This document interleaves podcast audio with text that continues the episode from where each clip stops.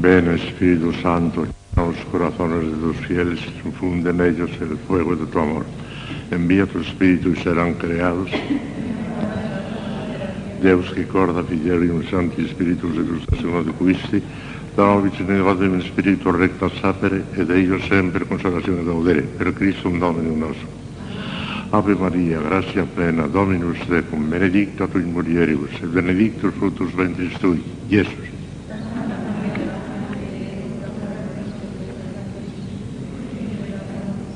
Gloria al Padre, al Hijo y al Espíritu Santo. Reina del Santísimo Rosario, San José, Santo Padre Domingo, Santa Catalina de Siena, Santa Teresa de Jesús, San Juan de la Cruz. Bueno, pues vamos a empezar unas cuantas lecciones, cinco o seis, sobre la segunda virtud teologal, la virtud de la esperanza. Es una virtud hermosísima que ensancha el corazón. La esperanza es muy esperanzadora, ensancha el alma, nos hará mucho bien, yo creo. Vamos a dar primero una definición teológica que encierra los elementos fundamentales. Ya los iremos examinando estos días más despacio. Pero bien, en conjunto, una especie de mapa mundi, de cañamazo por el que vamos después a ir bordando, dice así, la. La esperanza, como virtud teologal, es una de las tres teologales, esperanza y caridad, que están muy por encima de las cardinales y de los satélites de las cardinales. Una de las tres. Fe, esperanza y caridad. Es una virtud teologal porque es teologal, porque se refiere directa e inmensamente a Dios. Teos es Dios, directamente. Las otras no. La prudencia, la justicia, la fortaleza, la templanza, se refieren a otras muchas cosas muy buenas, son necesarias, pero no son Dios. Estas se refieren directamente a Dios y por eso son perfectísimas y están en un plano mucho más alto que todas las demás. Son teologales, porque tienen por objeto a Dios, creer en Dios, esperar a Dios o amar a Dios directamente. Ellas tres y nada más. Hubo una confusión entre ciertos teólogos que decían que eran cuatro los virtudes teologales, porque la religión trata del culto de Dios y por consiguiente no. Pero el culto de Dios, aunque se aproxima mucho a los teologales, pero todavía el culto es distinto de Dios, no es teologal. ¿Comprenden? O sea, teologales son las cosas tres, esperanza y calidad. Es una virtud teologal infundida por Dios en la voluntad del hombre. ¿Dónde está la, esperanza? En la voluntad, no en el entendimiento. En el entendimiento está la fe. En la voluntad está la esperanza y la caridad. San Juan de la Cruz en esto se equivocó. Pero es una equivocación que no tiene importancia. Él la puso en la, en la- memoria. Puso la, esperanza en la memoria. Está equivocado. Pero para su... Ya verán por qué. Pero bendita equivocación porque aprovecha la ocasión para decirnos cosas sublimes que a lo mejor se hubiera acertado, no hubiera dicho esta bonita. De manera que el Señor nunca permite las equivocaciones de los santos más que para sacar mayores guías. Total, que es una virtud difundida por Dios en la voluntad del hombre, por la cual confía con plena certeza. Es un detalle fundamentalísimo. ¿eh? Confía, no sabe, pero confía, confía con plena certeza. Alcanzar la vida eterna y los medios necesarios para llegar a ella, apoyado en el auxilio omnipotente de Dios. Santo. Ahí están todos los. En virtud de la esperanza, sabemos no sabemos, pero confiamos con absoluta seguridad y que el que llegaremos a la vida eterna, no apoyándonos nosotros mismos en pecado gravísimo de presunción, pecado mortal. Si esperábamos alcanzar la vida eterna apoyados en nosotros mismos, pecado mortal, la presunción, que es uno de los dos pecados que va contra la esperanza. O pensar que ya no podemos salvarnos porque somos tan malos que es imposible la salvación, desesperación. Es el otro pecado contra la esperanza. O pensar que nos podemos salvar por nuestra propia cuenta de ratón si- sin el auxilio omnipotente de Dios. Presunción, pecado mortal. Bueno, que confiamos, no sabemos con certeza, pero confiamos con certeza, con certeza, que alcanzaremos la salvación eterna apoyados en la omnipotencia de Dios y en, en su infinita misericordia. Esto es lo fundamental de la teología de la esperanza. Ya iremos detallando todas estas cosas. El objeto material primario de la esperanza es la bienaventuranza eterna. Lo que principalísimamente esperamos es la bienaventuranza eterna. Además de otras muchas cosas, ya lo veremos, pero sobre todo el objeto primario fundamentalismo, la, esperanza, la bienaventuranza eterna. Y el secundario, todos los medios que a ella conducen, no solamente en el orden sobrenatural, sino incluso en el natural, como veremos. El objeto formal que, que se espera es el mismo Dios en cuanto a bienaventuranza objetiva del hombre connotando la bienaventuranza formal o visión beatífica. Esperamos directamente, formalmente, que es lo, la esencia de las cosas es lo formal, no lo material. Esperamos formalmente a Dios en cuanto tal, pero en cuanto que es el objeto de nuestra felicidad eterna. A diferencia de la caridad, que, es, que tiende a Dios por sí mismo, aunque no tuviera para nosotros ninguna ventaja. Muchísimo más perfecta la caridad porque mira a Dios a secas, por, nada más que por Dios. En cambio, esto ya lo mira en cuanto que es el objeto de nuestra felicidad, o sea, es un poquitín ya, un poquitín interesante. Y en ese sentido es mucho menos perfecta que la caridad. El objeto formal es el mismo Dios en cuanto a bienaventuranza objetiva del hombre, connotando la bienaventuranza formal de la visión beatífica, porque para poseer a Dios en este sentido, en que nos espera la esperanza, hace falta la visión beatífica. De alguna manera tenemos el comienzo, ¿eh? las arras de la vida eterna, ya las tenemos ahora con la gracia y con la esperanza informe en el, alma, con la esperanza en el alma. Pero la realidad de la posesión de la esperanza la tendremos cuando tengamos la visión Dios. Y el motivo formal, la razón por cual, el motivo es siempre la razón por la cual esperamos a Dios, objeto de nuestra vida eterna, es la omnipotencia auxiliadora de Dios, connotando la misericordia y la fidelidad de Dios a sus promesas. Además de la omnipotencia, contamos con la misericordia de Dios y contamos con la fidelidad de Dios a sus promesas, que ha prometido darnos el cielo. Si hacemos tal o cual cosa, nos dará el cielo. ¿ah? Ha de cumplir sus promesas. Se debe el cumplimiento de su, palabra a sí mismo. Él no tiene obligación con nadie, pero tiene la obligación para consigo mismo, de cumplir su palabra, consigo mismo.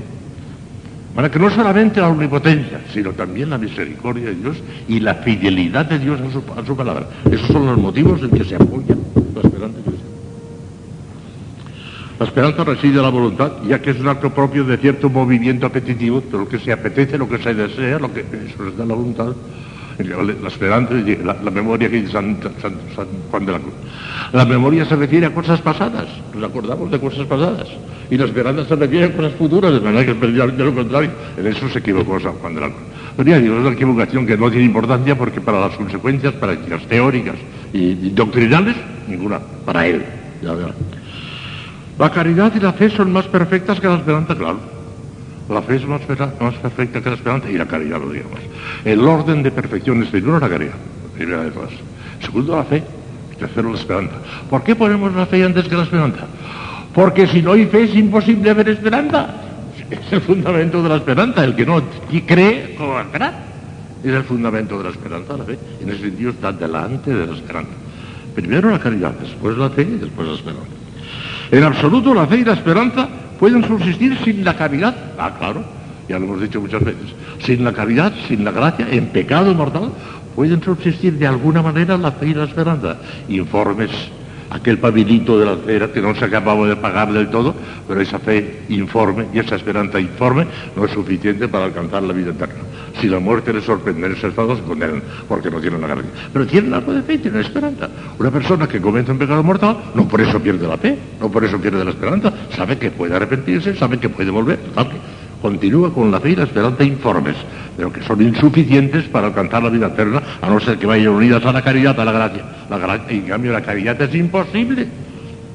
Siempre va unida a la gracia. La gracia y la caridad son siempre unidas. La esperanza tiende con absoluta certeza a su objeto. Ya lo hemos dicho en la definición. Ello quiere decir que aunque no podamos estar ciertos de que conseguiremos de hecho nuestra salvación eterna, a menos de una revelación especial de Dios, miren, el concilio de Trento definió como dogma de fe. Si alguno dijere que tendrá, que, está segurísimo de que tendrá a la hora de la muerte el gran don de la perseverancia final, sin una especial revelación de Dios que se lo haya comunicado, es una herejía. Miren, en este mundo actualmente que sepamos, puede ser que haya muchas más, pero que sepamos no hay más que una persona que sabe ciertísimamente ir al cielo, porque eso lo ha dicho la Virgen verdad que lo diga Dios que la Virgen, claro, si lo dice la Virgen, esa. Lucía, la de Fátima, cuando era pequeñita, los tres pastorcitos. ¿Iré yo al cielo? Sí, tú irás al cielo. ¿Y Jacinta? Jacinta también. ¿Y Francisco? También, pero antes tiene que rezar rosarios. O sea, que Lucía sabe, porque se lo ha dicho la Virgen, que irá al cielo. ¿Cierto? En la revelación. Pero nosotros tenemos casi, casi la revelación. tenemos las promesas de Dios, tenemos la misericordia de Dios, tenemos el auxilio omnipotente de nosotros. Pero claro, no cabe duda que está más segura todavía que nosotros, Lucía, ya lo sabe, se lo ha dicho la Virgen. La Virgen se encargará de que no peque mortalmente, de que muera gracias a Dios, porque la Virgen no se puede contradecir. Por consiguiente, segurísimo que Lucía irá a cielo. Ya, y ¿eh? Ello quiere decir que aunque no podamos estar ciertos de que conseguiremos de hecho nuestra eterna salvación, a menos de una revelación especial de Dios, podemos y debemos tener la certeza absoluta de que apoyados en la omnipotencia auxiliadora de Dios, que es el motivo normal de la esperanza, no puede salirnos al paso ningún obstáculo insuperable para la salvación. O sea, que por parte de Dios no quedará. Se trata, pues, de una certeza de inclinación y de motivo, no de previo conocimiento infalible, ni de evento o ejecución infrustrable. Pues casi, casi tenemos la seguridad de, de, de, en el sentido que les acabamos de explicar. Los bienes de este mundo caen también bajo el objeto secundario de la esperanza, pero únicamente en cuanto puedan sernos útiles para la salvación. Por eso dice Santo Tomás, aquí que con la cita en la soma teológica, que fuera de la salvación del alma no debemos pedir a Dios ningún otro bien a no ser en orden a esa misma salvación. Y de hecho en el Padre Nuestro no hay ni una petición humana, natural, más que la que es necesaria para vivir, que es Y eso en orden a la vida eterna también, porque ya saben, cuando lleguemos allí, que eso de darnos hoy nuestro pan de cada día no solamente se refiere al alimento natural, a eso se refiere, directamente se refiere a eso, pero también a la Eucaristía. Puede interpretar la Eucaristía y San Lucas habla de nuestro pan sobresustancial. ¿Vale? Para todos. O sea que los bienes de este mundo en cuanto sean útiles o necesarios para obtener la salvación del también caen dentro de la esperanza, pero como objeto secundario o primario. La esperanza teologal es imposible en los infieles y herejes formales, claro. Si no tienen fe no pueden tener esperanza, imposible. Sin la fe hay nada. Se quedan completamente oscuras. Y los pobrecitos paganos, los pobrecitos paganos no tienen la culpa de haber nacido allí. Y el Señor sufre todas estas cosas de los pobrecitos que culpa tienen de haber nacido allí. Pero el que es un hereje formal, o sea, el que sabe y no le da la gana de creer, ese, ese está completamente a oscuras. No tiene ni siquiera aquel pabilito de la fe informe, ni siquiera eso, a oscuras. Y ese, claro, no puede tener esperanza. ¿De qué? Sería absurdo que tuviera esperanza de que usted si no cree. Pueden tenerla, aunque informe, los fieles pecadores que no hayan pecado directamente contra ella, claro, ya lo acabo de decir, pueden tener la fe informe, a no ser que hayan pecado directamente contra ella. Porque si han pecado con un pecado de infidelidad, han perdido la fe. Y si han pecado con un pecado de desesperación o de presunción, han perdido la esperanza. Pero a veces cuando pecan directamente contra ella. Si pecan por cualquier otro motivo, pero no contra la fe ni la esperanza, todavía queda la fe y la esperanza informes, ¿eh? medio mortecinos, como os acabo de decir. Se encuentra propiamente en los justos de la tierra, todos los justos de la tierra, o sea, las personas en la tierra que están en gracia de Dios, por el bautismo se da bautismo. Porque puede haber el caso de ver una persona que no se bautizada y tiene ya la gracia. Un catecúmeno, por ejemplo, que está preparándose para el bautismo, todavía no ha recibido la gracia. Pero si hace actos de contrición y hace actos de amor de Dios, ya tiene la gracia antes de recibir el bautismo. O sea, pues el que tenga la gracia con bautismo o sin él, ese tiene ya la esperanza. ¿Por qué? Porque con la gracia viene siempre la fe, la esperanza, la caridad y toda la la tienen también las almas del purgatorio. Almas del purgatorio tienen fe también, míos. Y tienen esperanza. Porque tienen fe porque no tienen visión beatífica todavía. Saben seguro que la tendrán, pero no la tienen. Tienen fe. Y tienen esperanza porque todavía poseen la vida durante eterna. Saben ciertísimo, tan cierto como Lucía, que la tendrán, pero no la tienen desde momento. O sea, que las almas del purgatorio tienen fe y tienen esperanza. Y caridad, desde luego. No la tuvo Cristo nuestro Señor. Ah, no tenía nada que esperar porque era no solamente viajero como nosotros, sino que era ya comprensor, tenía la visión beatífica y teniendo ya la vida delante, no podía creer, no la tenía. La tuvo la Virgen, de ahí esperanza y caridad, claro que la tuvo, un modelo inmenso. De fe, el modelo supremo es María, porque Cristo no tuvo fe. De la forma que les expliqué el otro día, como yo tener fe, tenía visión beatífica. Además era, era el Hijo de Dios, era tener. Bueno, resulta que las almas curatorias sí la tienen. No la tienen los bienaventurados del cielo porque ya, ya poseen lo que estaban esperando, porque lo siguiente allí se pierde la fe y la esperanza. En el cielo no hay ni fe ni esperanza, porque ya se ha conseguido las dos cosas. Ya está fuera. Tampoco lo tienen los condenados de Dios. Pobrecitos. Los que entráis aquí, abandonad para siempre la esperanza. No tiene esperanza. Al hombre que en este mundo le condenan a cadena perpetua, la cadena perpetua es de no se supera nunca los 30 años. A los 30 años se supone que ya es perpetuo y se le pone la libertad. Pero el condenado en el infierno está condenado a una cadena perpetua que no tendrá fin. Los que entráis aquí, abandonad para siempre la esperanza. No tienen esperanza.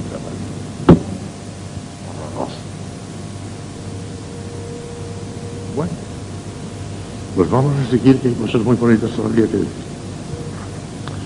El acto de la esperanza, aún en el informe, es de suyo honesto y virtuoso. Porque ha habido teólogos, incluso teólogos no tanto, pero herejes, que han dicho que la esperanza es la inmoralidad.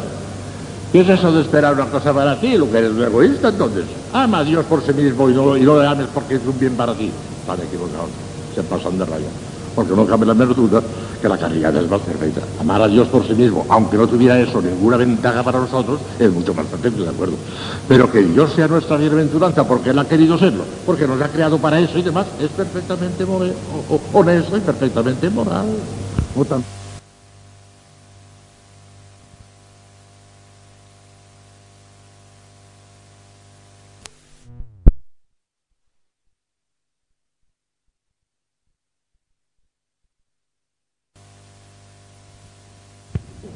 no tan perfecto como la caridad, pero es perfecta. O eso no se puede discutir. Es un de fe. Además, está condenada por la Iglesia la doctrina de esos que dicen que es inmoral. Es una cosa que no se... Dios quiere que trabajemos ante todo y sobre todo por Él, claro, la gloria de Dios. Por encima de todo la gloria de Dios. Pero además, porque lo ha querido así, nos ha creado para hacernos felices y quiere que deseemos nuestra propia bienaventuranza, que precisamente nuestra propia bienaventuranza es Él mismo, visto, amado y gozado. No se puede renunciar a eso. Por lo mismo, no hay en esta vida ningún estado de perfección que excluya habitualmente los motivos de la esperanza. Tal fue el error de quietistas y semiquietistas condenados respectivamente por la Iglesia. Fenelón, por ejemplo, los, los quietistas en general, lo digamos Molinos, llegaron a decir que hay un, estado tan perfecto, cuando el alma sube muy arriba, es un estado tan perfecto que prescinde tan en absoluto de la esperanza que nunca, nunca, nunca, nunca se preocupa de la esperanza. Ama a Dios por sí mismo y nada más la caridad. Y eso de una manera habitual, de manera que nunca hace ningún acto de esperanza. La Iglesia acusa. Eso que se llama el puro amor se puede dar y se da, pero como acto transitorio, no como un estado habitual. Porque un estado habitual que prescinda nada menos que de una virtud teologal, como es la esperanza, no se puede aceptar, no se puede tolerar. No solamente no es inmoral, sino que es inmoral no desear a Dios por objeto de nuestra porque sería ir contra el fin intentado por Dios cuando nos creó. Eso no, no nos pasemos de raya. El puro amor se da y se puede dar, pero no de una manera habitual. Y cuando allá arriba ya solo moran en este monte la honra y gloria de Dios, ¿eh? de cuando en cuando están deseando con toda su alma de Dios. Ah, ven muerte tan escondida, pero que no te sienta venir, porque no gozo de morir, no vuelvo a dar la vida. Y no sé por dónde. Parece que han renunciado totalmente, que van a renunciar. Eso sería un pecado renunciar la tierra, renunciar la bienaventuranza. No pueden renunciar. Para que de una manera habitual no es posible ese estado. De una manera transitoria, se- ese soneto, que ustedes mismos saben todas, no me mueve mi Dios para quererte el cielo que me tienes por y demás, eso es un acto de puro amor. Ni el cielo ni el infierno, pero es un acto transitorio. Eso como una cosa habitual en el alma no se puede dar, está condenado por la iglesia. Hay que pasarse del raya. Veamos ahora la necesidad de la esperanza, hijas mías. La esperanza es una de las virtudes más necesarias hoy porque el mundo está desesperado. El mundo de hoy está desesperado. En la filosofía, la filosofía que hoy prevalece es la existencialista, que es una angustia de muerte. ¿Para qué soñar este mundo? El hombre está destinado a morir y se acabó. Esa es la filosofía existencialista. Y claro, naturalmente, como tenemos ese instinto de conservación, como a nadie nos gusta morir, pues resulta que les, envuelve una desesperación tremenda. Hay un gran filósofo francés que ha hecho un daño terriblísimo y ha muerto pobrecito. No sé lo que va a sido él. Sartre, que decía eso, el hombre es un hombre destinado a la muerte. Hemos nacido para la muerte y no interesa más que la muerte. Y estaba desesperado, claro, bastante. Unamuno, Juan Miguel de Unamuno, que era un filósofo español, como ustedes saben, llegó a decir, yo preferiría ir al infierno antes que a la nada. La nada le horrorizaba. Volver a la nada le horrorizaba. Prefiero ir al infierno, porque en el infierno menos existiré, pero que en la nada no existiría. Estaba equivocado, porque yo creo que los, condenados del infierno están sufriendo durante toda la eternidad preferirían la nada. Pero uno pensaba así, le horrorizaba la nada. Bueno, pues para esa gente existencialista que no cree en el más allá, la muerte es la nada, es volver a la nada. Y por eso se desesperan de una manera terrible. Y muchísimos se suicidan. A mí me parece que una persona que no tenga fe ni esperanza ni caridad, que no crea nada más allá, lo racional es pegarse un tiro. No tiene sentido la vida. Es que no tiene sentido la vida. Y para ellos no la hay. Se desesperan terriblemente. Miren lo que dice el libro de la sabiduría, Sagrada Escritura, ¿eh? El Espíritu Santo, Sagrada Escritura. Nos cuenta cómo piensan esa gente, esa gente que tiene fe ni esperanza y más. Ver cómo piensan y lo que dicen. Dice el libro de la sabiduría, capítulo 1 y capítulo 2, 1, 6. Dice así. Corta y triste es nuestra vida. Estoy leyendo la Sagrada Escritura. Pero es lo que dicen los impíos, ¿eh? no lo que dice el Espíritu. Corta y triste es nuestra vida, y no hay remedio cuando llega el fin del hombre, ni se sabe que nadie haya escapado del Hades, el Hades es la desesperación eterna.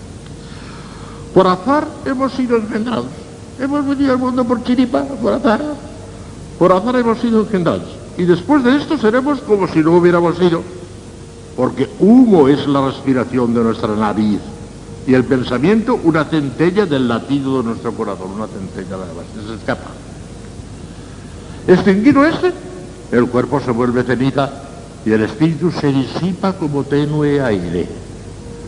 Nuestro nombre caerá en el olvido con el tiempo y nadie se acordará de nuestras obras.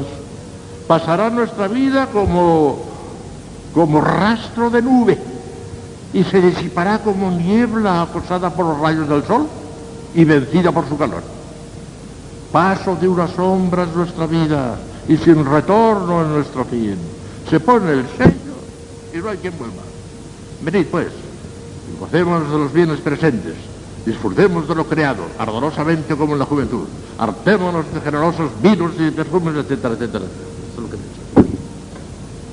Pues pero después de la muerte nada. Horroroso. Por eso es tan necesaria la esperanza. El Papa continuamente está diciendo la, la esperanza cristiana. Esperemos esper- la esperanza, porque si no el mundo está desesperado. Y en el mismo libro de la sabiduría, después de decir todas esas cosas del envío, entonces empieza a hablar el Espíritu Santo y dice, porque Dios no hizo la muerte, ni se goza en la pérdida de los vivientes, pues Él creó todas las cosas para la existencia e hizo saludables a todas sus criaturas, saludables todo lo que engendra el cosmos, y no hay en ello veneno mortal, ni el reino del Hades impera sobre la tierra, porque Dios creó al hombre incorruptible y lo hizo a imagen de su naturaleza. Sabiduría 2.23. Ah, aquí era la respuesta del Espíritu Santo a aquellos pobres hombres que decían que después de ese mundo ya no hay nada. Solo la fe y la esperanza cristiana ofrecen la solución plena y definitiva al pavoroso problema del destino ultraterreno del hombre, máximo enigma de la vida humana. Lo ha recordado hermosísimamente el Concilio Vaticano II en un texto admirable que les voy a leer un, un párrafo del Concilio Vaticano II. Está en la Constitución Gaudium et Spes número 18. Escuchen al Concilio. El Concilio se planteó eso. El mundo de hoy pregunta, ¿qué será de nosotros después de la vida? Y contesta el Concilio. Claro, contesta con la revelación en la mano. El máximo enigma de la vida humana, habla el Concilio. El máximo enigma de la vida humana es la muerte. El hombre sufre con el dolor y con la disolución progresiva del cuerpo. Pero su máximo tormento es el temor por la desaparición perpetua, lo dura mundo. Juzga con instinto certero cuando se resiste a aceptar la perspectiva de la ruina total y del adiós definitivo. La semilla de eternidad que en sí lleva, por ser irreductible a la sola materia, se levanta contra la muerte todos los esfuerzos de la técnica moderna, por muy útiles que sean, no pueden calmar esta ansiedad del hombre. La prórroga de la longevidad de hoy, que hoy proporciona la biología no puede satisfacer ese deseo del más allá que surge ineluctablemente del corazón humano. Mire, la biología ha, ha perfeccionado de tal manera que hoy en día lo corriente y normal, lo corriente y normal es morirse a los 80 años. A los 80 años, menos es anormal. Hoy, ya están diciendo que dentro de 20 años lo corriente y normal será morirse a los 90, menos será, pues no, no sé. Y por fin, hacia el año 2020, calcula, todas esas cosas están muy bien calculadas científicamente, que lo corriente y normal, el año 2020 será morirse a los 120 años. Pero bueno, ¿y qué? ¿Y qué? Dios mío, qué horror. Qué bien que he nacido antes, porque me pondría a temblar de pensar que tendría que llegar a los 120 años, benditos ellos. Yo, que, no estemos en esa época. Pobrecitas, a los que sois jovencitas, os tengo miedo, porque es posible que os muráis a los 120 años. Es espantoso. Pero bien, aunque fuera así, ¿qué? ¿Qué son 120 años? No, no, no, no llena el corazón de hombre. Queremos la carne ya. Queremos para siempre. Todo lo que no sea para siempre no llena, no llena el corazón.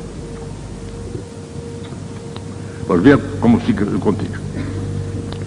Mientras toda imaginación fracasa ante la muerte, la Iglesia, eleccionada por la revelación divina, afirma que el hombre ha sido creado por Dios para un destino feliz situado más allá de las fronteras de la miseria terrestre.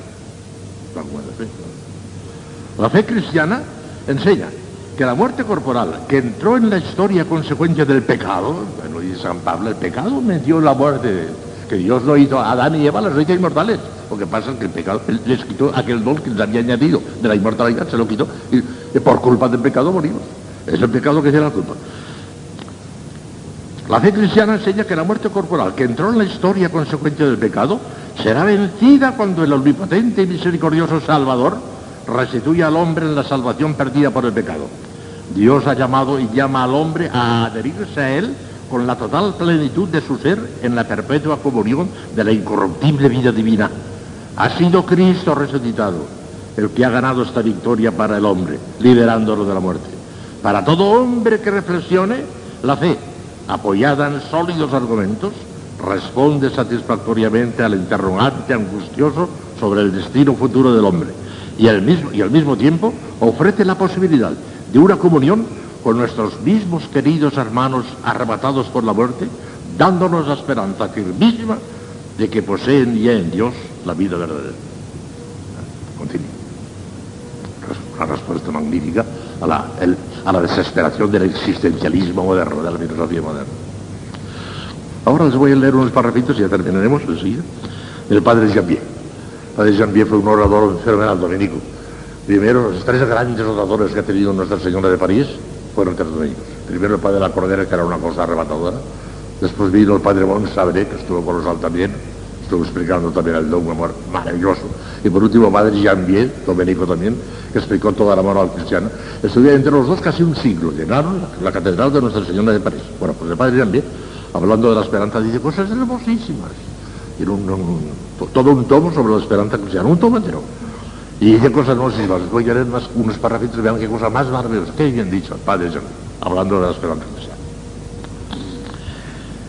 La esperanza nos sostiene y nos consuela en las tribulaciones de esta vida. Nos sostiene.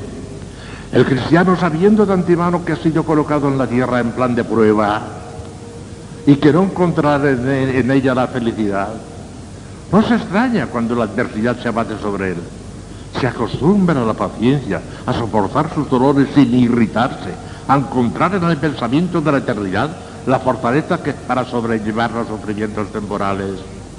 El cristiano que espera percibe mejor que nadie la nada de las cosas, el vacío del tiempo, la fragilidad de la amistad, la inconstancia de la fortuna, las decepciones de cada día, lo odioso de la traición, pero no habiendo depositado su confianza aquí abajo, no queda desorientado por las sorpresas que abruman a los otros.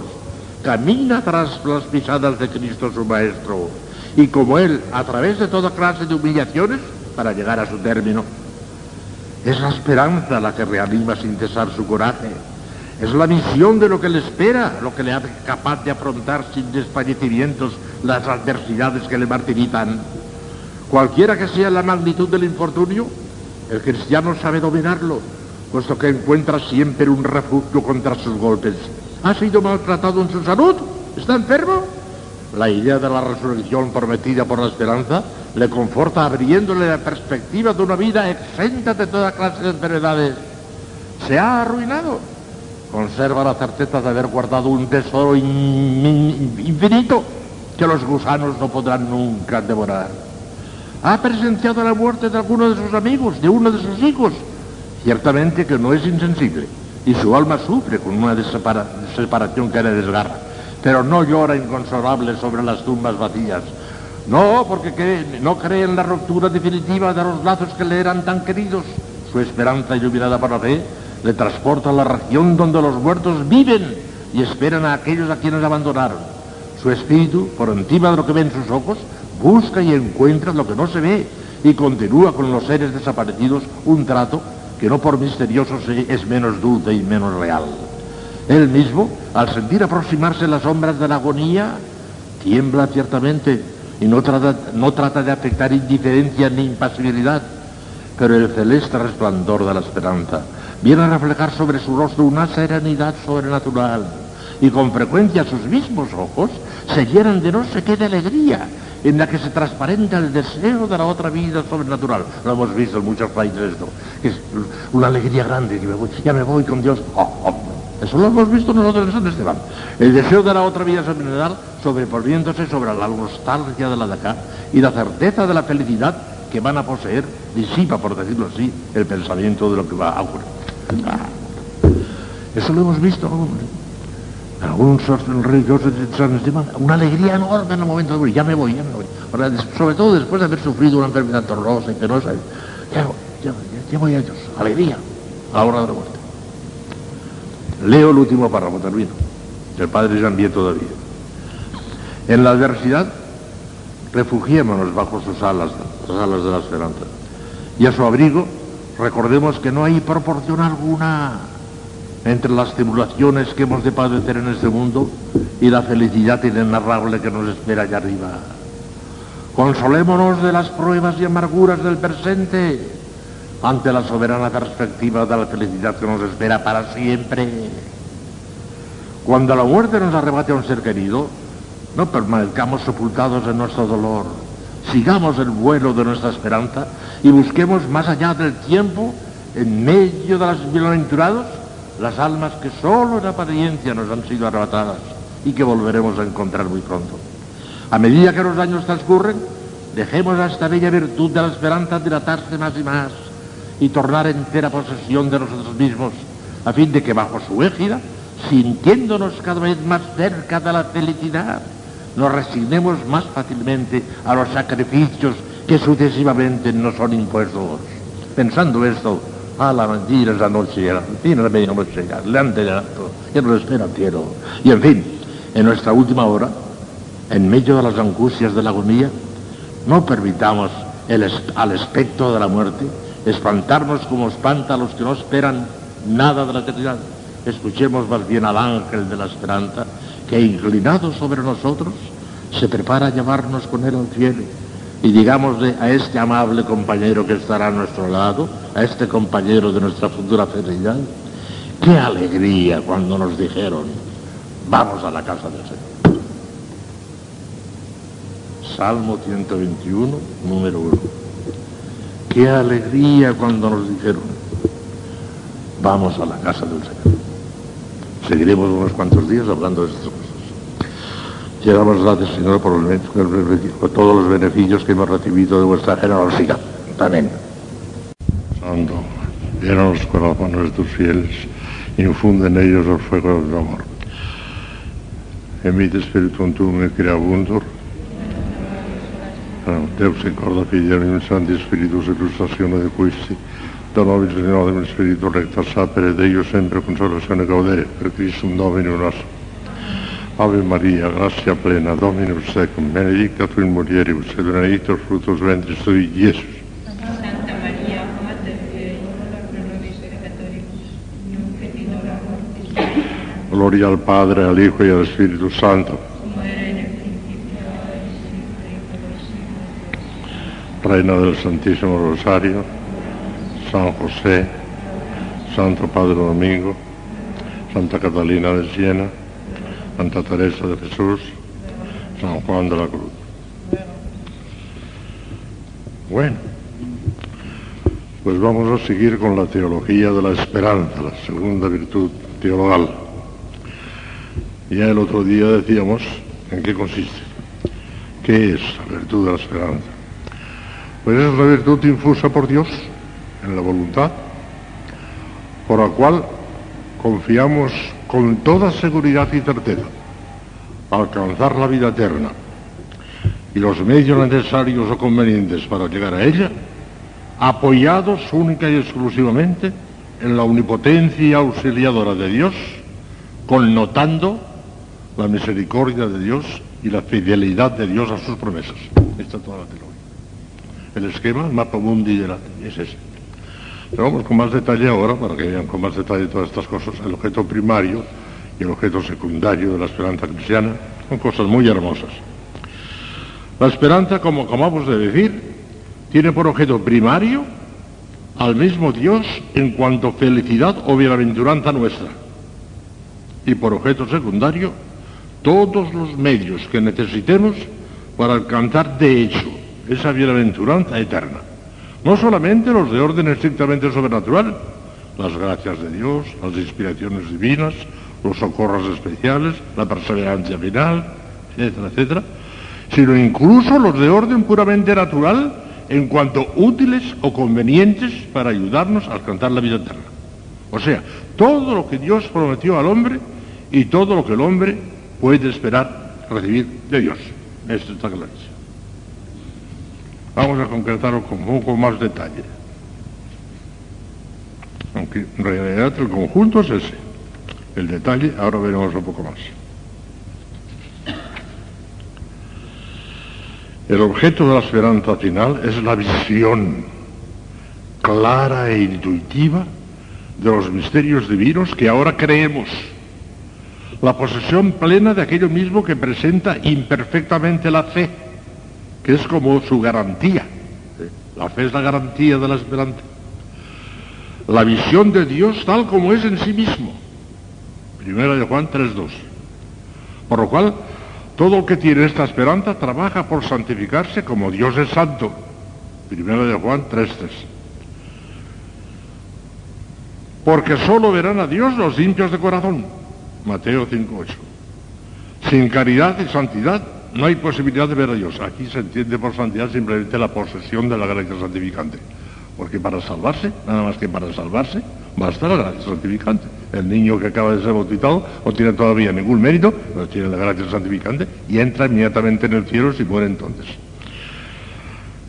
Dice San, Pablo en la primera de los Corintios 15, 19, que si el cristiano no tuviera más motivos de esperar que las cosas de esta vida, seríamos los más miserables del mundo.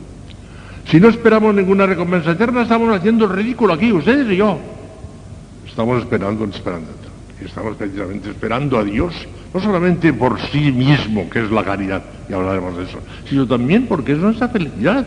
No podemos renunciar, ni Dios quiere que renunciemos a nuestra felicidad. Si renunciáramos a eso, nuestra vida religiosa no tendría sentido, estaríamos aquí haciendo el ridículo.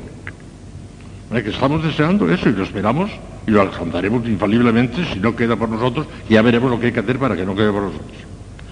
Esperamos pues la entrada en el descanso de Dios, Hebreos 4.1.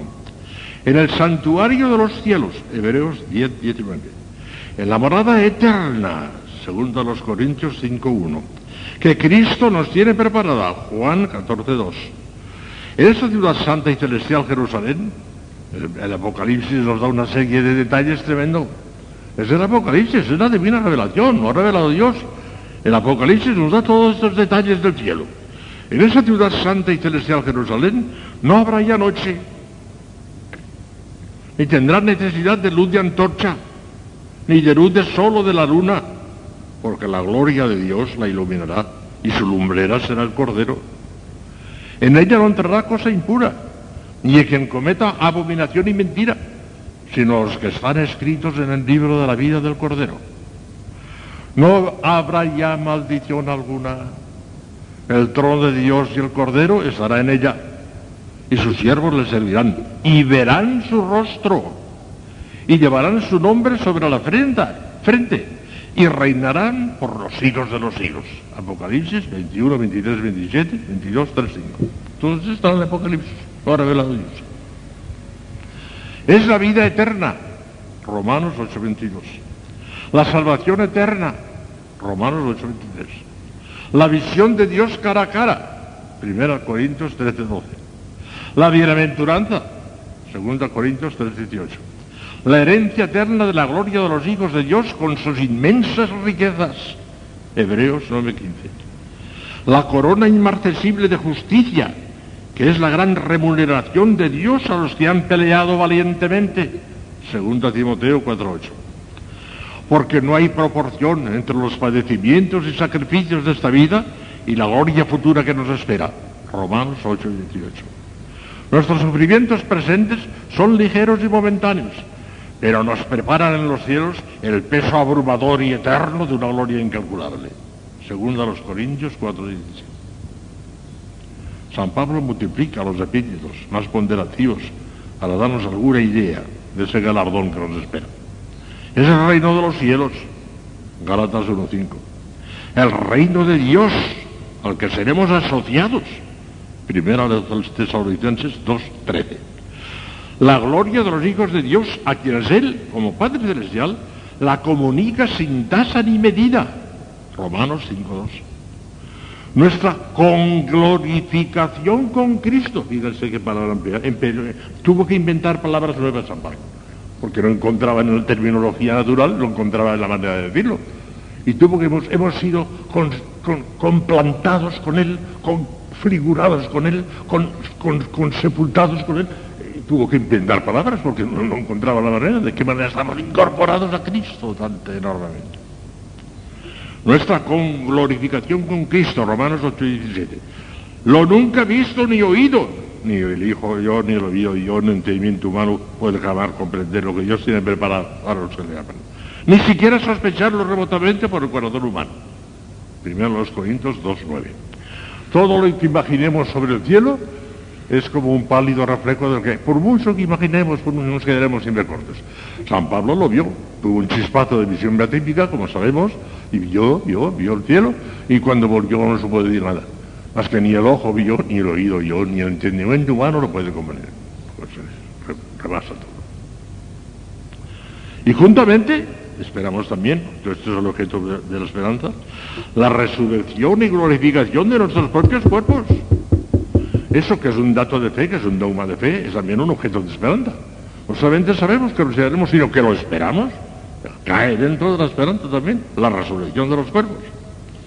O sea, la redención plena y perfecta de todo el hombre, en alma y cuerpo. Romanos 8, 2, 34. La bienaventuranza total del hombre entero. Redención plena que tendrá lugar al final de los tiempos cuando el Hijo del Hombre resucitará los miembros de su cuerpo místico de quien eres cabeza y los glorificará. Entonces, Dios será todo en todos. 1 Corintios 15, 28. Qué panorama, Dios mío. Todo esto es de fe y al mismo tiempo de esperanza, claro. Precisamente porque es de fe, es de esperanza. Una maravilla. Lo que nos espera, Dios mío. Entonces Dios será todo en todos.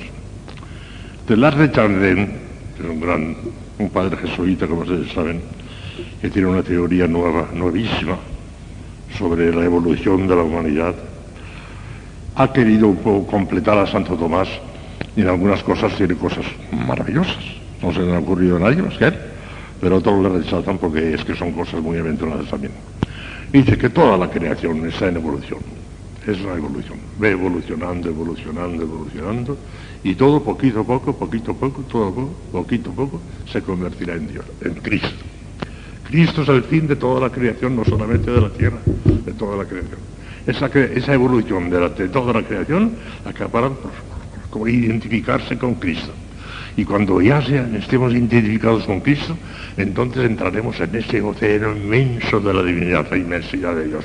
No entonces, sino que toda la humanidad, cada uno ya en el momento que le toque, en el momento de su muerte, pero el conjunto de la creación al final entrará toda ella en ese océano inmenso de la inmensidad de Dios, y como un mar sereno y tranquilo, dice, como un mar sereno y tranquilo, pero en el que cada gota tendrá conciencia de que es ella misma y no otro, o sea que rechaza el panteísmo, será, será perfectamente eso, en un mar sereno y tranquilo, pero en el que cada gota, cada uno de nosotros, se dará cuenta de que es el mismo, habrá terminado la gran aventura de la creación. Y entonces se acabará todo y no habrá más que Dios, todo todos. Bueno, el panorama es maravilloso, pero claro, tiene sus inconvenientes, porque dice que toda la creación, por consiguiente, el infierno desaparece, no hay infierno.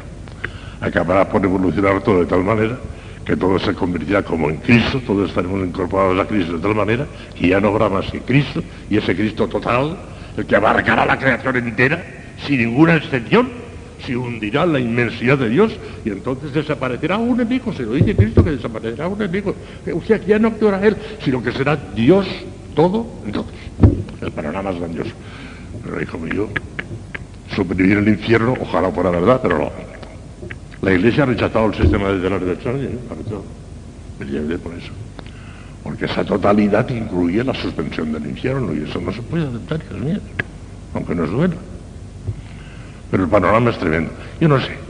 Yo creo, yo creo en toda mi alma, en todos los dogmas de fe, en todos, en todo, y en el infierno me creo con toda mi alma, porque lo ha revelado Dios. Pero yo creo que Dios tendrá una solución, que no nos la ha querido dar. Habrá una solución que no la sabemos. Y como no lo ha dicho, pues no forma parte del concepto de nuestra fe porque no, nos lo ha dicho. Pero que, pero que Dios tiene una solución, a mí no me cabe la duda. Pero mientras no sepamos cuál es esa solución, tal como enseña la Iglesia Católica, Apostólica y Romana, ahí no hay ningún error. Se acabó, ya está. Eso es lo que tenemos que hacer. Pero yo creo que ahí hay, misteriosamente envuelta, una solución. Es lo que quiso intuir de alguna manera tener de Jardín. Pero es, soñar en la luna mientras no conste por la divina revelación. Pero que habrá solución a mí no me cabe nada. Pero mientras tanto, creo en la Iglesia Católica, Apostólica, Romana y en todos los dogmas, absolutamente en todos, sin de menor distinción. Aún en ese tan terrible del infierno, hay que creerlo también. ¿Está? Bueno, pues sigamos. Objeto secundario de la esperanza.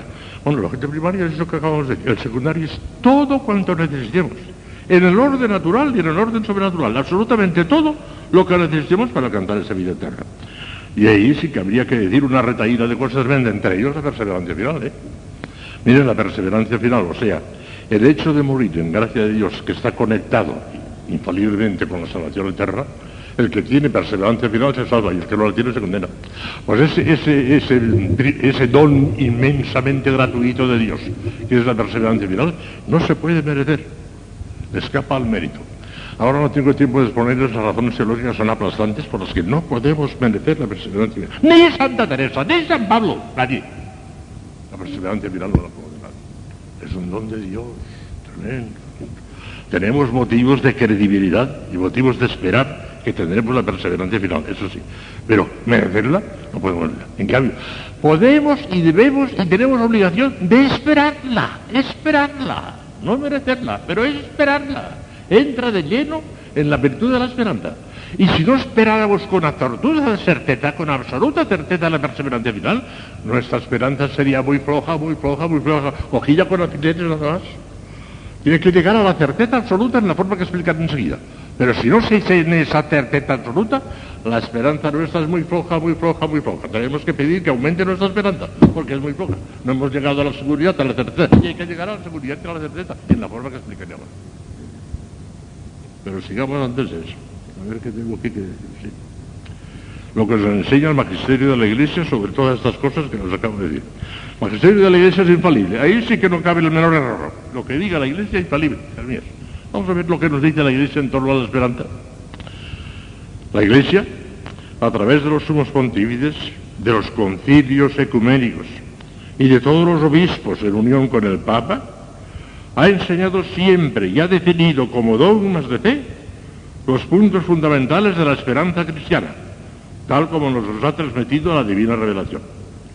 He aquí los principales datos sobre los que ha recaído alguna declaración expresa de la Iglesia en forma de dogma o en forma de una declaración oficial obligatoria. Todo lo que aquí dice, unas cosas que les voy a leer son dogmas, otras son declaraciones oficiales de la Iglesia que obligan a creerlo, aunque todavía no lo ha declarado como dogma de fe.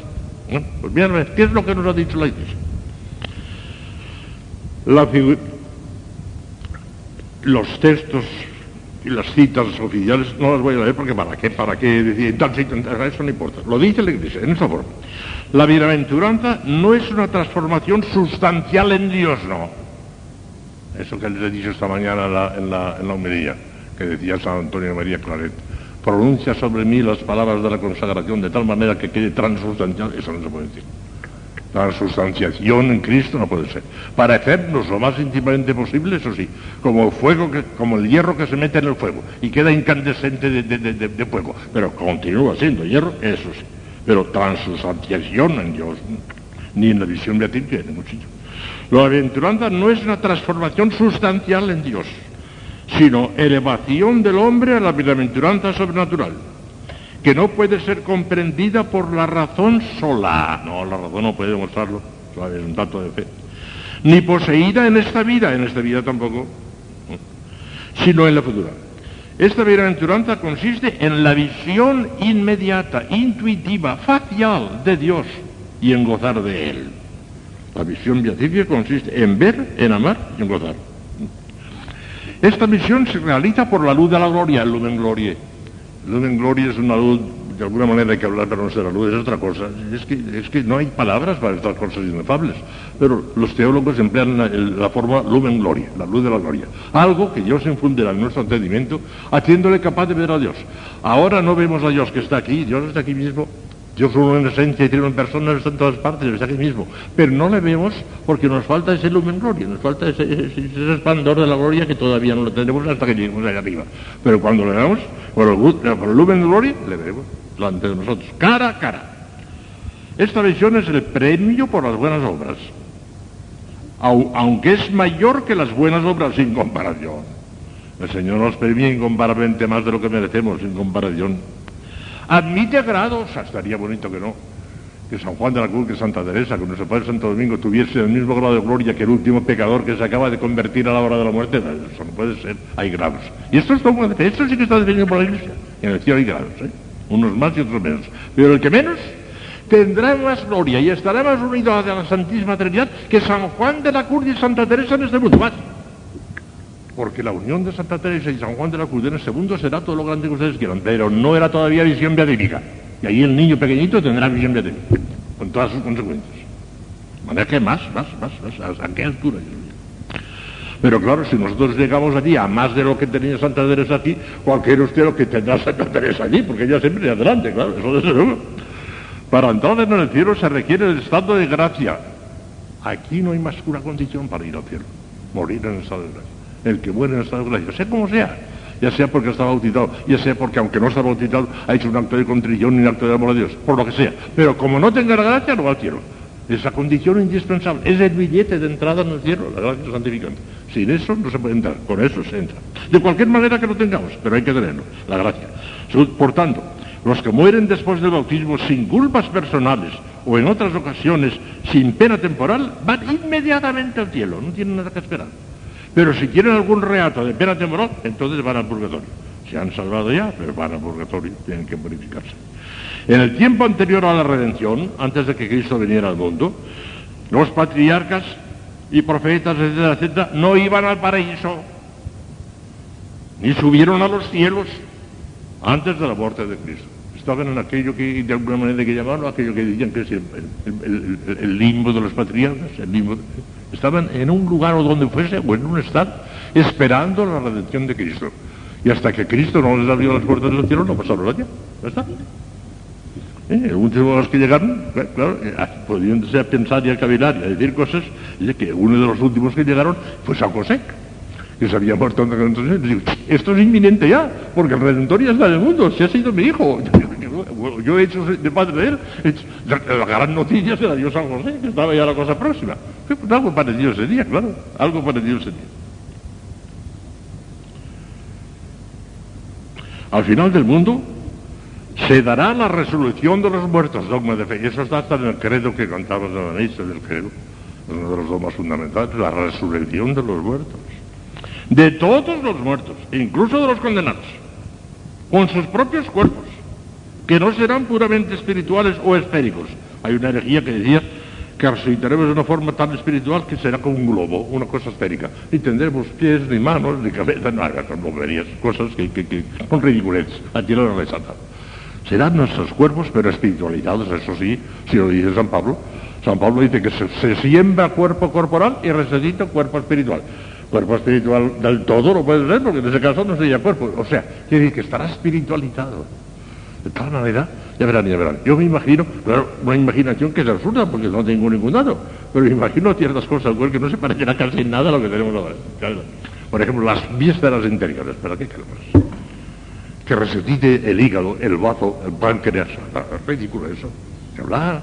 Incluso muchas cosas, incluso exteriores, que no tienen por qué resucitar. Me parece que no ¿Para qué? Ya no, ya no.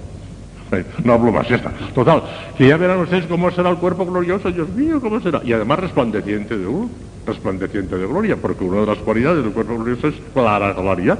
Unos más y otros menos. Y por el resplandor, por el grado de claridad que tendrá un cuerpo, por ahí deduciremos el grado de gloria que está disfrutando su alma. Porque la gloria del cuerpo, y Santo Tomás es una cosa de sentido común, no es más que una redundancia, un eco, una resonancia de la gloria del alma. De manera que a mayor resplandor del cuerpo es porque el alma tiene también mayor grado Por ahí lo veremos. Y no tendremos nadie envidia, porque como tendremos tan repleta nuestra capacidad de gozo, que, que, que Santa Teresa, ¿cuánto me alegro que usted tenga más que yo? Pero guárdeselo usted. A mí no me interesa porque yo no lo resisto, yo no puedo más, ya está.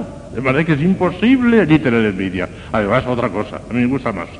Además de decir que no tendremos envidia, ay, me gusta otro rato más profundo todavía. Y es que tendremos más alegría de ver felices a los demás que de nuestra propia felicidad. Hasta ahí llegará la caridad de los Más. Pues es imposible que tengamos envidia. A la resurrección seguirá el juicio universal, lo ha dicho Cristo en el Evangelio. Y la Iglesia lo confirma como dogma de fe. Juicio universal, el cual será llevado a cabo por el, no por el Padre, sino por el mismo Cristo quedará a cada uno según sus obras, después del cual la Iglesia reinará con él eternamente. Todo eso que es de fe es también de esperanza. Y para eso es de esperanza, porque es de fe. Como ven, cosas maravillosas. Vamos a ver ahora las dos cualidades fundamentales de la esperanza cristiana y después terminaremos con otra tercerita cosa. Sí. Las dos cualidades fundamentales de la esperanza cristiana son, la primera, certeza absoluta. Y ahora les voy a hablar de eso, que parece que algunos dicen que eso no puede ser o que no lo entienden. Ahora lo van a ver un poco más claro. Certeza absoluta. Y si no tenemos certeza absoluta, todavía no ha llegado a ser perfecta nuestra esperanza. Y segundo, una perfecta honestidad o moralidad porque hay autores, como saben ustedes, mejor dicho, enemigos de la Iglesia, que han dicho que es el colmo del egoísmo la esperanza. Porque eres egoísta, te estás santificando para tener la vida eterna. ¡Ay, qué bonito, eh! O sea que tú eres un egoísta, estás trabajando para ti mismo. Es una cosa perfectamente honesta y perfectamente moral porque la quiere Dios y verán por qué. Vamos ahora a ver. Número 70.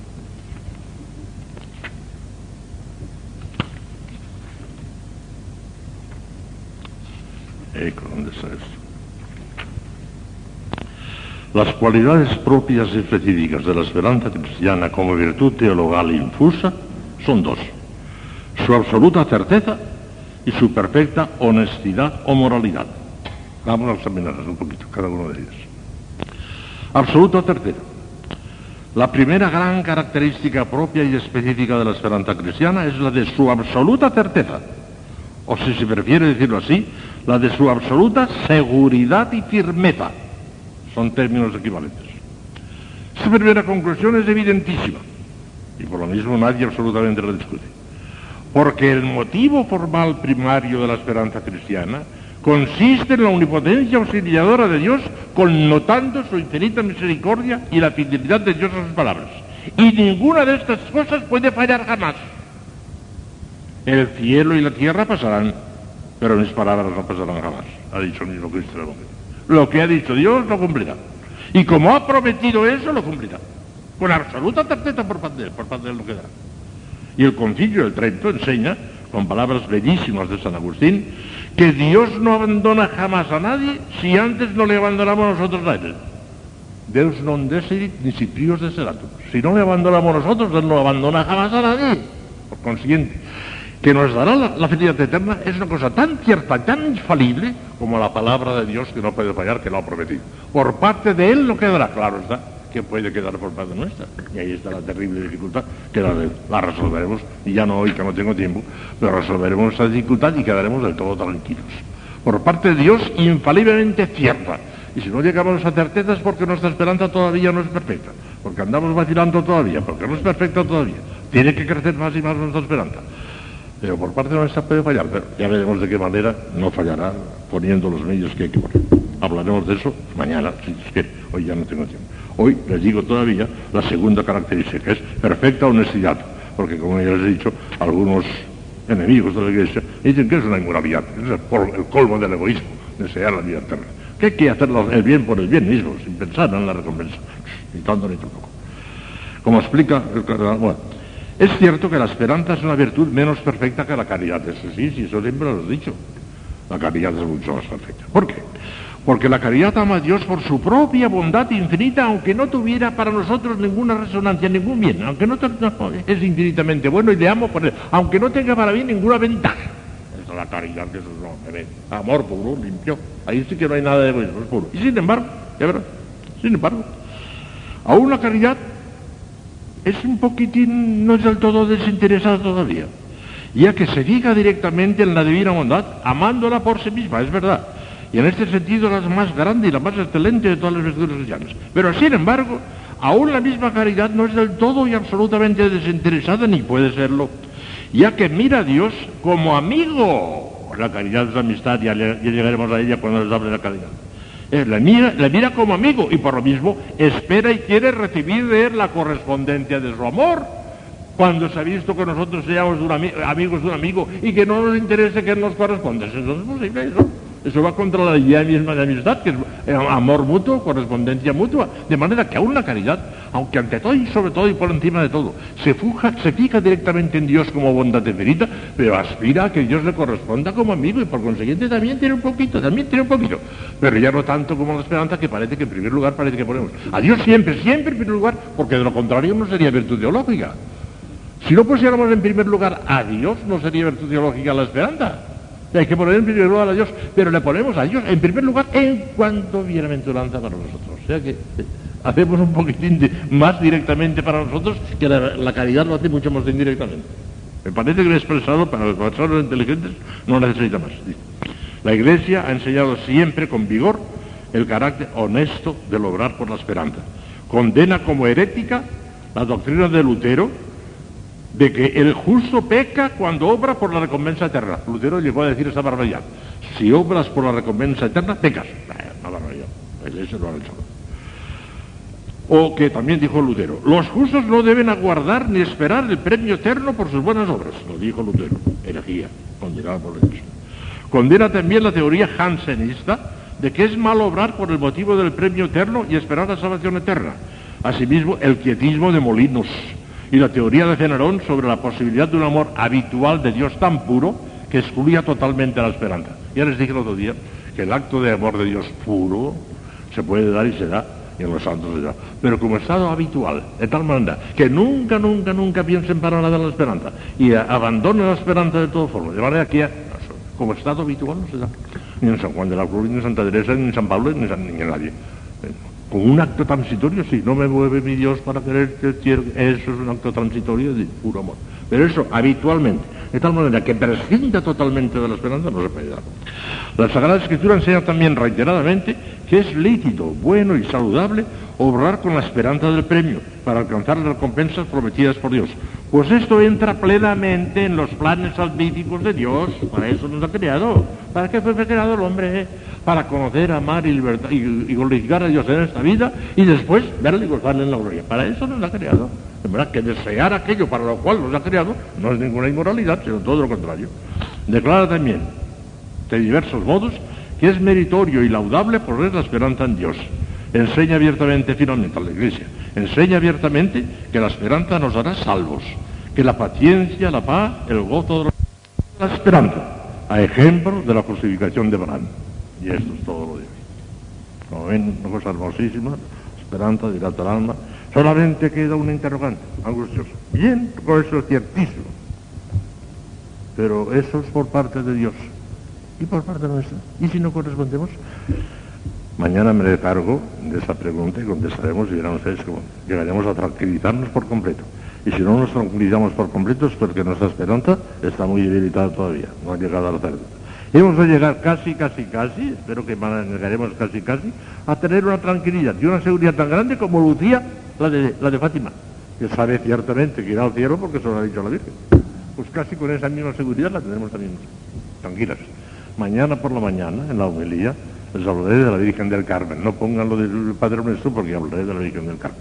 Y por la tarde continuaré con estas cosas de los Le damos gracias, Señor, por los beneficios que hemos obtenido de vuestra generosidad. Amén. Bueno, pues vamos a seguir con la teología de la esperanza.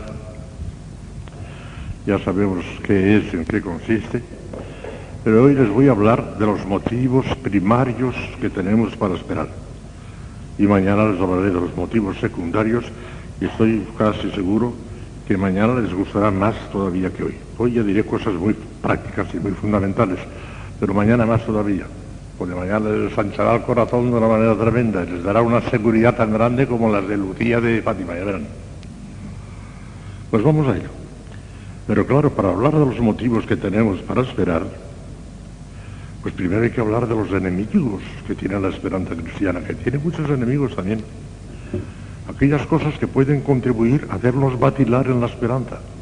Los enemigos de la esperanza. De eso les voy a hablar en primer lugar. Y les voy a citar unos cuantos nada más, podría ser que fuesen más, pero unos cuantos se los voy a citar yo.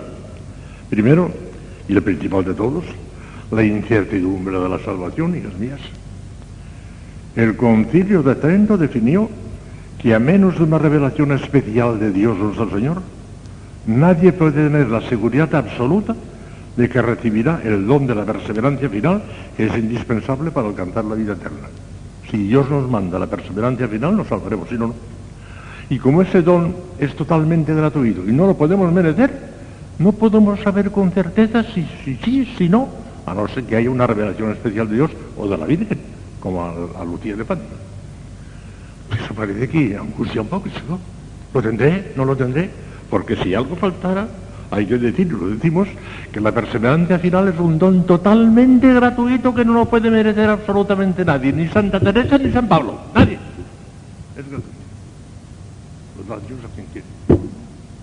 Pero no hay obras, no hay heroísmos de santidad que puedan merecer la perseverancia final. De ninguna manera.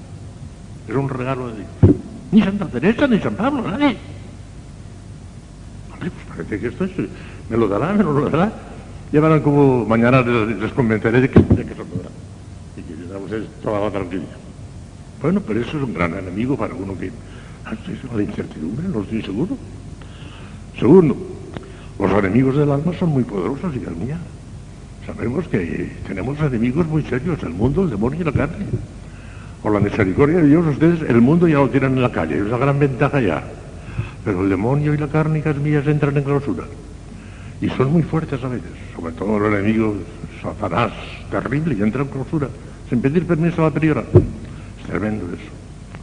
Claro que eso también tiene solución, ¿eh? Porque sabemos ciertísimamente, ciertísimamente, que Dios no le permitirá jamás a Satanás tentarnos por encima de nuestras fuerzas, de ninguna manera. Dios ya sabe la cuerda que le puede soltar y permite la tentación porque la necesitamos para, al vencer la tentación, incurrimos en un mérito delante de Dios y para eso le permite. Pero si el Señor le soltase toda la cuerda que, Satanás quisiera, si el Señor le permitiese a Satanás que nos tentase con la fuerza con que tentó a nuestro Señor Jesucristo cuando aquellos famosos tentaciones, los derribarían en alto. Pero el Señor no ha Está expresamente declarado, está en la salud de San Pablo, que Dios no permitirá jamás al demonio que nos tiente por encima de nuestras fuerzas. No lo permite. Ahora que tranquilos, son muy grandes, pero el Señor ya sabe hasta dónde puede permitir y hasta cuándo no. No seamos imprudentes, ya veremos lo que tenemos que hacer para vencer la tentación, pero por ese capítulo no hay que, hay que tener tampoco miedo. Luego, nuestras malas inclinaciones, estamos mal inclinados, hijas mías, todos. Porque el bautismo ciertamente nos quitó el pecado original y nos puso la gracia, nos dice hijos de Dios, esas maravillas que hace el bautismo. pero no nos quitó la mala inclinación que nos dejó el pecado original. Eso que decimos en teología, el fomes peccati, la inclinación al pecado. Estamos torcidos. No de una manera sustancial, como dice Lutero, es una herejía condenada por la Iglesia. Lutero dice que estamos sustancialmente, de tal manera, inficionados, corruptos, que cualquier buena obra que nos parezca a nosotros es mala. No podemos hacer buenas obras, estamos sustancialmente corrompidos. Condenado por la Iglesia. Ni tanto ni tampoco. Estamos mal inclinados, eso sí, pero no sustancialmente corrompidos. Podemos enderezarnos, pero eh, cuesta, cuesta, cuesta, porque estamos mal inclinados. Y el cuarto motivo que hace temblar un poquito la esperanza, pues es que nuestra debilidad ante el sufrimiento, ante el cumplimiento del deber, ante la mortificación. La cruz no nos gusta a nadie, nos cuesta mucho y somos muy, muy, débiles, nos cansamos enseguida. Hay días que tenemos una euforia y un entusiasmo tremendo, pero otros días estamos como aplanados, estamos decaídos, no sabemos por qué. A lo mejor por cualquier tontería, porque hace más calor, porque hace más frío, porque estamos haciendo una mala digestión, por, por, de esas, a veces se nos derrumba la vida, parece que todo son Cuando no, somos así. Y todo eso, mi hermano, yo, yo, estoy aquí haciendo un bien o estoy haciendo el ridículo. son cosas bueno, pues todo esto tiene solución. Hoy sí lo tiene. Magnífico. Y quedaremos del todo tranquilos. De todas formas, voy a adelantarles hoy algunas cuantas cosas. Se mezcla un poco la teología dogmática y la teología moral y todo, pero en fin, verán ustedes. Bien, los motivos primarios que tenemos para esperar, para la esperanza cristiana, son aquellos que ya dijimos al hablar de la misma definición de la esperanza. La esperanza cristiana se apoya única y exclusivamente en la omnipotencia auxiliadora de Dios, connotando, como decimos en teología, la misericordia infinita de Dios y la fidelidad de Dios a sus palabras. Ahí está. Si nos apoyáramos en nosotros mismos, eso no solamente no es esperanza, sino que es presunción, que podría llegar a ser pecado mortal. La esperanza ya les dije que tiene dos pecados, uno por exceso y otro por defecto. Por exceso es la presunción de aquel que dice, no, no, si yo soy una buena persona y demás. Además, yo no, me hace falta ni gracia. Ya me salvaría por mi cuenta. Presunción de Pero eso no lo hace ninguna monja ni nadie. Eso que somos presumidos. Eso es una, una vanidad tontilla, es un concepto distinto. No, la presunción en el sentido teológico de la palabra es no contar con la gracia, que me baso a mí mismo. Y claro, un pecado mortal gravísimo, eso no se puede hacer contra la esperanza. Y el otro pecado opuesto es la desesperación ya soy tan mala, ya no tengo remedio, me voy a condenar y no tengo más remedio y desconfían de la misericordia de Dios, pecado mortal gravísimo también, claro. estos dos pecados directos contra la esperanza no los cometen las mujeres.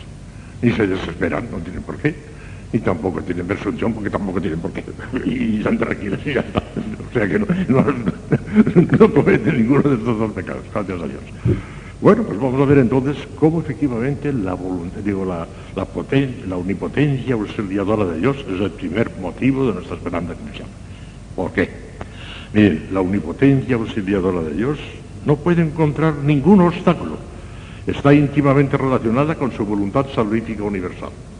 Es de fe, está en la Sagrada Escritura, lo dice expresamente San Pablo, es doctrina católica, que Dios quiere que todos los hombres se salven, todos en absoluto vino del cielo a la tierra y se hizo redentor de la humanidad para salvarlos a todos. La voluntad de Dios es que todos los hombres se salven, absolutamente todos, sin ninguna excepción. Ya está en el Antiguo Testamento. El profeta Ezequiel dice, Dios no quiere la muerte del pecador, sino que se convierta y viva. Ya en el Antiguo Testamento. Y en el Nuevo Testamento dice expresamente San Pablo que Dios quiere que todos los hombres se salven y que vengan al conocimiento de la verdad. Todos, todos, todos, sin ninguna excepción.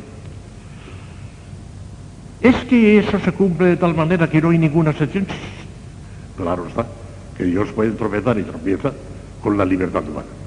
Porque es un misterio tremendo, hijas mías, pero es un hecho que Dios respeta terriblemente nuestra voluntad. La respeta. Muchas veces yo pienso así, Señor, ¿por qué respeta nuestra libertad? No la respetes. En ese caso está todo arreglado, ya está. Dios respeta nuestra libertad. El que quiere salvarse se salva, pero el que se empeña en condenarse se condena. Porque yo se lo permito, yo se lo permito, yo se lo permito. Gran misterio, el respeto de Dios a nuestra libertad. Respeta nuestra Si quieres salvarte, te salvarás, y como las mujeres queremos salvarnos, nos salvaremos por ahí. Pero además, si uno se empeña en no, Dios le respeta la libertad. Pero, pero, Si quiere, puede incluso imponerse sobre ese que no, que, que- que- que- que- que no quiere someterse a Dios. ¡Qué rabia! Se puede imponer. Y fíjese bien, se puede imponer sin romper la libertad. La omnipotencia de Dios es tan grande que puede doblegar la voluntad de un pecador haciendo que se arrepienta y una vez arrepentido perdonarle. Si quiere puede sin comprometer su libertad.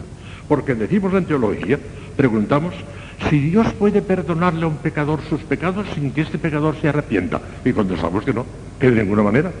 Que si el pecador no se arrepiente, Dios no le puede perdonar. ¿Por qué? Porque es contradictorio.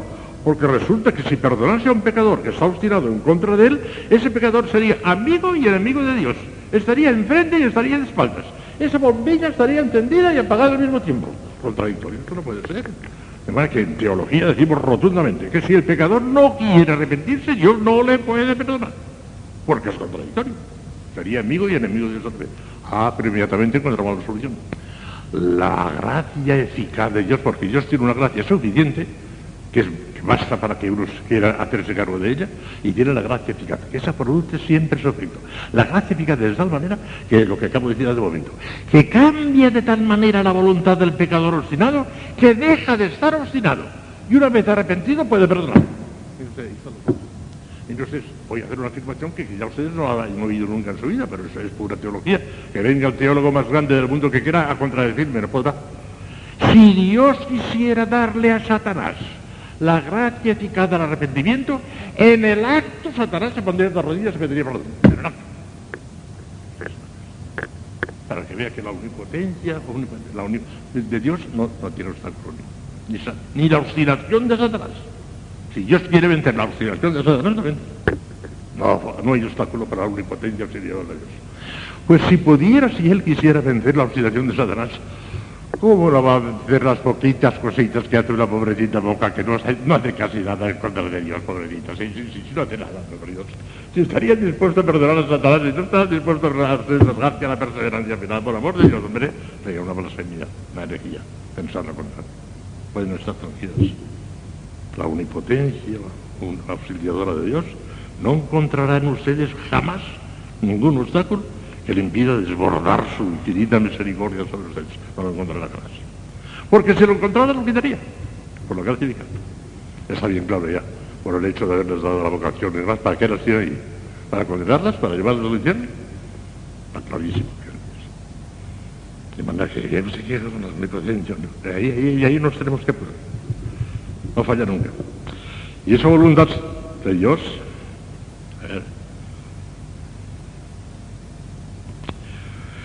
está connotando la misericordia infinita de Dios, que eso sí que es un abismo. Claro que se puede poner enseguida una dificultad. Sí, sí, Dios es infinitamente misericordioso, la misericordia misma. Dios no tiene misericordia, sino que es la misericordia infinita. Los atributos de Dios no son accidentes sobreañadidos a su esencia, como un vestido que se pone o que se le quita. No, no, no. Es el mismo. Es la justicia, es la misericordia, es la eternidad, es la bondad, es todo. Es, no tiene, es. Bueno, pues si es así, parece que Dios no puede renunciar a su justicia, ¿eh? Dios no puede renunciar a su justicia. Sí, sí, es infinitamente misericordioso, pero es infinitamente justo. Y no puede renunciar a su justicia. Ya verán ustedes que, cómo, se resuelve esta dificultad. San Juan Tomás está genial en esto. Dice que la misericordia no va contra la justicia, sino que la supera.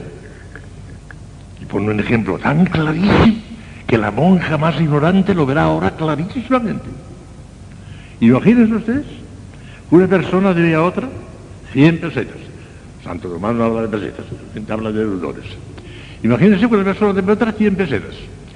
Si en vez de darle las 100 pesetas que le debe, le da nada más que 90 y no le da la gana de darle más que 90, falta la justicia. Porque le debe 100 y tiene que darle 100, no 90. Pero si en vez de dar 100 que les debe, le da la realísima gana de darle 120, pues ha rebasado la justicia, pero no, no ha quebrantado la justicia. La ha rebasado, ha ido más lejos de lo que la justicia exige, pero no la ha quebrantado, al contrario, ha sido espléndidamente generoso. Cuando Dios nos perdona, aunque no lo merezcamos, no quebranta su justicia, sino que la rebasa con su misericordia. Qué bonito es esto, precioso esto.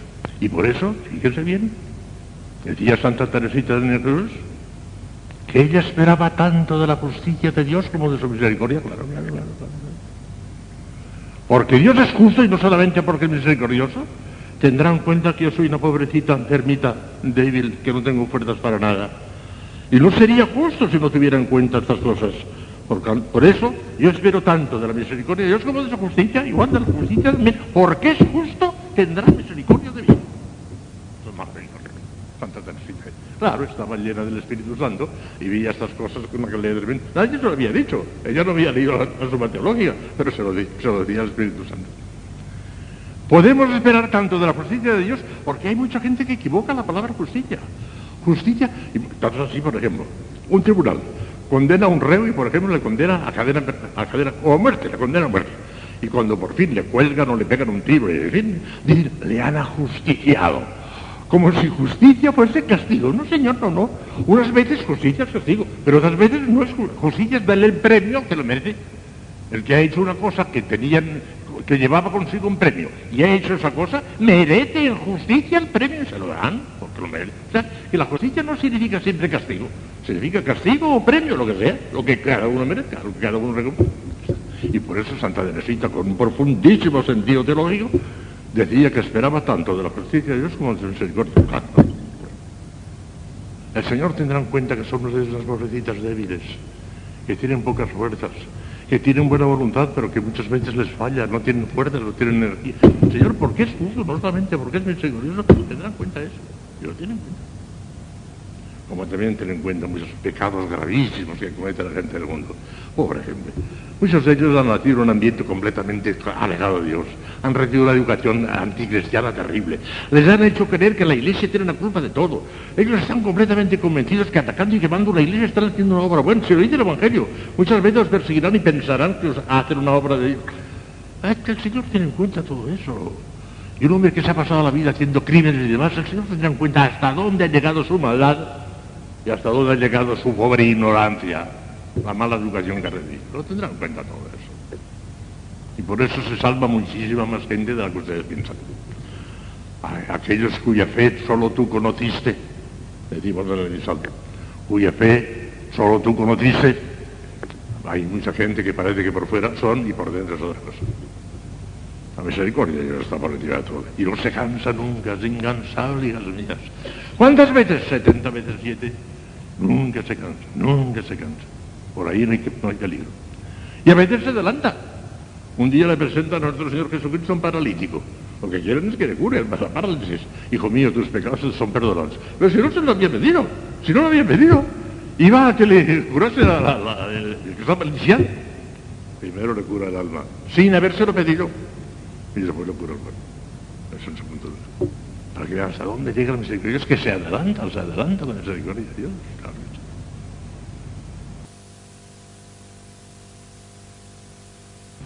Para las pobrecitas que se la piden continuamente de día y de noche se la va a negar.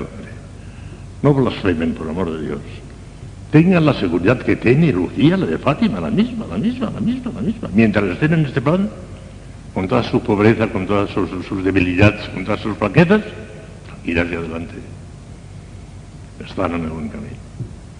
Y ahora mañana cuando les hable de los, de los señales de predestinación, porque les decía que no estamos seguros si estamos predestinados o no, no podemos saberlo. Pero tenemos unas señales tan claras, tan evidentes, que llegaremos a la evidencia absoluta. Entonces nuestra fe se fortalece, nuestra esperanza se fortalece de una manera tremenda, que tenemos una seguridad cierta y absoluta y firme, como tiene que ser. Porque la esperanza, ya lo hemos dicho muchas veces, ha de ser firme, segura, inquebrantable. Fiado en la omnipotencia de Dios, en la misericordia y en la fidelidad de sus palabras. En otra cosa. Así es. Y la tercera cosa, ya digo, hemos hablado un poquito ya de la omnipotencia, hemos hablado un poquito de la misericordia, pero todavía sobre la misericordia quiere decirles una cosa muy hermosa. Porque hay quien dice, no, no, la misericordia es infinita, pero la justicia de Dios también es infinita. Todos los atributos de Dios son infinitos. ¿Y por qué ha de ser uno más grande que el otro? Miren, además de ese argumento de que la misericordia no va contra la justicia, sino que la rebasa, tenemos otro impresionante. Otro argumento impresionante. Fíjese bien. La justicia de Dios con relación a nosotros y la misericordia de Dios con relación a nosotros. Arrancando del manantial, de la fuente que es el mismo Dios, La justicia es tan infinita como la misericordia. Es un torrente desbordado que viene infinitamente sobre nosotros. La misericordia también es un torrente infinito que viene desbordado sobre nosotros, pero con una diferencia muy grande. Que en el trayecto de Dios hacia nosotros, la justicia encuentra un obstáculo tremendo en la cruz de Cristo. ¿Quieres algo que te lo compense? Aquí está, Cristo crucificado. En cambio, la misericordia no encuentra ningún obstáculo, viene desbordada hasta nosotros. O sea que la misericordia llega infinita hasta nosotros. Y la justicia no puede llegar infinita hasta nosotros porque Cristo se lo impide, se pone por delante. ¿Es bonito el argumento? Aplastado. Para que vean cómo la misericordia de Dios relación con nosotros es incomparablemente más grande que tu justicia. Por Cristo. En definitiva, todos solo debemos a Cristo, Cristo, Cristo, Cristo, Cristo, Cristo. El esposo de ustedes es más pariente de ustedes que su padre, que su madre, que sus hermanos en comparación. Eso ya se lo he explicado otros años. El parentesco con Cristo nuestro Señor es tan grande que no son parientes de Él, porque están formando sola cosa. Eso en las pláticas de boda, yo siempre recuerdo esa idea que es fundamental. En adelante le digo al novio y a la novia, no seréis parientes, formaréis una sola cosa, un solo tronco. No seréis hermanos, no seréis primos hermanos, no seréis tío y sobrino, seréis una sola cosa. La esposa de Jesucristo no es pariente de Cristo, no es hermana de Cristo, no es hija de Cristo, también lo es por, por hija de Dios por la gracia. Pero de Cristo es una sola cosa. Están formando un solo tronco. O no sería la de la esposa, y sí que lo es. ¿A qué juros es? Qué intimidad tan grande tiene ustedes con Cristo. Y tienen que tener con él esa confianza y esa intimidad que tiene el esposo con la esposa y el esposo con la esposa. Igual, esa, esa confianza que no tenían los santos. Santa Teresa era descaradísima. Tenía una confianza tremenda con su esposo porque era su esposo, claro. Sean ustedes también descaradísimas con el Señor. Señor, que te lo pide de valida. Que te lo, sí, que sí, sí, sí.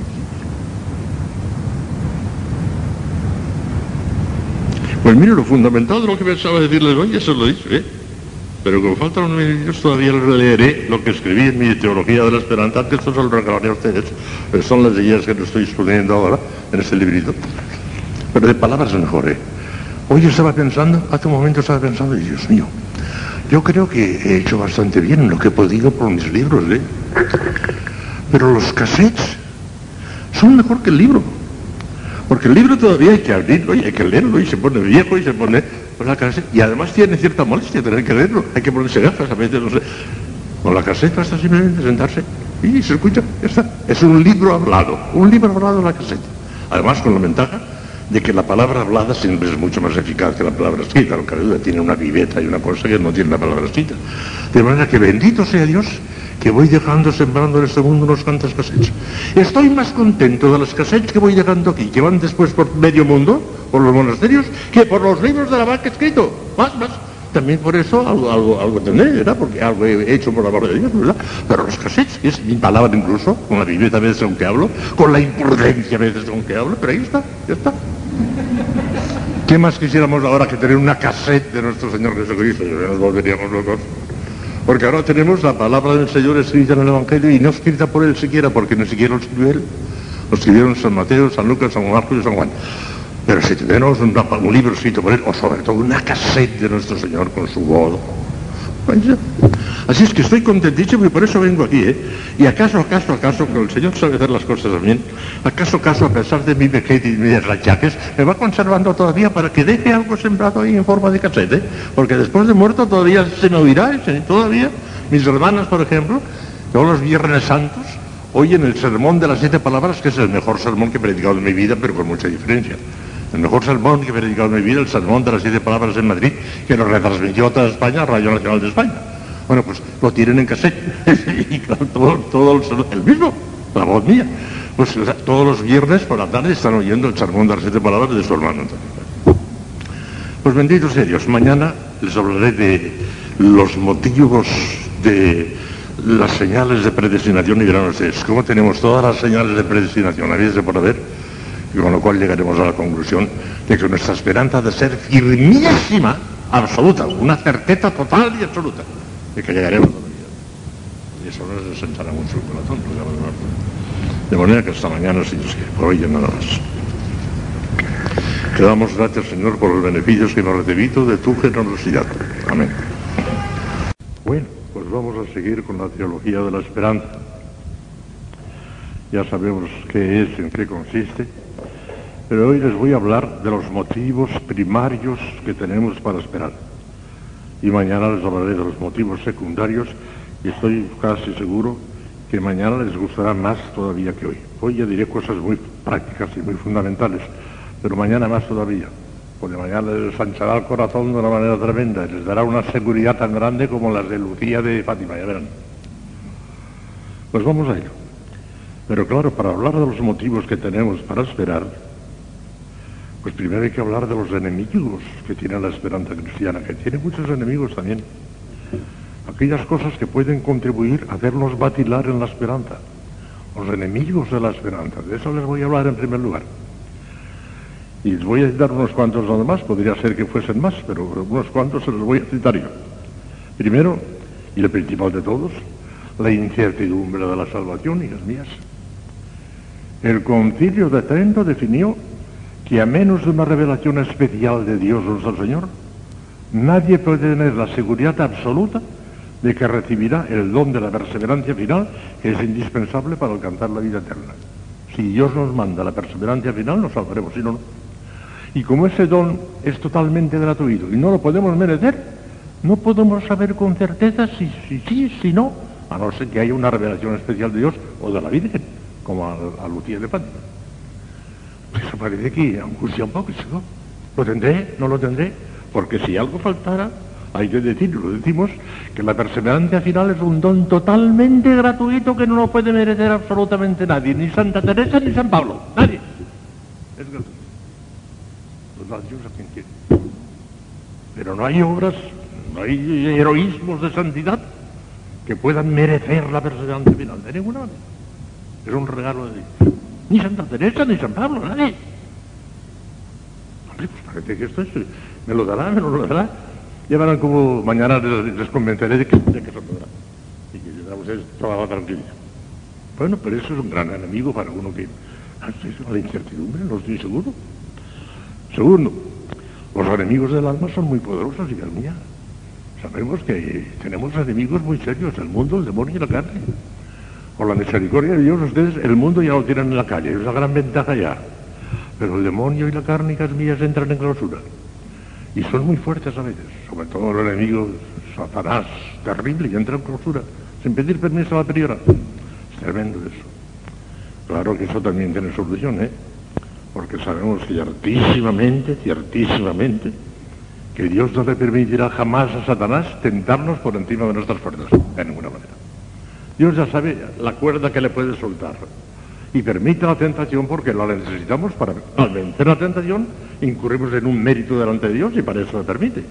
Pero si el Señor le soltase toda la cuerda que, que, Satanás quisiera, si el Señor le permitiese a Satanás que nos tentase con la fuerza con que tentó a nuestro Señor Jesucristo cuando aquellas famosas tentaciones, nos derribaría en el acto. Pero el Señor no nos Está expresamente declarado, está en la salud de San Pablo, que Dios no permitirá jamás al demonio que nos tiente por encima de nuestras fuerzas, no se lo permite. Ahora que tranquilos, son muy grandes, pero el Señor ya sabe hasta dónde puede permitir y hasta cuándo no. No seamos imprudentes, ya veremos lo que tenemos que hacer para vencer la tentación, pero por ese capítulo no hay que, no hay que tener tampoco miedo. Luego, nuestras malas inclinaciones, estamos mal inclinados, hijas mías, todos. Porque el bautismo ciertamente nos quitó el pecado original. Y nos puso la gracia, nos dice hijos de Dios, esas maravillas que hace el bautismo.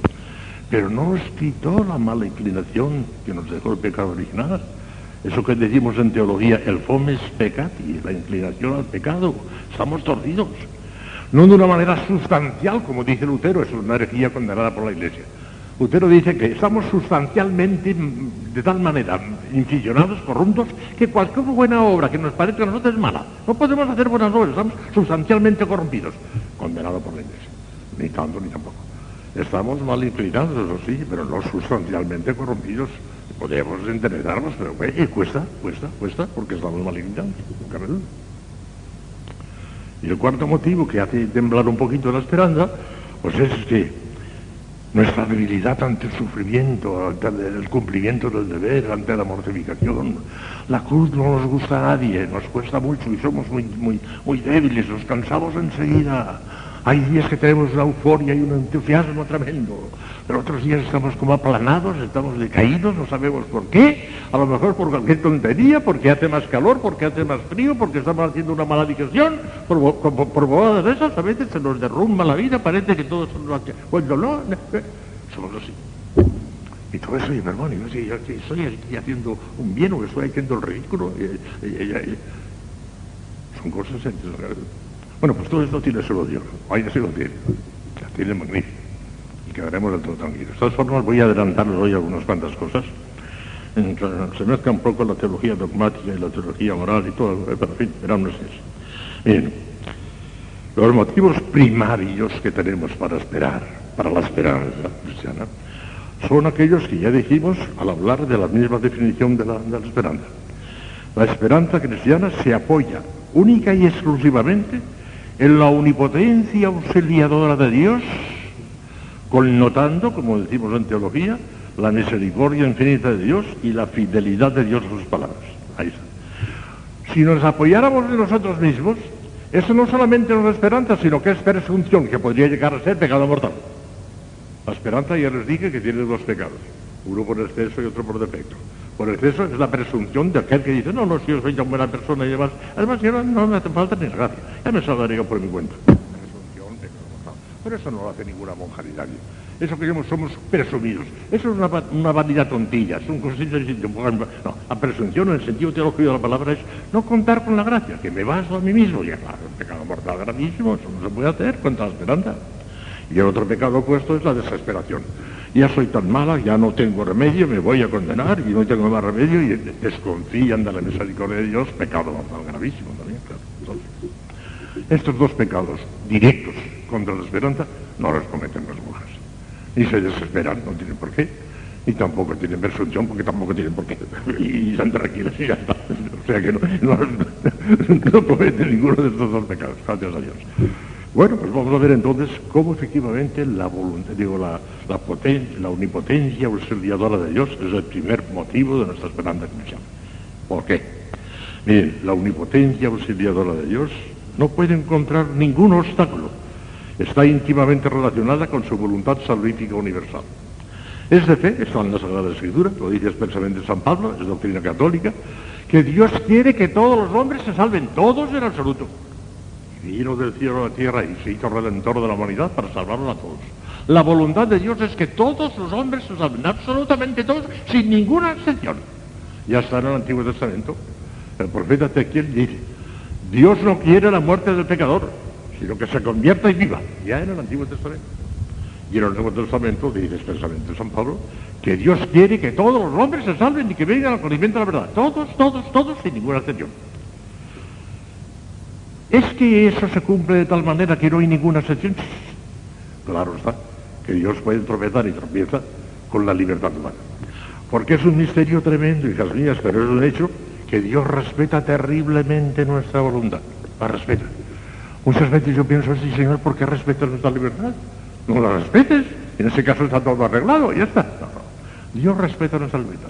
El que quiere salvarse se salva, pero el que se empeña en condenarse se condena. Porque yo se lo pedí, yo se lo pedí, yo se lo pedí. Gran misterio. El respeto de Dios a nuestra libertad.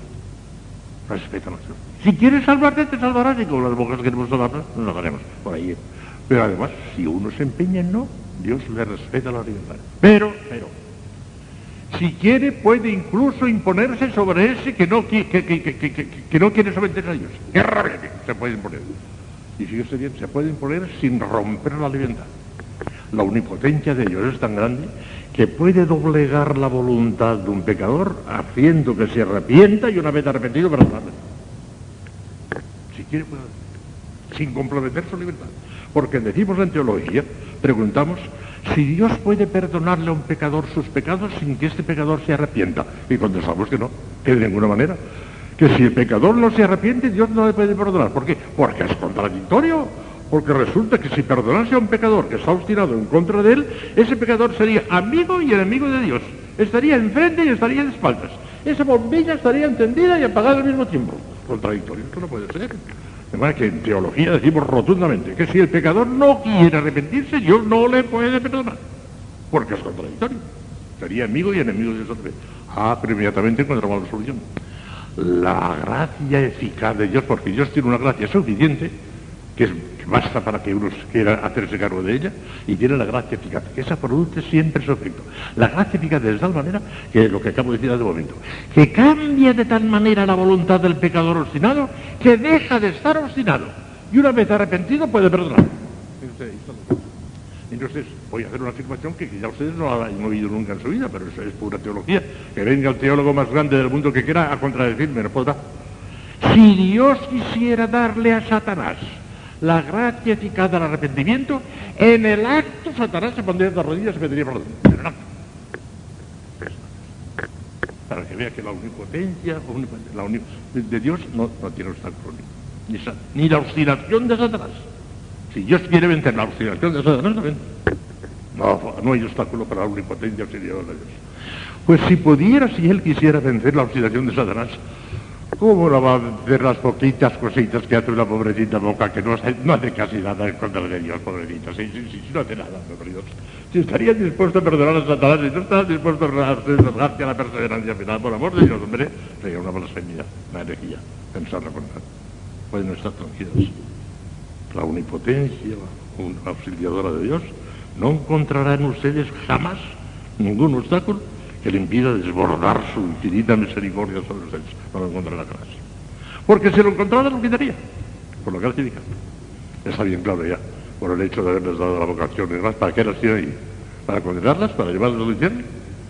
Está clarísimo. De manera que ya se queja con la. ¿no? Ahí, ahí, ahí nos tenemos que poner. No falla nunca. Y esa voluntad de Dios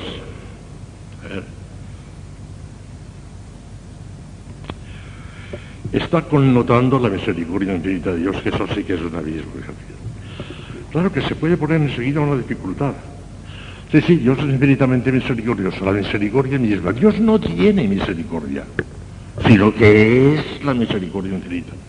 Los atributos de Dios no son accidentes sobreañadidos a su esencia, como un vestido que se pone o que se le quita. No, no, no. Es el mismo. Es la justicia, es la misericordia, es la eternidad, es la bondad, es todo. Es, no tiene, es. Bueno, pues si es así, parece que Dios no puede renunciar a su justicia, ¿eh? Dios no puede renunciar a su justicia. Sí, sí, es infinitamente misericordioso, pero es infinitamente justo. Y no puede renunciar a su justicia. Ya verán ustedes que, cómo, les- cómo se resuelve esta dificultad. San Juan Tomás está genial en esto. Dice que la misericordia no va contra la justicia, sino que la supera. Y pone un ejemplo tan clarísimo que la monja más ignorante lo verá ahora clarísimamente. Imagínense ustedes, una persona debe a otra 100 pesetas. Santo Tomás no habla de pesetas, habla de deudores. Imagínense que una persona debe otra 100 pesetas. Si en vez de darle las 100 pesetas que le debe, le da nada más que 90 y no le da la gana de darle más que 90, falta la justicia. Porque le debe 100 y tiene que darle 100, no 90. Pero si en vez de dar a 100 que les debe, le da la realísima gana de darle 120, pues ha rebasado la justicia, pero no, no ha quebrantado la justicia. La ha rebasado, ha ido más lejos de lo que la justicia exige, pero no la ha quebrantado, al contrario, ha sido espléndidamente generoso. Cuando Dios nos perdona, aunque no lo merezcamos, no quebranta su justicia, sino que la rebasa con su misericordia. Qué bonito es esto, precioso es esto. Y por eso, fíjese bien, decía Santa Teresita de Jesús, ella esperaba tanto de la justicia de Dios como de su misericordia, claro, claro, claro. Porque Dios es justo y no solamente porque es misericordioso, tendrá en cuenta que yo soy una pobrecita enfermita, débil, que no tengo fuerzas para nada. Y no sería justo si no tuviera en cuenta estas cosas. Por, eso yo espero tanto de la misericordia de Dios como de su justicia, igual de la justicia mí. Porque es justo, tendrá misericordia de mí. Maravilloso. Teresita. Claro, estaba llena del Espíritu Santo y veía estas cosas con le de repente. Nadie se lo había dicho. Ella no había leído la, la suma teológica, pero se lo, se decía el Espíritu Santo. Podemos esperar tanto de la justicia de Dios porque hay mucha gente que equivoca la palabra justicia. Justicia, y casos así, por ejemplo, un tribunal condena a un reo y, por ejemplo, le condena a cadena, a cadena o a muerte, le condena a muerte. Y cuando por fin le cuelgan o le pegan un tiro, y en fin, le han ajusticiado. Como si justicia fuese castigo. No, señor, no, no. Unas veces justicia es castigo, pero otras veces no es ju- justicia, es darle el premio que lo merece. El que ha hecho una cosa que tenían, que llevaba consigo un premio y ha hecho esa cosa, merece en justicia el premio y se lo dan, porque lo merece. O sea, que la justicia no significa siempre castigo, significa castigo o premio, lo que sea, lo que cada uno merezca, lo que cada uno recompense. Y por eso Santa Teresita, con un profundísimo sentido teológico, decía que esperaba tanto de la justicia de Dios como de su misericordia. El Señor tendrá en cuenta que somos de esas pobrecitas débiles, que tienen pocas fuerzas, que tienen buena voluntad, pero que muchas veces les falla, no tienen fuerzas, no tienen energía. Señor, ¿por qué es justo? No solamente porque es misericordioso, tendrá en cuenta eso. Y lo tienen en cuenta. Como también tienen en cuenta muchos pecados gravísimos que comete la gente del mundo. Pobre gente. Muchos de ellos han nacido en un ambiente completamente alejado de Dios. Han recibido una educación anticristiana terrible. Les han hecho creer que la iglesia tiene la culpa de todo. Ellos están completamente convencidos que atacando y quemando la iglesia están haciendo una obra buena. Si lo dice el Evangelio, muchas veces os perseguirán y pensarán que os hacen una obra de Dios. Es que el Señor tiene en cuenta todo eso. Y un hombre que se ha pasado la vida haciendo crímenes y demás, el Señor tendrá en cuenta hasta dónde ha llegado su maldad y hasta dónde ha llegado su pobre ignorancia, la mala educación que ha recibido. Lo tendrán en cuenta todo eso. Y por eso se salva muchísima más gente de la que ustedes piensan. Aquellos cuya fe solo tú conociste, decimos en el Santo, cuya fe solo tú conociste, hay mucha gente que parece que por fuera son y por dentro es otra cosa. La misericordia Dios está por encima de todo. Y no se cansa nunca, es incansable, hijas mías. ¿Cuántas veces? 70 veces 7. Nunca se cansa, nunca se cansa.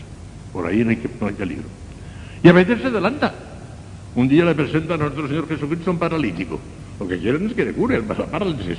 Hijo mío, tus pecados son perdonados. Pero si no se lo había pedido, si no lo había pedido, iba a que le curase la, la- la- el, el que estaba inicial. Primero le cura el alma, sin habérselo pedido, y después le cura el cuerpo. Eso es su punto de vista. Para que vean hasta dónde llega la misericordia. Es que se adelanta, se adelanta la misericordia de Dios. Y si se adelanta la misericordia de Dios para aquel que no se la pide, para las pobrecitas que se la piden continuamente de día y de noche se la va a negar. hombre. No blasfemen por amor de Dios. Tengan la seguridad que tiene Lucía, la de Fátima, la misma, la misma, la misma, la misma. Mientras estén en este plan, con toda su pobreza, con todas sus, sus debilidades, con todas sus flaquezas, ir hacia adelante. Están en el buen camino. Y ahora mañana cuando les hable de los, de los señales de predestinación, porque antes les decía que no estamos seguros si estamos predestinados o no, no podemos saberlo, pero tenemos unas señales tan claras, tan evidentes, que llegaremos a la evidencia absoluta. Entonces nuestra fe se fortale- nuestra esperanza se fortalece de una manera tremenda, que tenemos una seguridad cierta y absoluta y firme, como tiene que ser. Porque la esperanza, ya lo hemos dicho muchas veces, ha de ser firme, segura, inquebrantable. Fiado en la omnipotencia de Dios, en la misericordia y en la fidelidad de sus palabras. Es otra cosa. Así es. Y la tercera cosa, ya digo, hemos hablado un poquito ya de la omnipotencia, hemos hablado un poquito de la misericordia, pero todavía sobre la misericordia quiere deciros una cosa muy hermosa. Porque hay quien dice, no, no, la misericordia de Dios es infinita, pero la justicia de Dios también es infinita. Todos los atributos de Dios son infinitos. ¿Y por qué ha de ser uno más grande que el otro? Miren, además de ese argumento de que la misericordia no va contra la justicia, sino que la rebasa, tenemos otro impresionante. Otro argumento impresionante. Fíjese bien. La justicia de Dios con relación a nosotros y la misericordia de Dios con relación a nosotros. Arrancando del manantial, de la fuente que es el mismo Dios, la justicia es tan infinita como la misericordia. Es un torrente desbordado que viene infinitamente sobre nosotros. La misericordia también es un torrente infinito que viene desbordado sobre nosotros, pero con una diferencia muy grande. Que en el trayecto de Dios hacia nosotros, la justicia encuentra un obstáculo tremendo en la cruz de Cristo. ¿Quieres algo que te lo compense? Aquí está, Cristo crucificado. En cambio, la misericordia no encuentra ningún obstáculo, viene desbordada hasta nosotros. O sea que la misericordia llega infinita hasta nosotros. Y la justicia no puede llegar infinita hasta nosotros porque Cristo se lo impide, se pone por delante. ¿Es bonito el argumento? Aplastado. Para que vean cómo la misericordia de Dios en relación a nosotros es incomparablemente más grande que su justicia. Por Cristo. En definitiva, todos solo debemos a Cristo, Cristo, Cristo, Cristo, Cristo, Cristo. El esposo de ustedes es más pariente de ustedes que su padre y que su madre y que sus hermanos en comparación. Eso ya se lo he explicado otros años. El parentesco con Cristo nuestro Señor es tan grande que no son parientes de Él, porque están formando sola cosa. Eso en las pláticas de boda, yo siempre recuerdo esa idea que es fundamental. En adelante le digo al novio y a la novia, no seréis parientes, formaréis una sola cosa, un solo tronco. No seréis hermanos, no seréis primos hermanos, no seréis tío y sobrino, seréis una sola cosa. La esposa de Jesucristo no es pariente de Cristo, no es hermana de Cristo, no es hija de Cristo, también lo es por, hija de Dios por la gracia. Pero de Cristo es una sola cosa. Están formando un solo tronco. O no sería la de la esposa, y sí lo es. Hay que. Qué intimidad tan grande tiene ustedes con Cristo. Y tienen que tener con él esa confianza y esa intimidad que tiene el esposo con la esposa y el esposo con la esposa. Igual, esa, esa confianza que no tenían los santos. Santa Teresa era descaradísima. Tenía una confianza tremenda con su esposo porque era su esposo, claro. Sean ustedes también descaradísimas con el Señor. Señor, que te lo pide Catalina. Que te lo, sí, que te, sí, sí.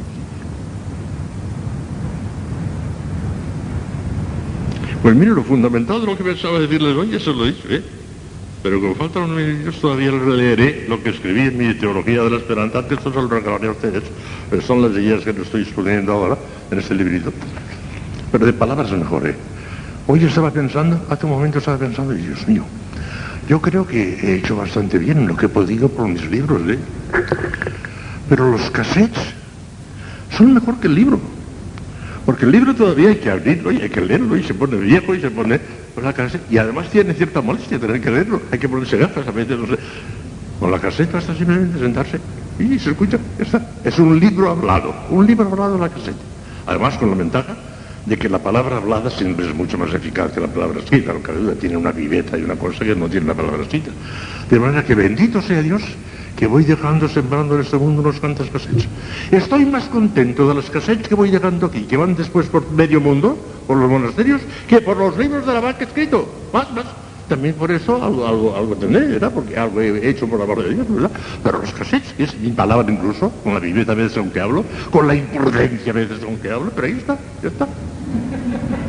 ¿Qué más quisiéramos ahora que tener una cassette de nuestro Señor Jesucristo? Nos volveríamos locos. Porque ahora tenemos la palabra del Señor escrita en el Evangelio y no escrita por Él siquiera, porque ni siquiera lo escribió Él. Lo escribieron San Mateo, San Lucas, San Marcos y San Juan. Pero si tenemos un, un libro escrito por Él, o sobre todo una cassette de nuestro Señor con su voz. Así es que estoy contentísimo y por eso vengo aquí, ¿eh? Y acaso, acaso, acaso, que el Señor sabe hacer las cosas bien, acaso, acaso, a pesar de mi vejez y mis rachaques, me va conservando todavía para que deje algo sembrado ahí en forma de cassette, ¿eh? Porque después de muerto todavía se me oirá, ¿eh? todavía. Mis hermanas, por ejemplo, todos los viernes santos, oyen el sermón de las siete palabras, que es el mejor sermón que he predicado en mi vida, pero con mucha diferencia. El mejor sermón que he predicado en mi vida, el sermón de las siete palabras en Madrid, que lo retransmitió toda España, Radio Nacional de España. Bueno, pues lo tienen en cassette. y claro, todo, todo el, el, mismo, la voz mía. Pues todos los viernes por la tarde están oyendo el sermón de las siete palabras de su hermano. Pues bendito sea Dios. Mañana les hablaré de los motivos de las señales de predestinación y verán ustedes cómo tenemos todas las señales de predestinación habidas de por haber y con lo cual llegaremos a la conclusión de que nuestra esperanza de ser firmísima, absoluta, una certeza total y absoluta de que llegaremos a la vida. Y eso nos sentará mucho el corazón. De manera que hasta mañana, si Dios quiere, por hoy nada más. Te damos gracias, Señor, por los beneficios que hemos recibido de tu generosidad. Amén. Deus ricorda fidelum Santi Spiritus et usazione de quisti, in ogni spiritu recta sapere, ed eo sempre consolazione godere, per Cristo un Domino nostro. Ave Maria, grazia plena, Dominus tecum, benedicta tu in mulieribus, et benedictus fructus ventris tui, Iesus.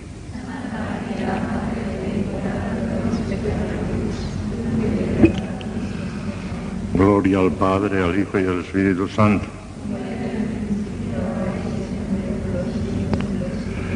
Reina del Santísimo Rosario, San José, Santo Padre Domingo, Santa Catalina de Siena, Santa Teresa de Jesús, San Juan de la Cruz. Bueno, pues vamos a empezar. La lección de esta tarde, que gira todavía en torno a la virtud de la esperanza teologal, podría llevar por título, si quisiéramos ponerle un título, la esperanza y la predestinación. La esperanza y los signos, las señales de predestinación. Ya verán ustedes. Decíamos el primer día, cuando les di la, la definición de la virtud de la esperanza, que es una virtud divina, infusa por Dios en nuestra alma, que nos da la seguridad y la certeza absoluta de que apoyados a la omnipotencia auxiliadora de Dios y connotando su misericordia y la, y la fidelidad de Dios a sus palabras, obtendríamos infaliblemente la vida eterna. Seguridad absoluta, ciertísima. Pero claro, eso parece que es un poco de exageración, ¿eh? Porque por otra parte sabemos que la Iglesia tiene definido, lo tiene definido, una verdad de fe, que a menos de una revelación de Dios, nadie puede estar seguro, con absoluta seguridad y certeza, de que tendrá el gran don de la perseverancia final. La perseverancia final es un don gratuito. Y la perseverancia final significa morir en gracia de Dios. Esa es la perseverancia final. El que muere en gracia de Dios tiene una perseverancia final. El que no muere en gracia de Dios no tiene perseverancia final. Y como no podemos saber con absoluta certeza, a menos de una revelación divina, que tendremos ese don, pues parece que la esperanza cristiana eh, tiene cierta incertidumbre, no estamos del todo seguros. ¿Por qué decimos que hay una seguridad absoluta y total con la esperanza? No, no, no, no, no, porque ahí hay una incertidumbre muy grande. Ya verán ustedes como no hay incertidumbre ninguna. Es cuestión de saber explicar, saber dar un rodeo para llegar a la verdad. Ya verán ustedes de qué manera. Vamos a tener, vamos a llegar a una certeza total y absoluta de que obtendremos la vida eterna, con mayor seguridad todavía que la de Lucía de Fátima Mayor. No igual, sino mayor. Y lo vamos a saber. Lo voy a demostrar. No igual, sino mayor. Hombre, mayor que la palabra de la Virgen. La palabra de la Virgen no puede fallar. Le dijo Lucía, le preguntó Lucía, ¿iré yo al cielo? Y ella contestó, sí. Y Jacinta también. Y Francisco también. La palabra de la Virgen no puede fallar. De manera que Jacinta sabe con absoluta seguridad que irá al cielo porque se lo ha dicho la Virgen. Y sin embargo, vuelvo a repetir ahora, que las razones que les voy a exponer ahora son más fuertes todavía que esas de Fátima. ¿Por qué? Por una razón muy sencilla. Porque las visiones de Fátima son auténticas, son verdaderas. La iglesia las ha bendecido, la iglesia las ha aprobado. Pero no son de fe. En absoluto podrían haberse equivocado los niños. Sabemos que no se han equivocado. La iglesia ha bendecido las cosas de Fátima. Yo estoy completamente seguro, completamente convencido que la Virgen les dijo que iría al cielo y eso es cierto, ciertísimo. Pero eso no es de fe. Esa es una revelación particular. Eso lo sabe ciertísimamente eh, Lucía. Y lo sabemos nosotros porque lo ha dicho ella. Pero eso no es de fe para nosotros. En cambio, las razones que les voy a dar esta tarde están apoyadas directamente en la divina revelación. Lo que les voy a decir lo dice Cristo, lo dice el Evangelio, lo dice la...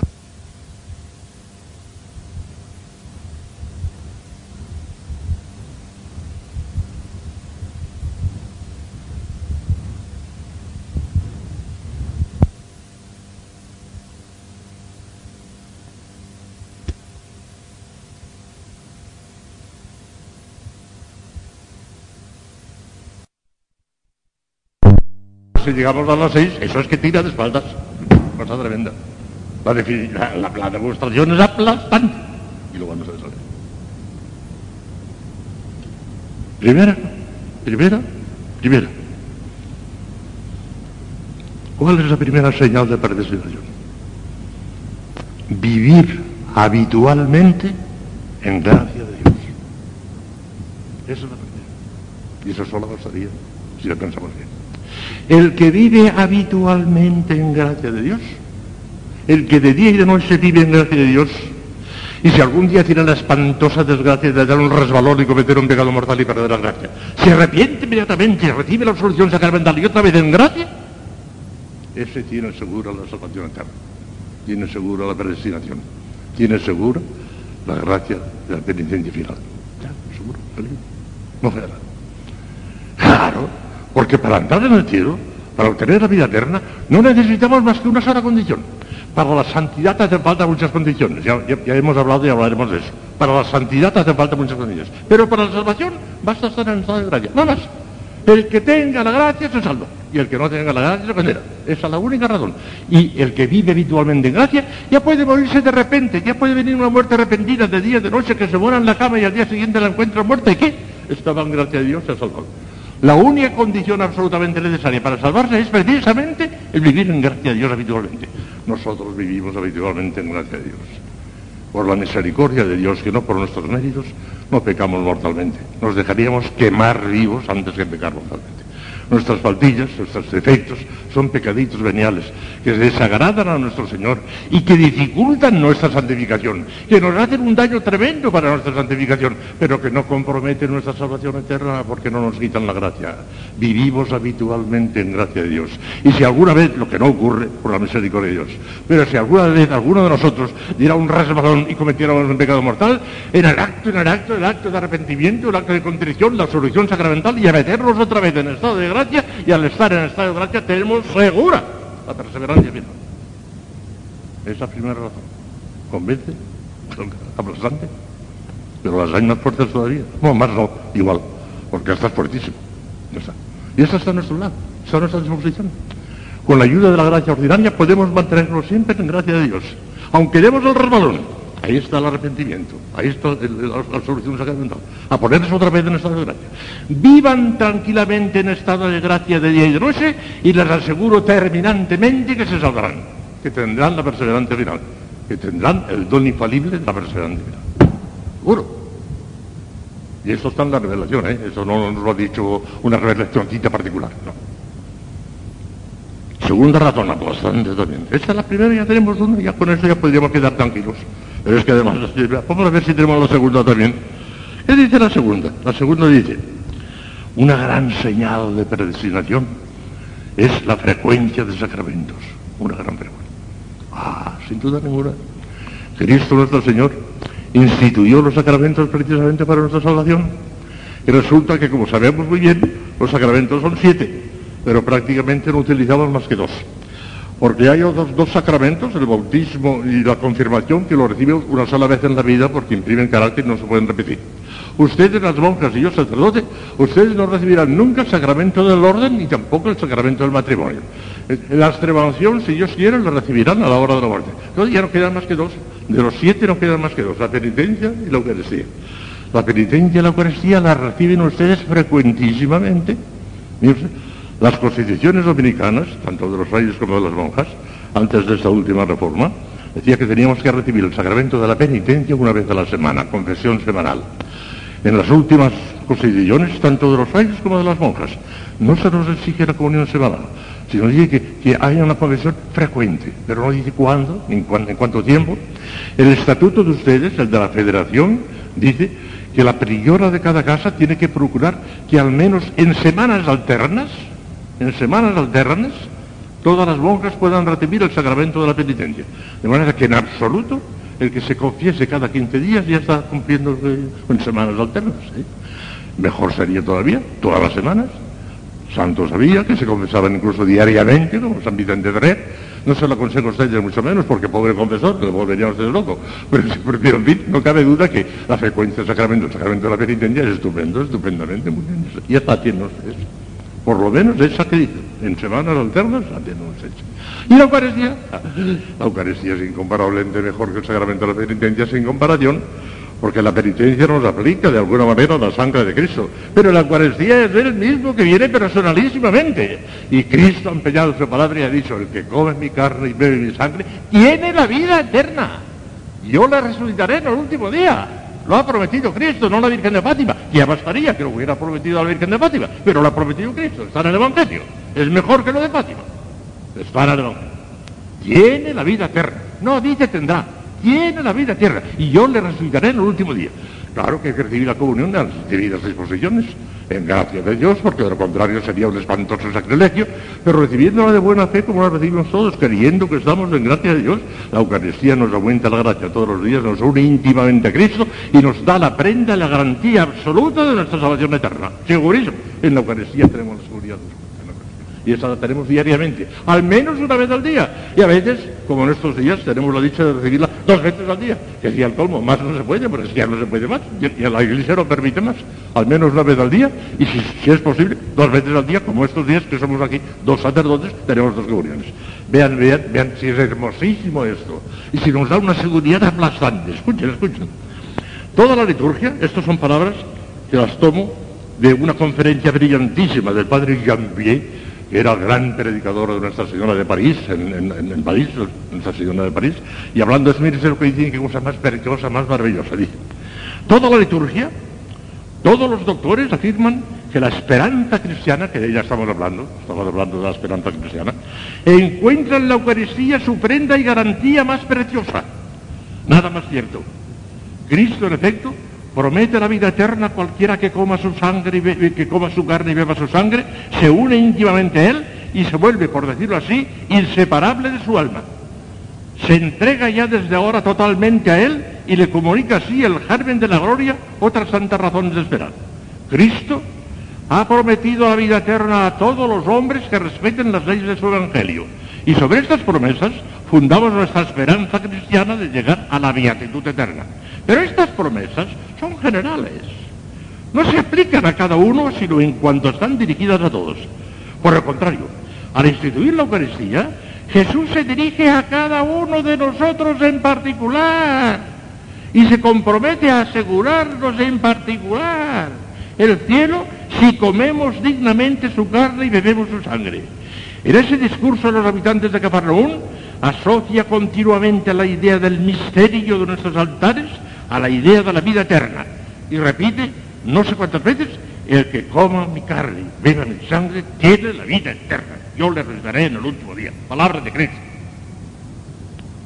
Cada vez pues que nos acercamos al banquete sagrado, Jesús nos da su palabra de que nos quiere salvar, derramando su sangre en el Calvario. Piensa en toda la humanidad y derramándola en nosotros por la comunión, piensa en nosotros en particular, en nosotros mismos. Y su palabra se dirige personalmente a nosotros en particular, como se dirigió personalmente al buen ladrón cuando le dijo, hoy mismo estarás conmigo en el paraíso. Por consiguiente, si la sociedad cristiana encuentra en los discursos evangélicos una promesa para su esperanza colectiva, en la Eucaristía la encontramos para nuestra esperanza individual una promesa que nos, nos concierne individualmente a cada uno de nosotros y cuyo cumplimiento no será eludido.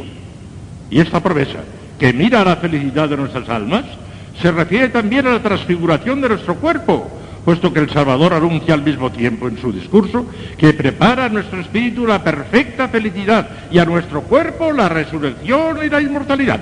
El que come mi carne y bebe mi sangre tiene la vida eterna yo le resultaré en el último día.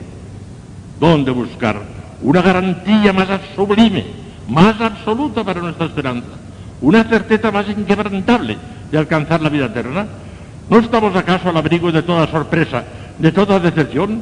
¿No estamos salvados ya, por anticipado, permaneciendo unidos aquí a aquel que no puede perdernos? En efecto, estamos ya salvados por anticipado. Y es el mismo Cristo quien nos lo asegura. Porque no dice el que come mi carne y bebe mi sangre tendrá la vida eterna, sino que dice tiene la vida eterna. Y la palabra de Cristo no puede faltar. es maravilloso. La segunda la tenemos claramente. Tenemos la Eucaristía diaria, tenemos la promesa diaria de Cristo. Todos los días Cristo individualmente nos dice, a ti te quiero salvar. Por eso viene la Eucaristía. A ti, no en general, sino a ti te quiero salvar. Y decir Eucaristía es cosa La segunda la tenemos clarísima. Ya teníamos la primera, la gracia. Ahora la segunda. Vamos a ver si tenemos la tercera también. Porque no haría falta, ¿eh? Pero vamos a ver si tenemos también la tercera. La tercera dice así.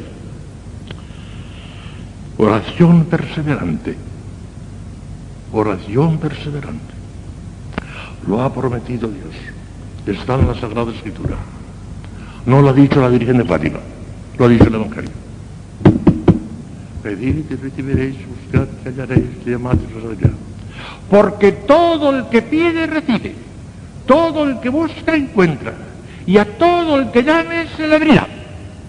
Mis palabras no pasarán. Pasará el cielo y la tierra. El cielo de los astros, ¿eh? la luna y su pasará. Pero la palabra de Cristo no pasará. Se cumplirá. La oración perseverante es infalible para obtener la, el perseverante final. Tengan ustedes en cuenta que una cosa es merecer y otra cosa es impetrar. No podemos merecer la perseverancia final. Este es un dogma de fe, está declarado por la Iglesia. Pero podemos impetrarla, podemos pedirla de limosna, de limosna gratuita, pero podemos pedirla. Y si la pedimos, la obtendremos infaliblemente. No la habremos merecido, pero la tendremos infaliblemente por petición. Que más nos da una cosa que otra. La oración perseverante. Por eso decía San Alfonso de Ligorio. El que ora se salva y el que no ora se condena. Me exageró un poquito.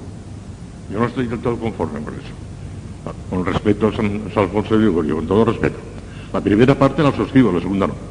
La primera parte, el que ora se salva, ciertísimo, está en el Evangelio. El que no ora se condena. Cuidado. Hay mucha gente que se puede salvar incluso sin orar. ¿Y cuántos?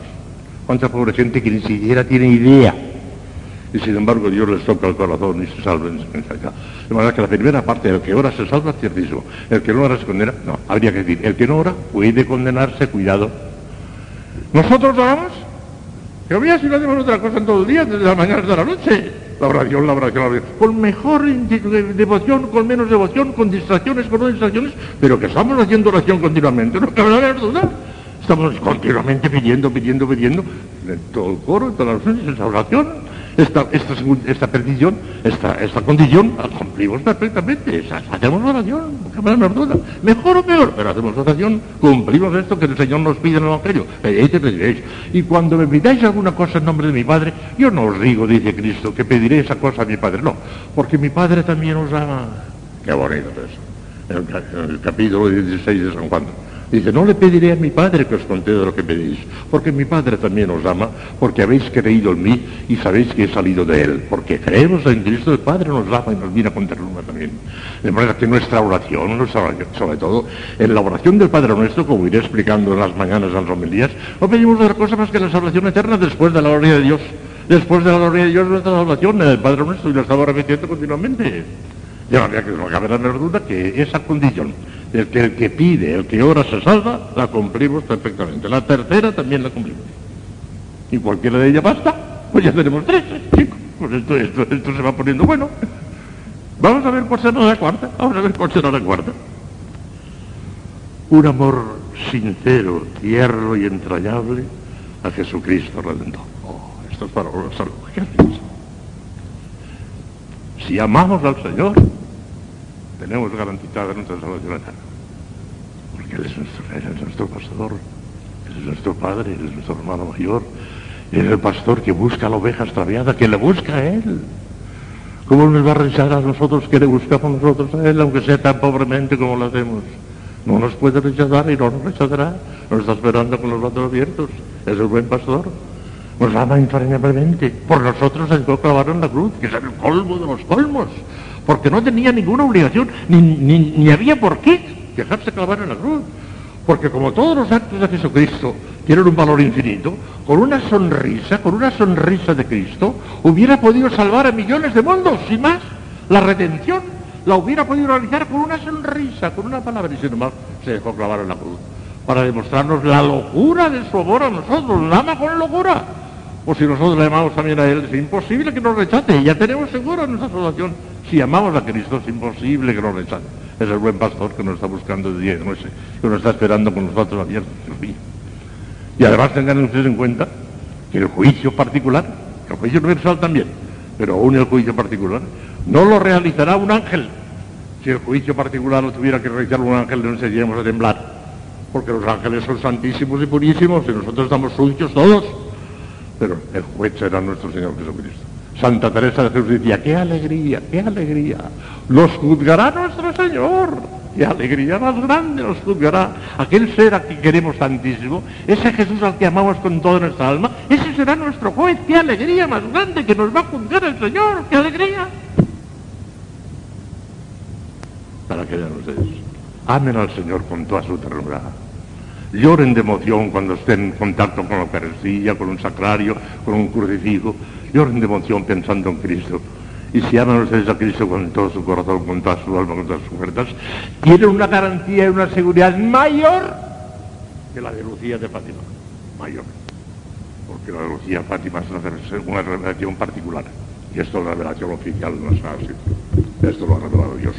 Esto segurísimo. Aquí no hay trampa ni cartón. ¿Reúnen la cuarta ¿Aman a nuestro Señor Jesucristo? ¿Están enamoradas de nuestro Señor Jesucristo? Les garantizo en nombre de Cristo que alcanzarán la vida eterna. Mientras no pierdan la, ese amor a Cristo, claro, naturalmente, ustedes tienen la culpa. Qué maravillas. Cristo, ¿no está? Aquí, ¿eh? Al que venga a mí, yo no lo rechazaré. Dice, claro, ¿eh? Qué alegría que será nuestro juez, Santa Teresa. Es el buen pastor. Te va a rechazar a ti, que eres una pobrecita oveja, pero que le buscas a él en medio de tus imperfecciones. No te rechazará. Miren, cuentan una anécdota emocionante. Y unos cazadores estaban con la escopeta persiguiendo a un conejo. El conejo tenía mucha habilidad, saltaba, saltaba, saltaba, pero los cazadores con la escopeta, pim, pim, tirando tiros muy cerca de él, hasta que el pobre conejito, cuando vio que estaba perdido ya, entonces dio un salto y se colocó en los brazos del, cazador. Él tendrá compasión. Cuando me vean sus brazos, no se deberá matar.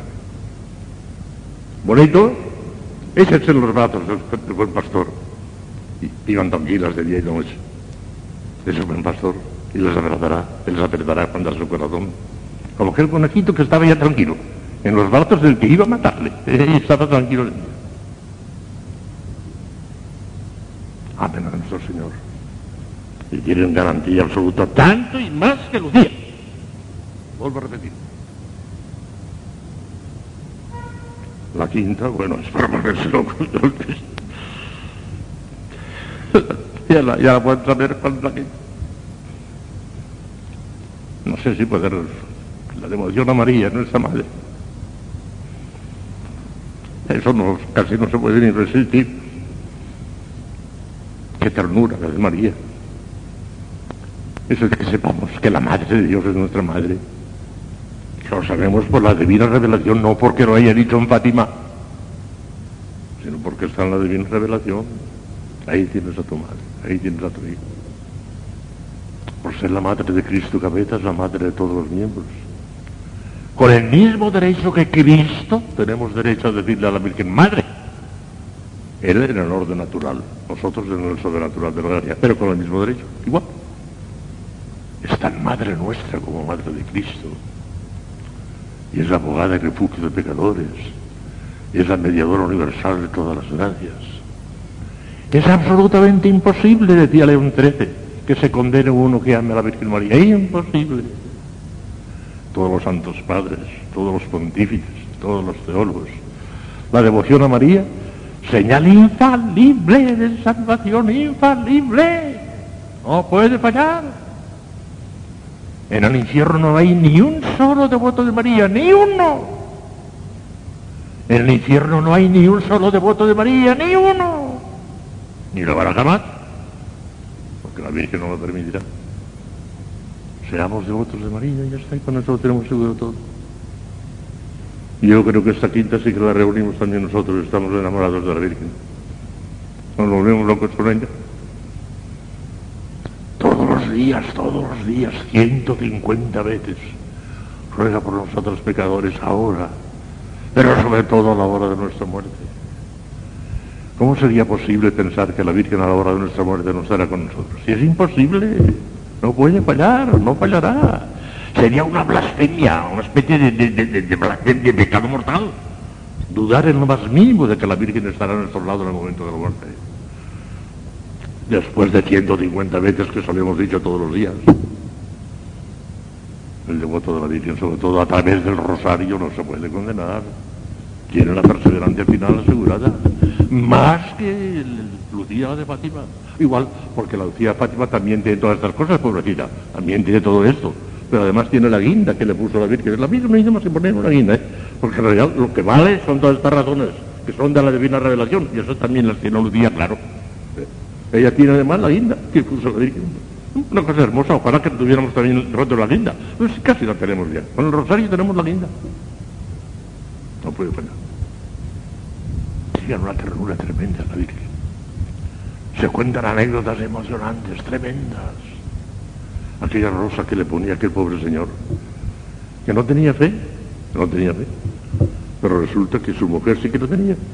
Y le ponía flores a la Virgen. Y él no tanto por la Virgen como por darle gusto a su mujer, cortaba del, del rosal las, rosas, se las daba a su mujer para ponerlas la Virgen. Pensó que se hubiera condenado porque se murió sin sacramentos ni nada. Aquella mujer se volvió loca pensando que su marido se había condenado. Se fue al cura de Ars, ya saben lo que pasó, que se había contado más de una vez, y cuando usted tiene una pena muy grande, ¿verdad? ¿Cómo no voy a tener? Si mi, gran preocupación era la salvación de mi marido, y se murió sin sacramentos y no practicaba nada. Su marido está en el purgatorio. ¡Ay! ¿Qué me usted? ¿Qué me usted? Está en el purgatorio, rece por él. ¿Sabe usted que aquellas flores que le defría a usted, para... la Virgen se lo pagó a la hora de la muerte con un acto de conversión? Y gracias a la Virgen, ahora su marido está en el purgatorio. Vaya, sé que tengo mucho que hacer. Rece mucho por él que está en el purgatorio. Unas flores con qué cariño le pongo yo todas las mañanas. Ponga todos los días alguna rosa Santa la Virgen, si la tienen, y si no, póngansela en su corazón. Esa florecita la Virgen, todos los días, no puedo fallar. Muchas veces los misioneros han practicado esto, después de todas las razones habidas de por haber, para tratar de convertir a los pecadores en una bendición, ya por fin se conforman con una cosa. Rece usted tres Ave Marías a la Virgen nada más. Yo ya sé. Con que rece tres Ave Marías a la Virgen, ella se encargará de todo lo demás. Hace pocos meses, no sé si llega el año, hace pocos meses, murió en España un hombre extraordinario, gran católico, amigo mío, yo le quería mucho y él a mí también, gran católico. Voy a decir su nombre porque como voy a hablar de él, alabándole, no hay por qué inconveniente. El doctor Vallejo Nájera. doctor Vallejo Nájera, que murió en plena juventud todavía, tenía cincuenta y tantos años, resulta que era un gran caballero cristiano, qué gran cristiano, qué devoto de la Virgen, qué gran católico. Yo hablé con él, una cosa maravillosa. Pues tenía un amigo muy famoso cuyo nombre no voy a pronunciar, porque este claro tendría que hablar mal de él y el nombre no lo voy a pronunciar. Tenía un amigo que, es, que vive todavía, el desgraciado de él, mala persona. Pero como era amigo suyo, Vallejo Nájera dijo, mira, por lo menos protege y me voy a morir, porque él sentía que se moría, era un médico extraordinario, sabía que tenía cáncer, que se moría. Me voy a morir muy pronto.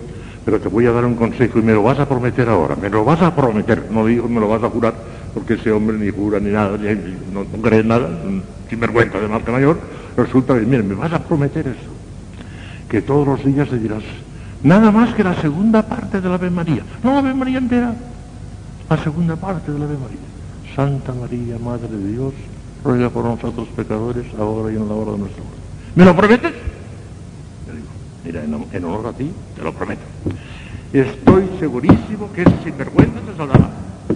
Por esa Tuvo la intuición Vallejo Nájera que eso era la única manera de salvar a aquel hombre, estoy segurísimo. Segurísimo. No fallaba. Para que vean. Pues nosotros que solo decimos 150 veces al día, el calculo es eso, si tenemos seguridad absoluta, absoluta. Amen entrañablemente a la Santísima Virgen María y les garantizo en nombre de Dios, en nombre de Cristo y en nombre de María que tendrán la perseverancia final, que morirán en gracia de Dios y que irán al cielo para toda la eternidad, con mayor seguridad que Lucía la de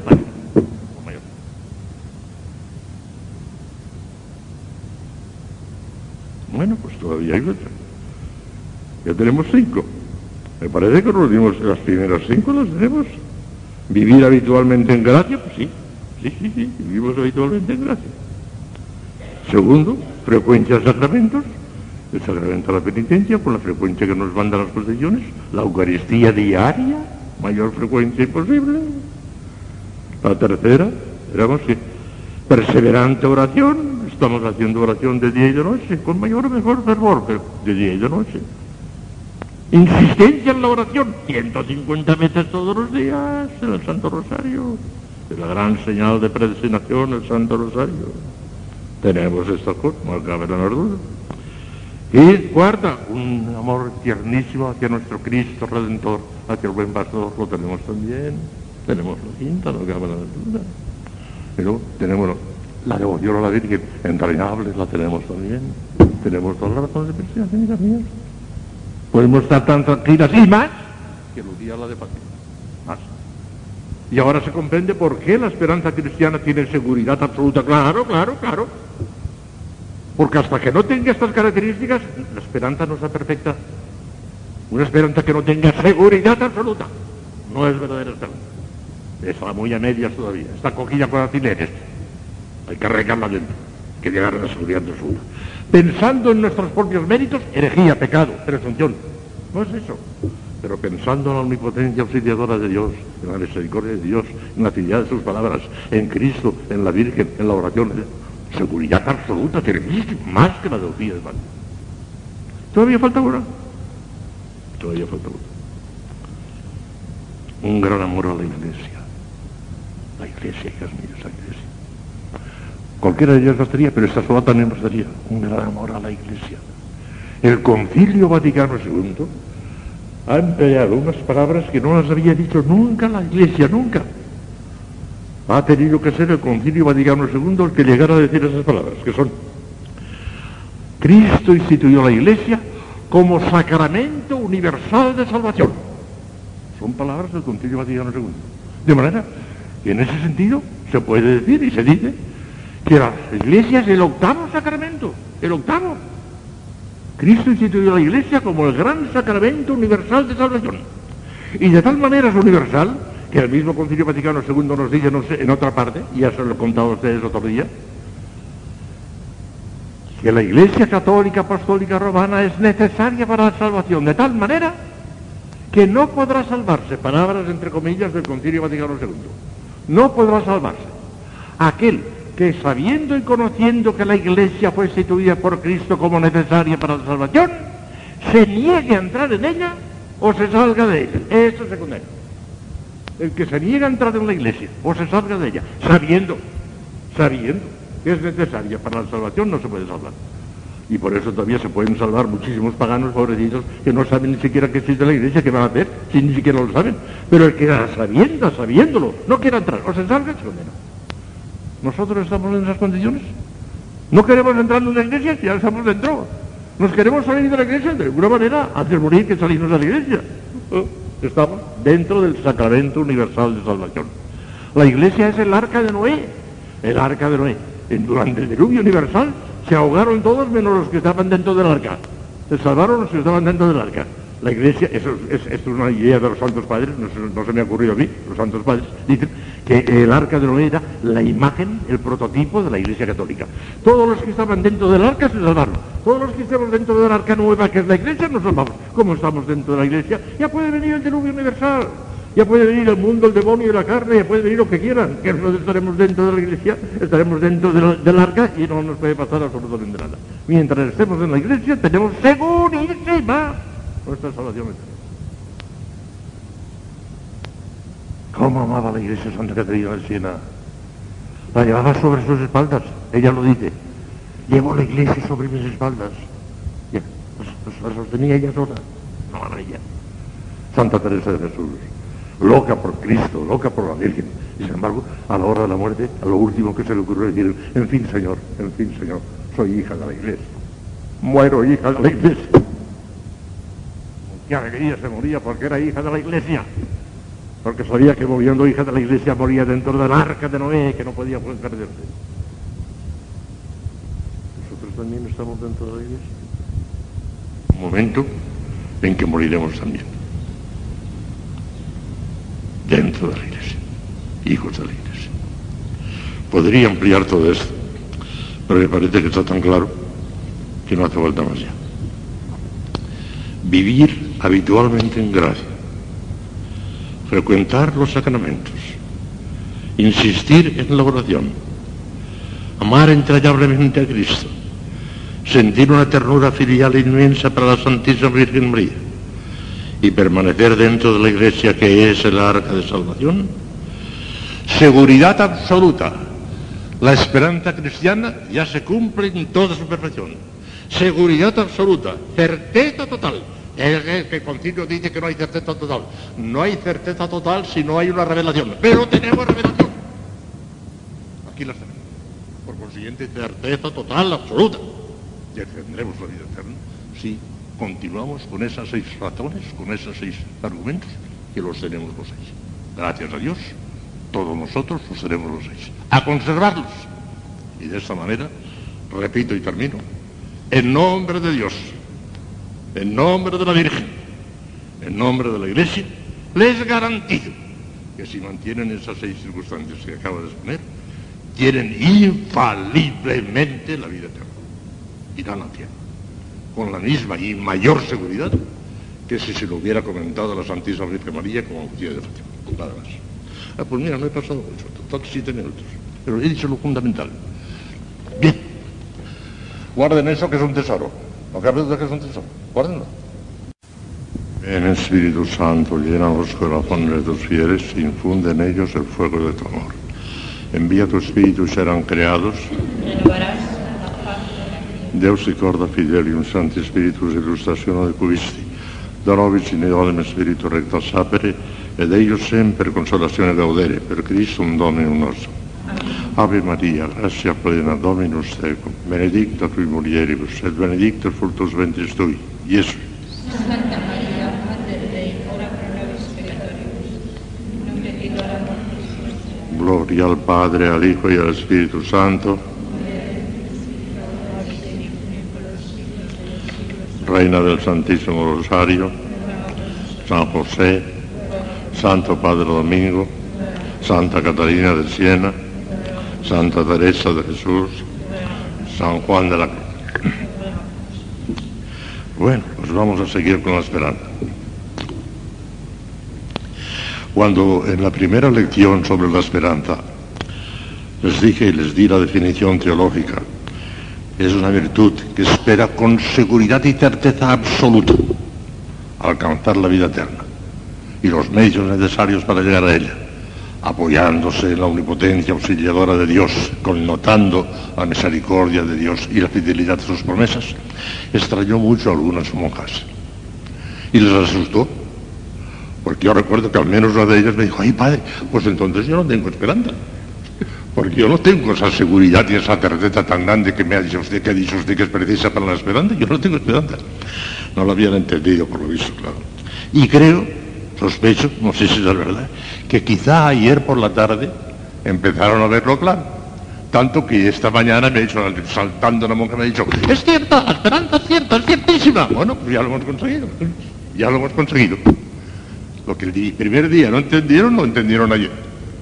Creo, no sé, porque el Señor quiso que mi charlita de ayer fue una de las mejores de mi vida, ¿eh? De las mejores, tanto que les pido que me saquen una copia. Porque quiero que lo oigan las de Medina, las de San Sebastián, las de Utuado, cuando iglesia ya lo verían, de todas formas, pero quiero propagarla mucho porque creo que fue un gran acierto que el Señor me, me inspiró. Ayer ya vieron claro que la esperanza es ciertísima, absolutamente segura. Entendido, ya lo han visto. Bueno, hay muchos grados de practicar la esperanza. Y vamos ahora a insistir a ver cómo funciona la esperanza en los principiantes, en las almas ya un poco más adelantadas y en los perfectos. O para utilizar la simbología que ya conocen ustedes de memoria, cómo funciona la esperanza en la calderilla, en la plata y en el oro. Vamos a ver cómo funciona en los tres. Porque puede crecer y tiene que crecer y tiene que arraigarse cada vez más. Tiene que llegar a ser oro en todos nosotros, como ayer lo vimos, pues tiene que llegar a ser oro. Vamos a ver qué podemos hacer. Primero vamos a darles unos cuantos consejos a las almas que están comenzando, a las principiantes. Probablemente aquí no hay ninguna, gracias a Dios, porque ya están bastante levantaditas. alma principiante llamo yo a uno de los que acaba de salir del pecado, acaba de convertirse en Dios y empieza ya la vida espiritual, son principiantes.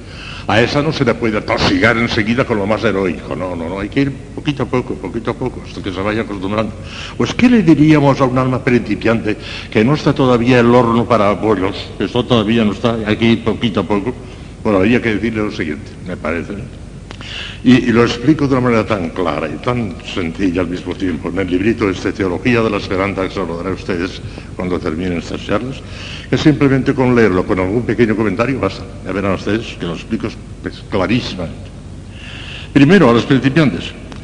Evitarán tropezar ante todo en alguno de los dos escollos contrarios a la esperanza, la presunción y la desesperación. Para evitar el primero, han de considerar que sin la gracia de Dios no podemos absolutamente nada en el orden sobrenatural. Sin mí no podéis hacer nada. Juan 15, 15. Nada. Ni poco ni mucho. Nada. Juan 15. Ni siquiera tener un buen pensamiento o pronunciar fructuosamente el nombre de Jesús. 1 Corintios 12, 3. Está en la revelación. Tengan en cuenta que Dios es infinitamente bueno y misericordioso, pero también infinitamente justo y nadie puede reírse de él. Gálatas 6.7. Está dispuesto a salvarnos, pero a condición de que cooperemos voluntariamente a su gracia. Primero a los Corintios 15.10. Y obremos nuestra salvación con temor y temblor. Filipenses 2.12. Eso, al principiante hay que decir eso. Que no se hagan seguida demasiadas ilusiones. Cuidado. Contra la desesperación, que es el otro pecado contra la esperanza. Contra la desesperación y el desaliento, recordarán que la misericordia de Dios es incansable en perdonar al pecador arrepentido, que la violencia de nuestros enemigos jamás podrá superar el auxilio omnipotente de Dios, y que si es cierto que por nosotros mismos no podemos absolutamente nada, con la gracia de Dios lo podemos todo. Omnio possum que me conforta. Todo lo puedo en aquel que me conforta. Filipenses 4:13. Hay que levantarse animosamente de las recaídas y reemprender la marcha con mayores bríos, tomando ocasión de la misma falta para, redoblar la vigilancia y el esfuerzo. Todas las cosas contribuyen al bien de los que aman a Dios, dice el apóstol San Pablo, Romanos 8:28. Y San Agustín se atreve a añadir, en pecata, hasta los pecados. Porque los pecados son ocasión de que el alma se torne más vigilante y precavida, tome más precauciones, en pecata. San Agustín lo dice. Para que nosotros también podemos porque tenemos caíditas pequeñas, ¿eh? Pues esa caídita que te sirve de escarmiento para tener un poco más de cuidado. Segundo, procurarán levantar su mirada al cielo, que es lo propio de la esperanza. Lo propio de la esperanza del cielo, pero hay que empezar a levantar ya la mirada al cielo. Y ello, primero, para despreciar las cosas de la tierra. Todo lo de acá es sombra, vanidad y engaño, hijas mías. Ninguna criatura puede llenar plenamente el corazón del hombre en el que ha puesto Dios una capacidad infinita. San Agustín, que se sabía de memoria estas cosas y que las había vivido por experiencia, en la primera página, el número número uno del primer capítulo de las confesiones, cuando habla de lo que le pareció él, estampó esa, esa, esa, esa fórmula lapidaria maravillosa. Nos has hecho, Señor, para ti, y nuestro corazón está inquieto y nos ha sosegado hasta que descansa en ti. En la primera página de las confesiones escribe San Agustín. Él sabía que el corazón no se llenaba más que con Dios. Y aún en el caso de que pudieran satisfacerle de las cosas de este mundo, sería una dicha fugaz y transitoria como la vida misma del hombre sobre la tierra. Todo pasa, Dios mío. Placeres, dinero, honores, aplausos, todo pasa. Se desaparece como el humo. Tenía razón San Francisco de Borja. No más servir al Señor que se me pueda morir. En fin de cuentas, ¿qué le aprovecha al hombre ganar el mundo entero si al cabo pierde su alma para toda la eternidad? Mateo 16, 26. Eso eh, hay que decirlo al principiante. Y aún a nosotros también, nos viene bien a todos. Y hay que levantar las miradas al cielo, segundo, para consolarse en los trabajos y amarguras de la vida, que bien nos viene a nosotros esto. La tierra es un lugar de destierro, hijas mías, y no nos tiene que sorprender. Un valle de lágrimas y de miserias lo cantamos en la salve. El dolor nos acompaña inevitablemente desde la cuna hasta el sepulcro. Nadie se escapa de esta ley inexorable, todos. Pero la esperanza cristiana no recuerda que todos los sufrimientos de esta vida no son nada en comparación de la gloria que ha de manifestarse en nosotros, Romanos 8:13. Y que si sabemos soportarlo santamente, estas momentáneas y ligeras tribulaciones nos preparan el peso eterno de una sublime e incomparable gloria para toda la eternidad. Segunda Corintios 4:17. Qué consuelo tan inefable experimenta el alma tribulada al contemplar el cielo, aunque sea a través del cristal de sus lágrimas. Puede llorar, a veces se nos escapan las lágrimas, pero a través del cristal de las lágrimas contemplemos el cielo, qué consuelo más grande experimentaremos. Y tercero, para animarse a ser buenos, claro, claro. Hay que mirar el cielo para animarse a ser buenos. Cuesta mucho la práctica de la virtud, hijas mías, cuesta mucho. Hay que dejarlo todo. Hay que renunciar a los propios gustos y caprichos. Y hay que rechazar los continuos asaltos del mundo del demonio de la carne. Sobre todo al principio de la vida espiritual se hace muy dura esta lucha y continúa, por eso fracasan tantos. Intentan la vida religiosa. Esto no es para mí, no puedo. No tiene fuerzas, no tiene fuerzas.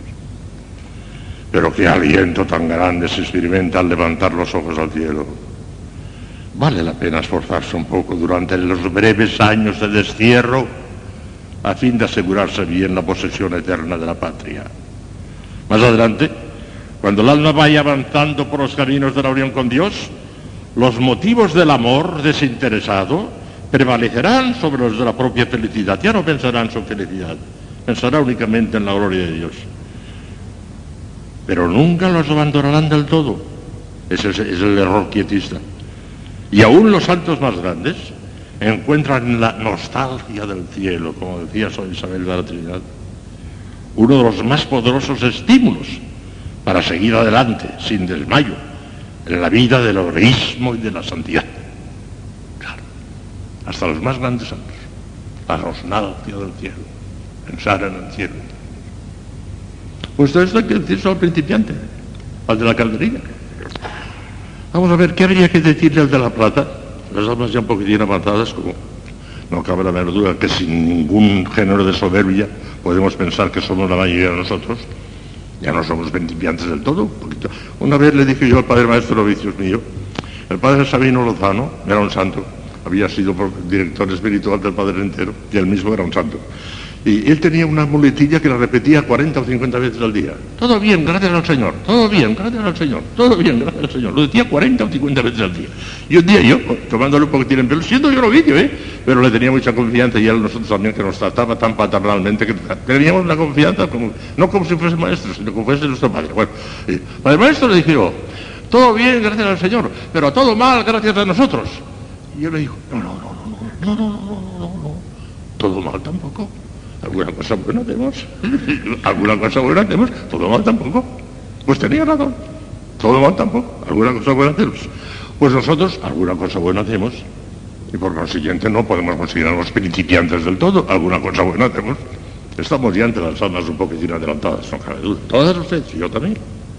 Pues vamos a ver qué hay que decirles a todas ustedes, a las de la plata y a mí, que no sé si llego a plata, pero por si acaso llegas. Vamos a ver.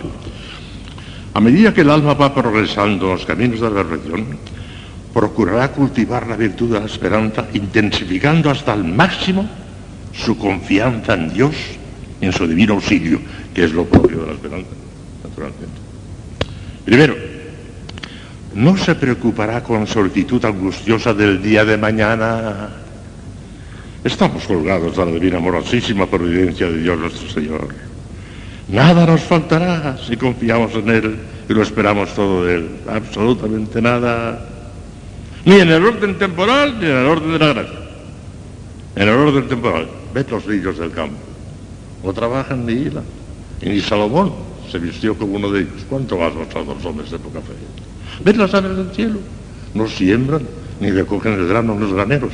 Y el Señor las alimenta una por una. ¿Cuánto más a vosotros, hombres de poca fe? Buscad el reino de Dios y su justicia, que todo lo demás os dará por añadidura. Mateo 6, 25, 34. Y en el orden de la gracia. Yo he venido para que tengan vida y la tengan sobreabundante, dice nuestro Señor. Ha venido para darnos vida y para darnos vida sobreabundante. Juan 10, 10. Según las riquezas de su gracia que superabundantemente derramó sobre todos nosotros. Efesios 1, 7, 8. No nos faltará nada. Confianza inmensa en Dios nuestro Señor. Segundo, simplificará cada vez más su oración. Uy, qué importante es este Dios. Simplificará cada vez más su oración. Cuando oraréis, no habléis mucho, que ya sabe vuestro Padre Celestial las cosas que necesitáis antes de que se las veáis. Mateo 6, 7. De esta manera tenéis que pedir, Padre nuestro que estás en el cielo. Maravilla. La forma del Padre nuestro, plegaria incomparable, que brotó de los labios del Divino Maestro, será súper directa. Santa Teresita ya no encontraba gusto en ninguna oración, en el Padre nuestro nada más. En el Padre nuestro, ahí que no lo saque. Oh. Devocionarios, el Padre nuestro, Santa Teresita. El don del Espíritu Santo se le hacía las profundidades del Padre nuestro, no encontraba todo en él. No necesitaba más devocionarios. Bueno, el Padre junto con el Padre Nuestro, plegaria incomparable que por todos los labios del Divino Maestro, que será su predilecta, junto con aquellas otras palabras del Evangelio tan breves, tan sencillas, tan llenas de confianza en la bondad y misericordia del Señor. Escuchen, escuchen, escuchen. Señor, el que amas está enfermo. Las hermanas de Lázaro no le dijeron nada más. Señor, el que amas está enfermo. Señor, mírame, soy una pobrecita, estoy enferma. Señor, la que amas está enferma. Pero no de la salud, que eso le interesa, ¿no? Estamos hablando de la salud de la, la, del cuerpo que importa. Señor, el que amas está enfermo. Señor, si tú quieres puedes enviarme. Mira, Señor, si soy una pobre leprosita, tengo lepra. Pero si tú quieres puedes limpiarme. Qué oración tan preciosa y tan breve y tan sencilla en el Evangelio. Está en el Evangelio. Si quieres puedes limpiarme. Señor, que vea. ¿Qué quieres? Le pregunta Dios. Señor, que vea. Señor, qué cieguecita soy. No veo casi nunca las cosas como son. No veo las cosas con claridad. Señor, que vea. Ábreme los ojos del alma, Señor, que vea. Como el cieguecito del Evangelio, tan sencillo, tan profundo, tan maravilloso. Señor, enséñanos a orar. Le dijeron un día los apóstoles, no sabían hacer oración. Señor, enséñanos a orar. Doce nos orare. Qué oración tan bonita. Vale, ustedes la repitan continuamente. Señor, enséñame a orar. Si no hacer oración, estoy distraída, casi siempre y a veces me duermo. Estoy distraída, no sé hacer oración, Señor. Enséñame a hacer oración. Y díganselo también a la Virgen que sabía hacer oración. Así con esa sencillez, Señor, enséñame a hacer oración, que no sé hacerla. Señor, aumentanos la fe. Lo dijeron los apóstoles. Ya tenemos fe. Si no tuviéramos fe no estaríamos aquí. Pero Señor, aumentamos la fe. Qué sencillo, qué breve, qué maravilloso, qué evangélico. Nada devocionarios. Señor, aumentanos la fe. Como los apóstoles. Y María, no tienen vino. No dijo nada más.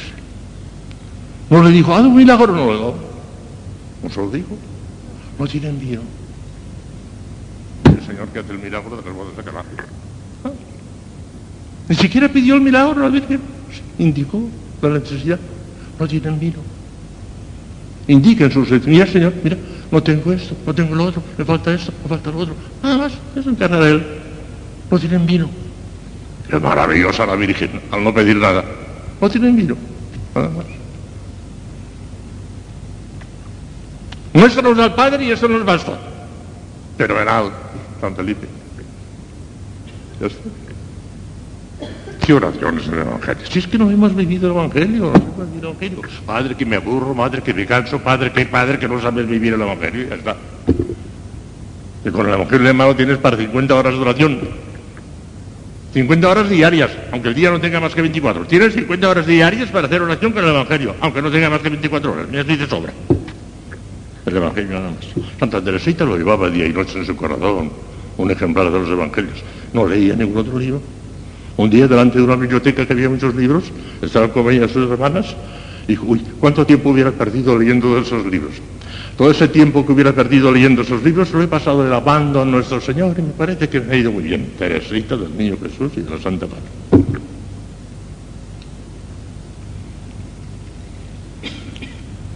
Cuánta sencillez y cuánta sublimidad en el Evangelio y cuánta complicación y amaneramiento en nosotros.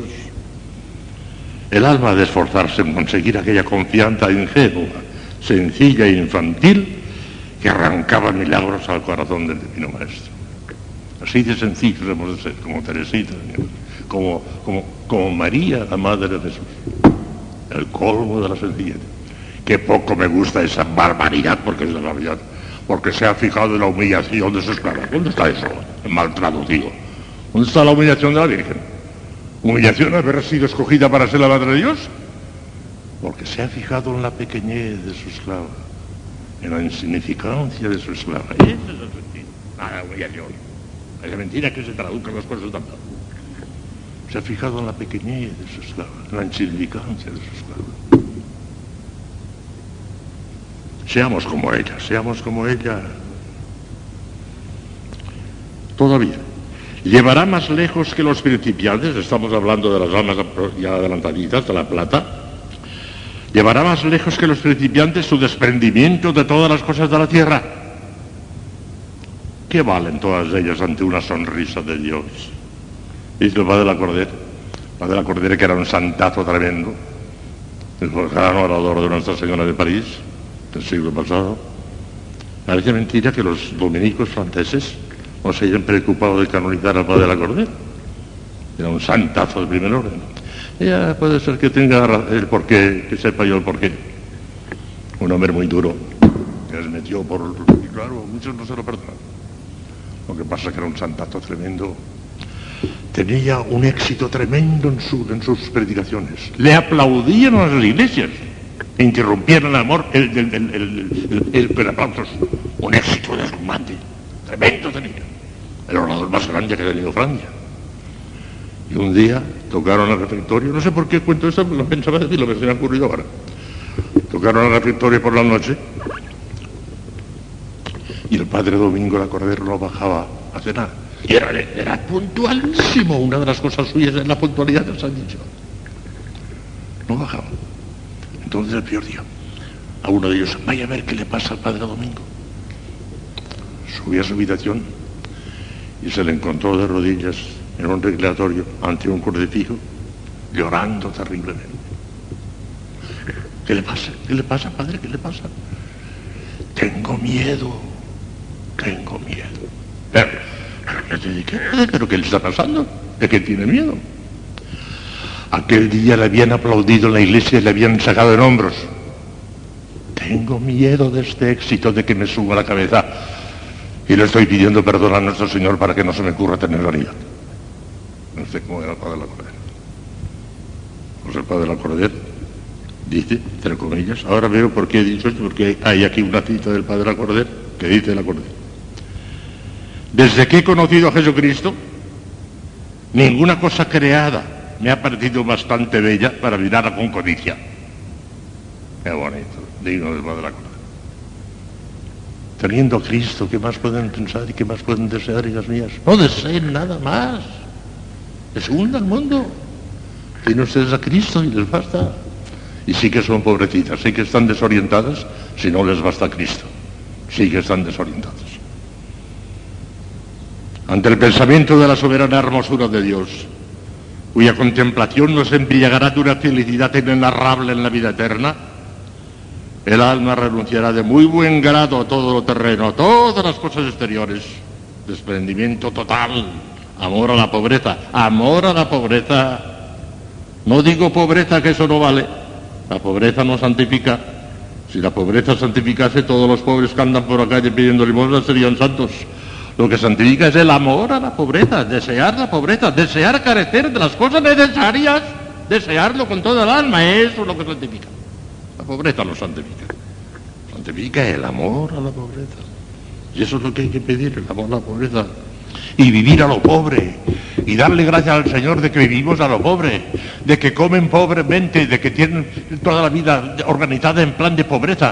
Gracias Señor porque comemos pobremente, porque comemos mal. Ojalá comiéramos peor y pudiéramos resentirlo. Lo que santifica no es la pobreza, sino la pobreza. Las remosuras, aplausos, honores, ruido, ¿qué pasa? ¿Qué importa eso? Oye, hijos míos, hoy he recibido dos cartas. Ya se lo dije el año pasado, pero lo repito aquí otra vez porque va muy bien. El cura de Ars un día que les dice en su plática, hijos míos, hoy he recibido dos cartas.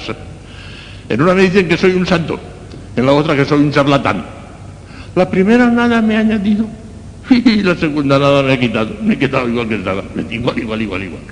Así de caso hacen los santos a las cosas de mundo, ¿no? Hacen caso. Tercero, avanzará con gran confianza por las vías de la unión con Dios. Ahí, ahí, ahí, ahí, ahí, ahí, le duele. Para ir perfeccionándose la plata y convertirse en oro, avanzará con gran confianza por las vías de la unión con Dios. Nada podrá detenerla si ella quiere seguir adelante a toda costa. Cueste lo que cueste, pasa lo que pase. Con salud, con enfermedad, si me muero que me entierren. Y si no te salvarás, te salvarás igual, pero no serás santa, renuncia a la santidad. Si no renuncias a la salud y si me muero que me entierren, no llegarás a la santidad. Te puedes salvar, eso sí, aunque te mantengas en gracia, que es la primera cosa que decíamos ayer, con mantenerse en gracia ya tenemos asegurada la salvación, y más. Pero la santidad, en absoluto, y que es vencer todo. Nada podrá detenerla si ella quiere seguir adelante a toda costa. Cueste lo que cueste, pase lo que pase. Dios que la llama a una vida de íntima unión con Él, que te llama a ti, porque si no, no te hubiera dado la vocación que te ha dado. Dios que la llama a una vida de íntima unión con Él, le tiende su mano divina, con la garantía absoluta de su omnipotencia auxiliadora, connotando su misericordia y la fidelidad de sus palabras. Se lo garantiza por haber venido a la esperanza. El mundo, el demonio y la carne le declararán guerra sin cuartel, pero los que confían en el Señor, palabras de Isaías nada menos del Antiguo Testamento, palabras entre comillas, los que confían en el Señor renuevan sus fuerzas y echan alas como de águila y vuelan velozmente sin cansarse y corren sin fatigarse. Isaías 40, 31, en el Antiguo Testamento. Una de las cosas más impresionantes del padre Aníbal, el fundador de los esclavitos de Puerto Rico, que murió en olor de santidad, y el padre Luis, que vive todavía, me lo ha asegurado que era un verdadero santo. Y a don Baldomero, que fue su director espiritual, le pregunté yo, ¿cree usted que el padre Aníbal era un santo y canonizable? Me dijo era un santa totalmente. Pues una de las frases que le gustaba mucho repetir y que los, los esclavitos lo repiten continuamente es que tienen que llegar a cansarse sin cansarse. A cansarse sin cansarse. Me decía el padre Luis que algunas noches el padre Aníbal, después de haber trabajado todo el día con aquel ardor con que trabajaba y demás, estaba rendido, pobrecito ya no podía más. Y sin embargo, si era una noche de vigilia, se pasaba la noche de los días estaba muerto, muerto de cansancio, pero los días toda la noche. Y así el cuerpo exacto, claro. Cansarse sin cansarse. Es que soy cansado. Pues como si no lo tuvieras. Como si lo tuvieras. Adelante. Es que soy cansado. Pues como si no lo tuvieras. Amigo, esto es heroico. Esto es la santidad. Qué Con razón decía San Juan de la Cruz que con la librea verde de la esperanza, ay, dice cosas estupendas sobre la esperanza, ya llegaremos a San Juan de la Cruz. Con la librea verde de la esperanza, el color verde que es el, símbolo de la esperanza, se agrada tanto al amado del alma que es verdad decir que tanto alcanza de Dios cuanto de él espera. La esperanza tanto alcanza cuanto espera. ¿Qué frase más hermosa de San Juan de la Cruz? El alma que a pesar de todas las contrariedades y obstáculos siga animosamente su camino con toda su confianza puesta en Dios, llegará sin duda alguna a la cumbre de la santidad. ¿Verdad? ¿Le falta todo eso? Es que no tengo fuerzas, pídala. Señor, que no tengo fuerzas. ten compasión de mí que no tengo fuerza, ya está. Una oración sublime. Las almas perfectas, hijas mías, las almas perfectas hacen cosas maravillosas. En ellas ya la esperanza ya no es, ya no es esperanza, ya es una seguridad absoluta total. Bueno, es esperanza porque eso es la esperanza, la seguridad absoluta total. Pero la viven con una intensidad tan enorme que como faltan cinco minutos nada más, hoy voy a hacer una cosa rara. Que les pido siempre perdón por si acaso pasa un poquito, pues hoy les pido perdón porque no llego todavía a la media hora. Son nada más que 40, 35, bueno, faltan seis, cuatro minutos. No empiezo, porque si empiezo con lo de las almas perfectas tendría necesidad de unos 25 minutos más. No los enrollaba hoy. De manera que los dejaba para mañana, un día más. Hagamos dir gràcies al omnipotens Deus por ponerse beneficios tuyos que ellos reinen en séculos seculorum. Los corazones de tus fieles infunde en ellos el fuego de tu amor. Envía tu espíritu y serán creados. Deus che corda fidele un santo spirito illustrazione de cubisti, da nobis Signore spirito recta sapere ed ellos sempre consolazione e godere. Per Cristo un Domine nostro. Ave Maria, gracia plena, Dominus tecum, benedicta tu in mulieribus, et benedictus fructus ventris tui, Iesus.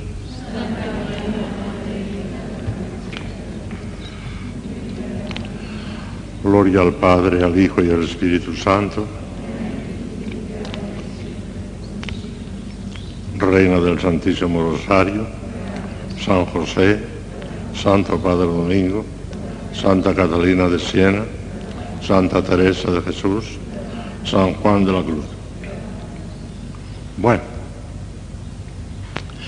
pues ayer hablábamos de cómo funciona la virtud de la esperanza en los principiantes, en las almas calderilla y también en los ya bastante adelantaditos en la vida espiritual, en las almas plata. Pues hoy vamos a ver cómo funciona en las almas que están muy arriba en la vida espiritual, en las almas oro. Vamos a ver. Son cosas magníficas, como verán, cómo funciona en los santos la virtud de la esperanza. Las almas santas, las almas oro. En ellas es donde la virtud de la esperanza, reforzada por los dones del Espíritu Santo, alcanza su máxima intensidad y perfección. He aquí las principales características que en ellas reviste la virtud de la esperanza. Primera, omnímoda confianza en Dios. Nada es capaz de desanimar a un siervo de Dios cuando se lanza a una empresa en la que está interesada la gloria divina. Diríase que las contradicciones y obstáculos, lejos de disminuirla, intensifican y aumentan su confianza en Dios, que llega con frecuencia hasta la audacia. Recuérdese, por ejemplo, los obstáculos que tuvo que vencer Santa Teresa de Jesús para la reforma carmelitana y la seguridad firmísima del éxito con que emprendió aquella obra superior a las fuerzas humanas, confiando únicamente en el auxilio omnipotente de Dios en la esperanza. Llegan, como de Abraham dice San Pablo, a esperar contra toda esperanza. Romanos 4:18. Y están dispuestos en todo momento a repetir la frase heroica de Job, aunque me matare, esperaré en él. Job 13:15. Esta confianza heroica glorifica inmensamente a Dios y es de grandísimo merecimiento para el alma natural. Miren, el caso de Santa Teresa es de miedo. ¿eh? Miren, reformar a una orden religiosa relajada es imposible, no se puede. Y ella no pudo. Ella no pudo. Tuvo que fundar otra orden distinta. Lo reformó Carmelo, no pudo. Una orden relajada no hay que la reformar. Tuvo que fundar otra. Pero para esa nueva fundación tuvo que superar dificultades tremendas, increíbles. Las, superó de una manera, una tranquilidad de una paz. Cuando el provincial dijo, cállese a la celda y no vuelvo a hacer nada más. No pienso nunca más en esa reforma. Ella se metió en la celda, cayó y no hizo nada más ya. Pero por dentro decía, se tendrá que hacer. Porque me lo dicho el Señor. me lo dicho el Señor. Me, me lo ha dicho el Señor, en la forma que ya hablaban entonces, en lugar de decir me lo ha dicho, me lo dicho el Señor y se tendrá que hacer. Si no quieren que haga yo nada, no nada. Pero que la cosa se hará, eso no cabe la verdad. me lo dicho el Señor tiene una esperanza tremenda. Y Santa Catalina de Siena Es increíble lo que hizo. Eso de coger al Papa y de Aviñón de lleva a Roma. Contra Roma y contra toda la vida y por haber. Y pudo. Una esperanza tremenda. Sabía que el Señor lo quería y lo hizo. Es heroica la esperanza que en Dios y sabiendo que esperándolo de Dios lo alcanzarán todo. De Dios, dice San Juan de la Cruz, tanto se alcanza cuanto se espera. Claro. Segundo, paz y serenidad inconmovible. Es una consecuencia natural de su omnímoda confianza en Dios. Nada es capaz de perturbar el sosiego de su espíritu. Burlas, persecuciones, calumnias, injurias, enfermedades, fracasos, todo resbala sobre su alma como el agua sobre el mármol, sin dejar la menor huella, ni alterar en lo más mínimo la serenidad de su espíritu.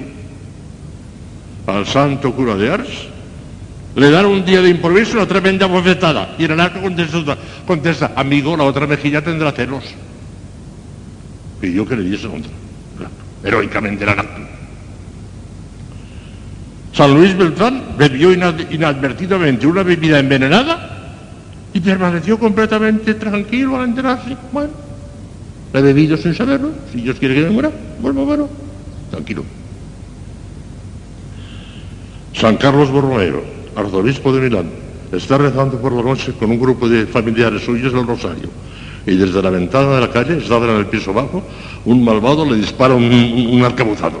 Las balas pasaron rozando la cabeza de, San Carlos, rodando pasaron. Se, se, asustaron todos, se levantaron todos. Callar. Santa María, Madre de Dios, ruega por nosotros pecadores, continuó el rosario, Una paz tremenda. Hay manera de conocer están en Dios San Jacinto de Polonia no se defendió al verse objeto de horrenda calumnia, esperando que Dios lo aclararía todo tranquilamente. Nuestro Beato Susón también le calumniaron de manera espantosa, no se defendió. Qué paz, qué serenidad, qué confianza en Dios suponen estos ejemplos heroicos de los santos. Diríase que sus almas han recibido el contacto han perdido el contacto con las cosas de este mundo y permanecen inmóviles y tranquilos como si ya estuvieran en la eternidad, que son las palabras de Sol Isabel en su famosísima oración, que permanezca inmóvil y tranquila como si ya estuviese en la eternidad. No les importan las cosas de este mundo, les da igual. Para que vean, las almas oro, a dónde llegan. Tercero, Uy, esto es maravilloso. Deseo de morir cuanto antes para trocar el destierro por la patria. Es una de las más claras señales de la perfección de la esperanza. La naturaleza siente horror instintivo a la muerte. Nadie se quiere morir. Las monjas tampoco no quieren morirse. La mayoría, en su inmensa mayoría, el 99% no quieren morirse de ninguna manera. Morirse no. Solo cuando la gracia se apodera profundamente del alma, comienza a darle una visión más exacta y real de las cosas y empieza a desear la muerte terrena para comenzar la vida verdadera de arriba. Es entonces cuando lanzan el morior y non morior, que San Juan, San Agustín. San Agustín fue el primero que lanzó muero porque no muero. Pues San Agustín el primero. Después lo copiaron también Santa Teresa y San Juan de la Cruz, pero el primero que dijo morior y non morior muero porque no muero, pues San Agustín. Luego vino Santa Teresa y San Juan de la Cruz. Y constituye uno de los actos más, uno de los deseos más ardientes de todos los santos, de todos los santos. El alma que continúa pegada a la vida de la tierra, que mira con horror a la muerte que se acerca, muestra con ello bien a las claras que su visión de la realidad de las cosas y su esperanza cristiana es todavía muy imperfecta. Los santos, todos los santos sin excepción, absolutamente todos, desean morir cuanto antes para volar al cielo. En eso son, son geniales Santa Teresa y San Juan de la Cruz, pero todos los santos, todos. Santa Teresa. Es que la muerte les atrae en cuanto a muerte, claro que no. La muerte es una cosa fea y sucia, asquerosa. La muerte no la desea nadie. Pero desean pasar por esa cosa fea y sucia porque si no, no llegarán a la vida.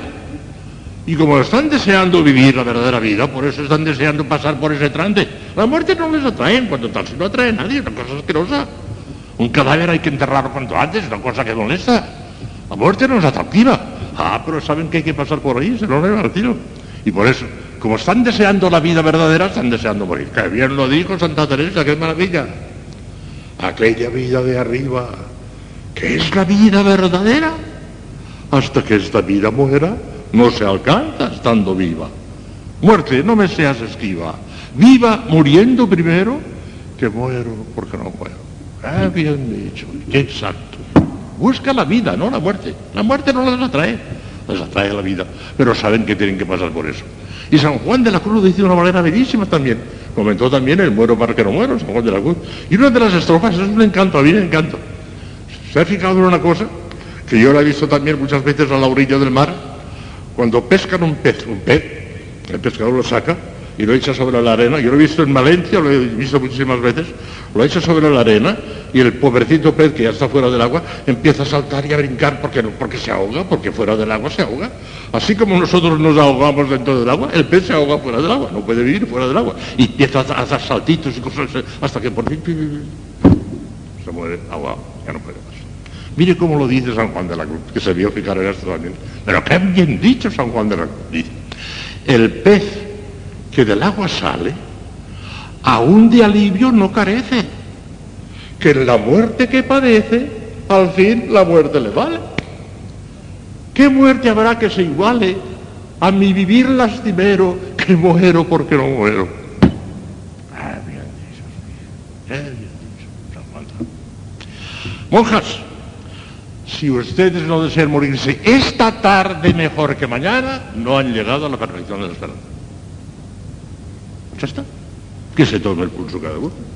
Yo ya sé que algunos dicen, ¿cómo sí, sí, padre? Sí, a mí me gustaría morir esta tarde. Mentira. No estás deseando morir esta tarde. Los santos deseaban morirse esa tarde. Enseguida, cuanto antes. Claro, que por encima de ese deseo podría el deseo de la voluntad de Dios, eso sí. Señor, si tú quieres que vivan mil años, pues mil años. Pero el deseo suyo, esta tarde. Tómense el pulso. Si no desean morirse esta tarde, les falta mucho trecho todavía para llegar a la perfección de la esperanza cristiana. Uy, les falta mucho todavía.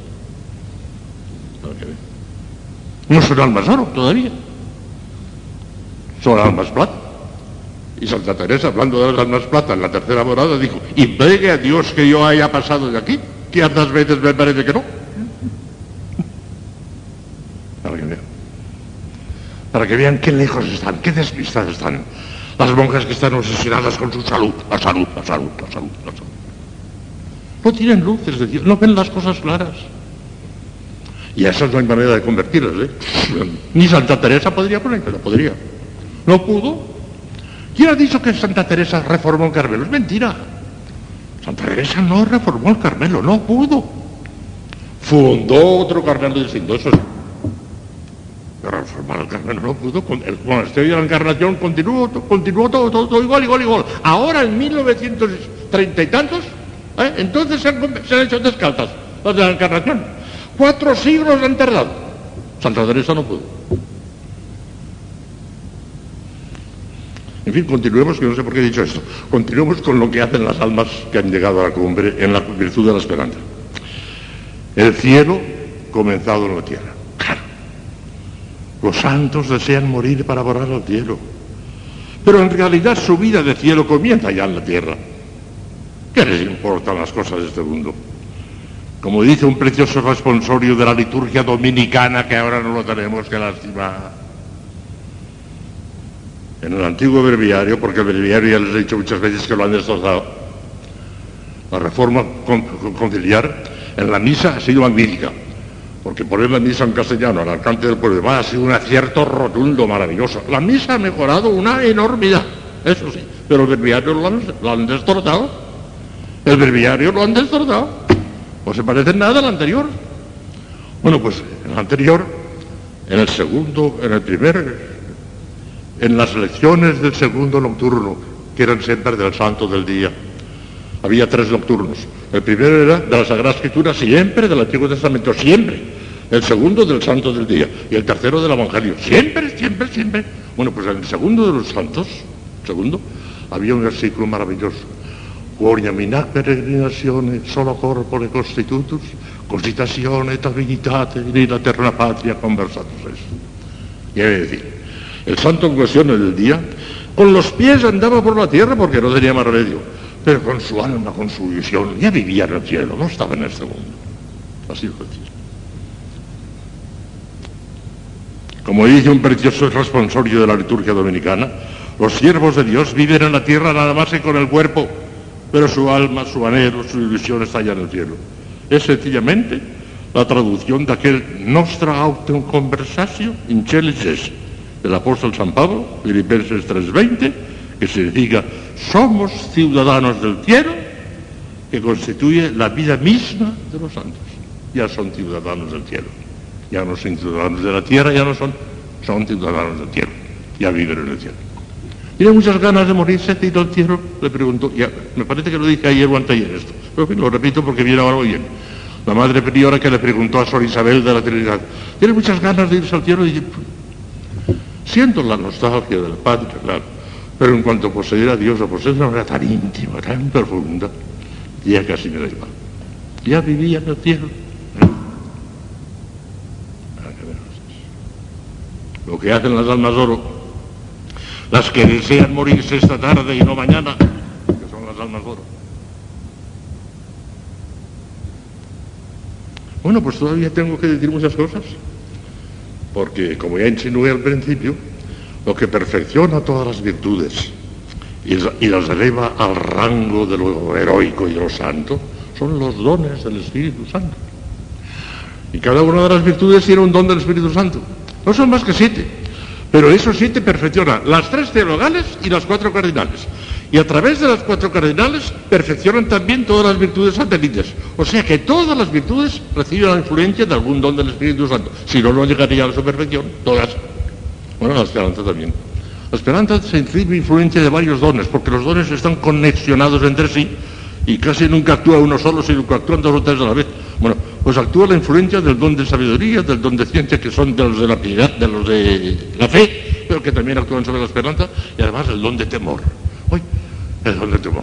Entonces, ¿a qué vez del temor con la esperanza se parece que es todo lo contrario? No. A ver, ustedes. Santo Tomás, después de decir que de varios dones, pero sobre, sobre todo el don de temor, dice. ¿Cómo se explica eso? Mire, el don de peor, del temor, es un don divino, infundido por el Espíritu Santo en el alma, por el cual el alma adquiere una docilidad, docilidad especial para someterse totalmente a la divina voluntad por reverencia a la excelencia y majestad de Dios. Esto es lo propio del don de temor. Y verán ustedes cómo se relaciona con la esperanza. Por de pronto hay que tener en cuenta que hay tres clases de temor. Hay un temor que es pecado mortal, y eso no interesa. Hay otro temor que es ya bueno, pero muy imperfecto. Y hay otro tercer temor que es lo perfecto, que es el del don de temor. Veamos las diferencias. ¿Cuál es el don? El, el, que es pecado. El que es pecado es el temor mundano. Le cogen a uno, por ejemplo, los enemigos de la religión y dicen, o pisas ese crucifijo, o blasfemas, o te matamos. Y él, temblando de miedo, pisa el crucifijo, un pecado mortal gravísimo. Ese es el temor mundano. Tiene temor a, los que matan el cuerpo y no tiene temor a los que pueden matar el alma. Esto está grande. Pues comete un pecado gravísimo. Ese temor no interesa, ni puede ser don del Espíritu Santo, es todo lo contrario. Luego hay un temor que se llama temor servil. Ese es el temor servil. Ya lo dice la palabra, el temor del siervo. El siervo sirve a su, mari, a su, a su dueño por, por, por la paga, por, el salario, por la paga. Bueno, aquel que sirve a Dios por la paga, o que, o que tiene temor de Dios para evitar el infierno, no peca, porque al fin y al cabo evita el pecado, trata de servir a Dios, pero qué imperfecto, Dios mío, imperfecto. Está pensando en la paga y está, eh, está pensando en evitarse del infierno. Eso es el temor servil, tan imperfecto que si no va acompañado de la absolución sacramental no, lo perdono, no le perdono los pecados. Si ese temor servil va acompañado de la absolución sacerdotal, del sacramento, entonces sí se le perdona el pecado. Pero si no, no porque es imperfecto, es incompleto. En cambio, hay otro tercer temor, que es el temor filial.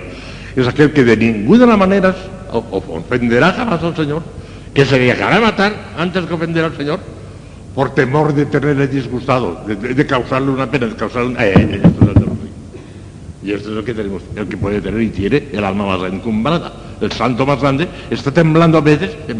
¿Será posible? ¿Será posible que yo pueda ofender a Dios? Decía Santa Teresa, la pena más terrible que yo pudiera yo tener es pensar que pudiera Dios estar ofendido. Eso no, no, podía tolerarlo. Temor filial. Y ese temor filial que nos hace reverenciar la grandeza y majestad de Dios, lo tienen los ángeles en el cielo. Y lo tendremos nosotros en el cielo todavía. En el cielo los ángeles y nosotros cuando seamos ventilados no tendremos jamás miedo de Dios. Tener miedo a Dios es pecado, aún en este mundo. Tener miedo a Dios es pecado. Porque eso es desconfiar de su infinita misericordia, no se puede hacer. No se puede tener miedo a Dios. Pero una cosa es tener miedo a Dios y otra es temor reverencial ante su infinita grandeza, ante su infinita majestad. Eso tenemos obligación de tenerlo, eso sí, que es muy distinto de tenerle miedo, miedo no, pero temor reverencial sí. Y mire usted cómo dice Santo Tomás, cómo, cómo conecta el don de temor con la virtud de la esperanza. El hombre siente natural propensión a amarse desordenadamente a sí mismo todos, a presumir que es algo, que vale algo y que algo puede en orden a conseguir su bienaventuranza. Es el pecado de presunción, contrario a la virtud de la esperanza, que únicamente arrancará de raíz el don de temor al darnos un sentimiento sobrenatural de nuestra impotencia absoluta delante de Dios. Ni siquiera podemos pronunciar el nombre de Jesús de manera que valga para nada sin ese auxilio de Dios, sin esa gracia de Dios. 1 Corintios 12, 13. Que traerá como consecuencia el apoyarnos únicamente en la omnipotencia auxiliadora de Dios, que es cabalmente el motivo formal de la esperanza. Sin el don de temor, esta última, la esperanza, nunca jamás llegará a ser del todo perfecta. A ser del todo oro, no llegará jamás, más que cuando venga el don de temor. Bueno, pues vamos a ver qué hace el don de temor cuando se lanza sobre un alma y le perfecciona la virtud de la esperanza. Escuchen, escuchen, maravillas. Primero, le da un vivo sentimiento de la grandeza y majestad de Dios, que la sumerge en una adoración profunda, llena de reverencia y humildad. Es el efecto más característico del don de temor, que se desprende de su misma definición, como les he dicho antes. El alma sometida a su acción se siente transportada con fuerza irresistible ante la grandeza y majestad de Dios, que hace temblar a los mismos ángeles. Tremum potestates, decimos en el prefacio de la misa. Adoran dominaciones, tremum potestades. Y adoran las dominaciones, que son una jerarquía angélica. Y tiemblan las potestades, que son otra jerarquía angélica. Están temblando con este, con este temblor de respeto. No de miedo, miedo no. Pero este temor de respeto hasta los ángeles lo tienen. Y lo tendremos nosotros en el cielo. Delante de su infinita majestad se sienten nada y menos que nada. O sea que es una nada pecadora en este mundo.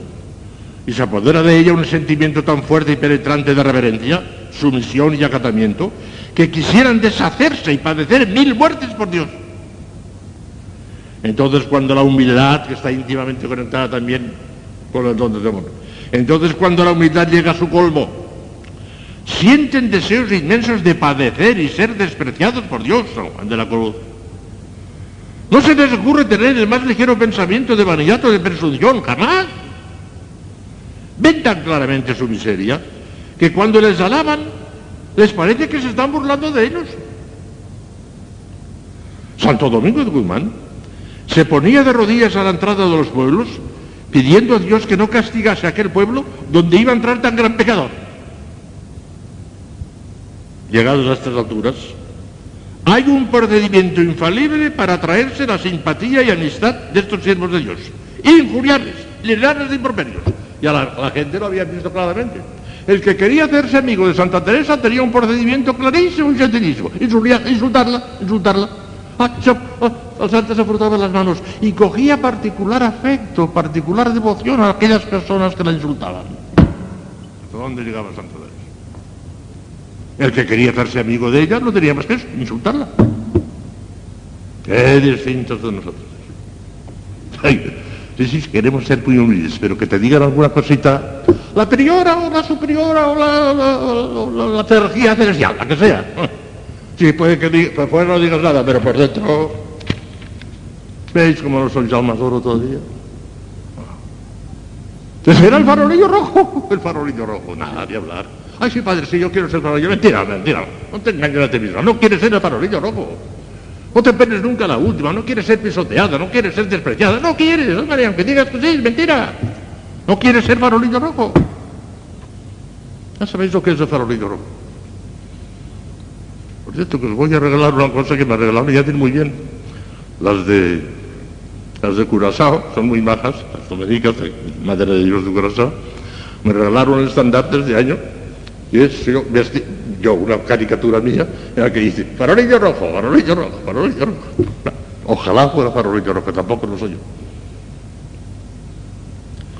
Así son los santos. Este respeto y reverencia ante la majestad de Dios se manifiesta también en todas las cosas que dicen de algún modo relación a Él. La iglesia, el oratorio, el sacerdote, los vasos sagrados, las imágenes de los santos, todo lo miran y tratan con grandísimo respeto y veneración. El don de piedad produce también estos efectos semejantes, pero desde otro punto de vista, o sea, en cuanto hijos de Dios en presencia del Padre. Este es el aspecto del don de temor que continuará eternamente en el cielo. Allí no será posible, dada la impecabilidad absoluta de los bienaventurados, el temor de perder a Dios por ofensa por el pecado. No, eso, eso jamás.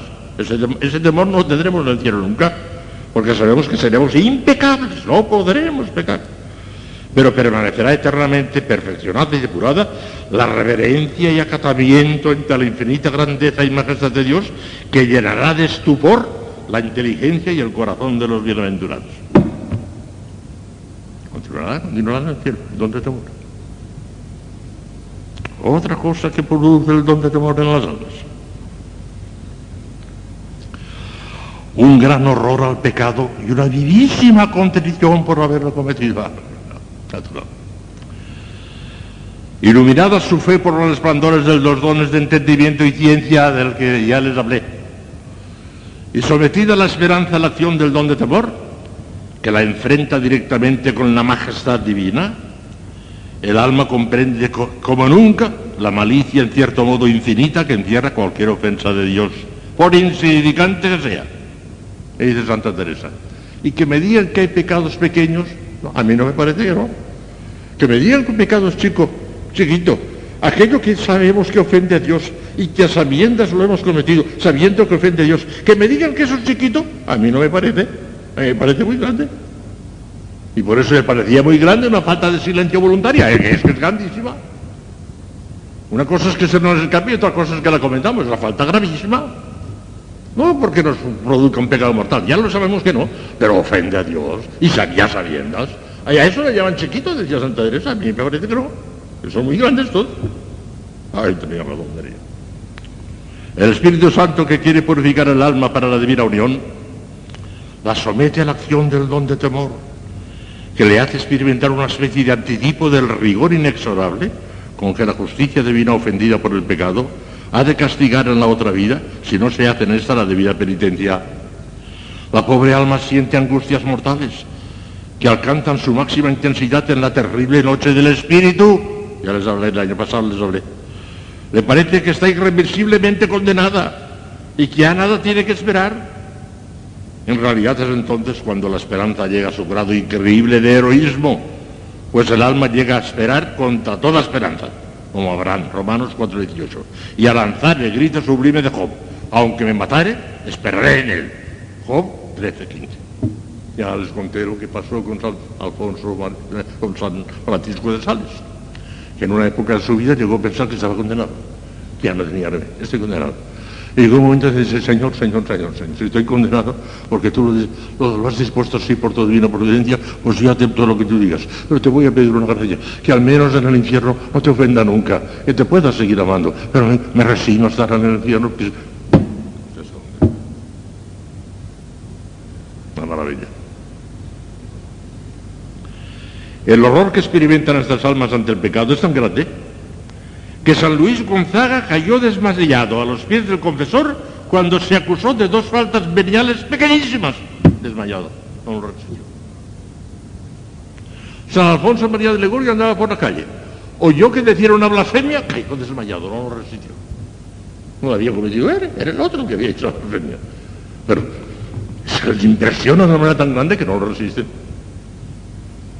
Santa Teresa de Jesús escribe, no podía haber muerte más recia para mí que pensar si tenía ofendido a nuestro Dios. Vida 34.10, Santa Teresa. Tiemblan, es el don temor. Y de San Luis Beltrán, santo nuestro, valenciano, San Luis Beltrán, crecieron los biógrafos y cuando pensaban la posibilidad de ofender a Dios y que Dios le abandonase, le entraba tal temblor que los cristales de la habitación retemblaban como cuando pasa por la calle un camión que hace retemblar un poquito los cristales, el camión, temblaba él.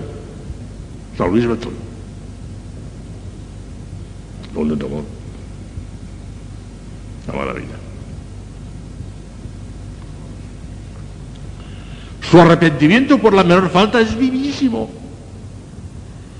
De él procede el ansia reparadora, la sed de inmolación, la tendencia irresistible a crucificarse, de mil modos que experimentan continuamente estas almas. No están locas, no están locas. Es una consecuencia natural de las mociones del Espíritu Santo a través del don de temor.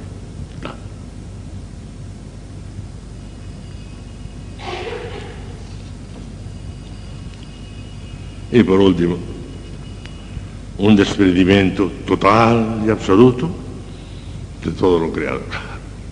Todo eso son consecuencias y son consecuencias. El don de ciencia produce ese mismo efecto en el alma, pero desde otro punto de vista, ya lo vimos el otro día. Es que los dones están mutuamente conectados entre sí y con la caridad, y se entrelazan e influyen mutuamente. Se comprende perfectamente.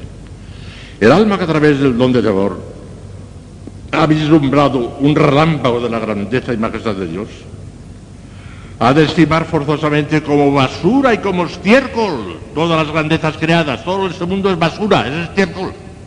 Asco. Todo este mundo. Honores, riquezas, poderíos, divinidades, todo lo considera menos que paja, como algo indigno de merecer un minuto de atención. Recuérdese el efecto que produjeron en Santa Teresa las joyas que le enseñó en Toledo su amiga doña Luisa de la Cerda. No le cabía en la cabeza a Santa Teresa que la gente pueda sentir aprecio por unos cuantos cristalitos que brillan un poco más que los demás y a eso le llaman joyas. Si supieran dónde están las verdaderas joyas, decía Santa Teresa, despreciarían estas otras cosas que no ven para nada. Eso lo ven los ángeles. Teniendo en cuenta este efecto, relaciona Santo Tomás el don de temor con la primera bienaventuranza. Bienaventurados los pobres de espíritu porque de ellos es el reino de los cielos, natural. Es admirable todo esto, ¿no? Estupendo. Pero claro, volvemos a lo de siempre. Padre, usted nos ha dicho siempre que los dones del Espíritu Santo nosotros no podemos manejarlos. Es cosa del Espíritu Santo. Y ciertamente, los dones del Espíritu Santo no podemos actuarlos nosotros. Con ayuda de la gracia ordinaria podemos hacer cualquier acto de virtud, pero no cualquier acto de don, no. El don es el Espíritu Santo. Pero podemos hacer muchísimo disponiéndonos, preparándonos para que el Espíritu Santo tenga compasión de nosotros y empiece a actuar. Eso sí. Podemos prepararnos. No podemos ponernos en marcha, eso no. Pero prepararnos, vaya si podemos. Y debemos hacerlo. ¿Qué tenemos que hacer? Para disponernos a que el Espíritu Santo fomente el don de piedad, actúe con el don de temor y, aumente de esa manera tremendamente nuestra esperanza cristiana. Voy a hacer más que indicarlo porque ya les estoy cansando, ya veo que algunos cierran los ojos. Están cansadas por la citas. Yo también estoy un poco cansado. Eh? Pero en fin, estamos diciendo cosas que me parece que son muy útiles y que vale la pena que las oigan. Bueno, pues nada más que indicado. Meditar con frecuencia en la infinita grandeza y majestad de Dios, eso podemos hacerlo. Meditar en la grandeza de Dios. Santa Teresa de Jesús tenía una confianza inmensa con nuestro Señor, pero siempre le trata de su divina majestad, su divina majestad, su divina majestad. Estamos en presencia del Dios de la majestad. Así que ayer vamos a dar cuenta de que está el Señor delante de nosotros siempre, de día y de noche. Delante del Santísimo expuesto, eh, estamos con cierta reverencia, porque vemos chicos ahí, nuestro Señor está. Pero si están en todas partes, fuera del Santísimo también. Tuvieron esa fe viva, tuvieron la presencia de Dios, estaríamos siempre en esa disposición ¿eh? de la reverencia de vida a la majestad divina. Entre paréntesis, me acuerdo de una cosa que hizo el obispo de, un obispo amigo de San Francisco de Sales, el obispo de Beley, el señor del Camí, obispo de Beley, que hizo una cosa muy poco episcopal, muy femenina, muy de, muy mujer, y muy poco episcopal. Pero fue el resultado fue bonito. Practicó un agujerito a la habitación donde vivía Santo. A ver qué hacía cuando estaba solo. Y vio que siempre estaba con un respeto. Un respeto siempre. Aún estaba solo, no veía nadie. Y él miraba, una curiosidad que es poco episcopal, pero que resultó muy interesante. Los santos aún estando solos tienen un respeto tremendo. Están como si estuviesen delante del Santísimo. Para que se vea. No se les ocurra a ustedes hacer agujeritos, ¿eh? Eso está prohibido. Otra cosa que podemos hacer, acostumbrarse a tratar a Dios con confianza filial, eso sí, pero llena de reverencia y respeto como Dios tantas veces. Eso lo podemos hacer, estamos al lado. Tercero, meditar con frecuencia en la infinita malicia del pecado venial y concebir un gran horror hacia él. Es peor cometer un pecado venial a sabiendo, una falta de silencio, que coger el, el cáncer y morirse al cabo de un mes. Peor. Entre el cáncer y un pecado venial, el cáncer, sin duda ninguna.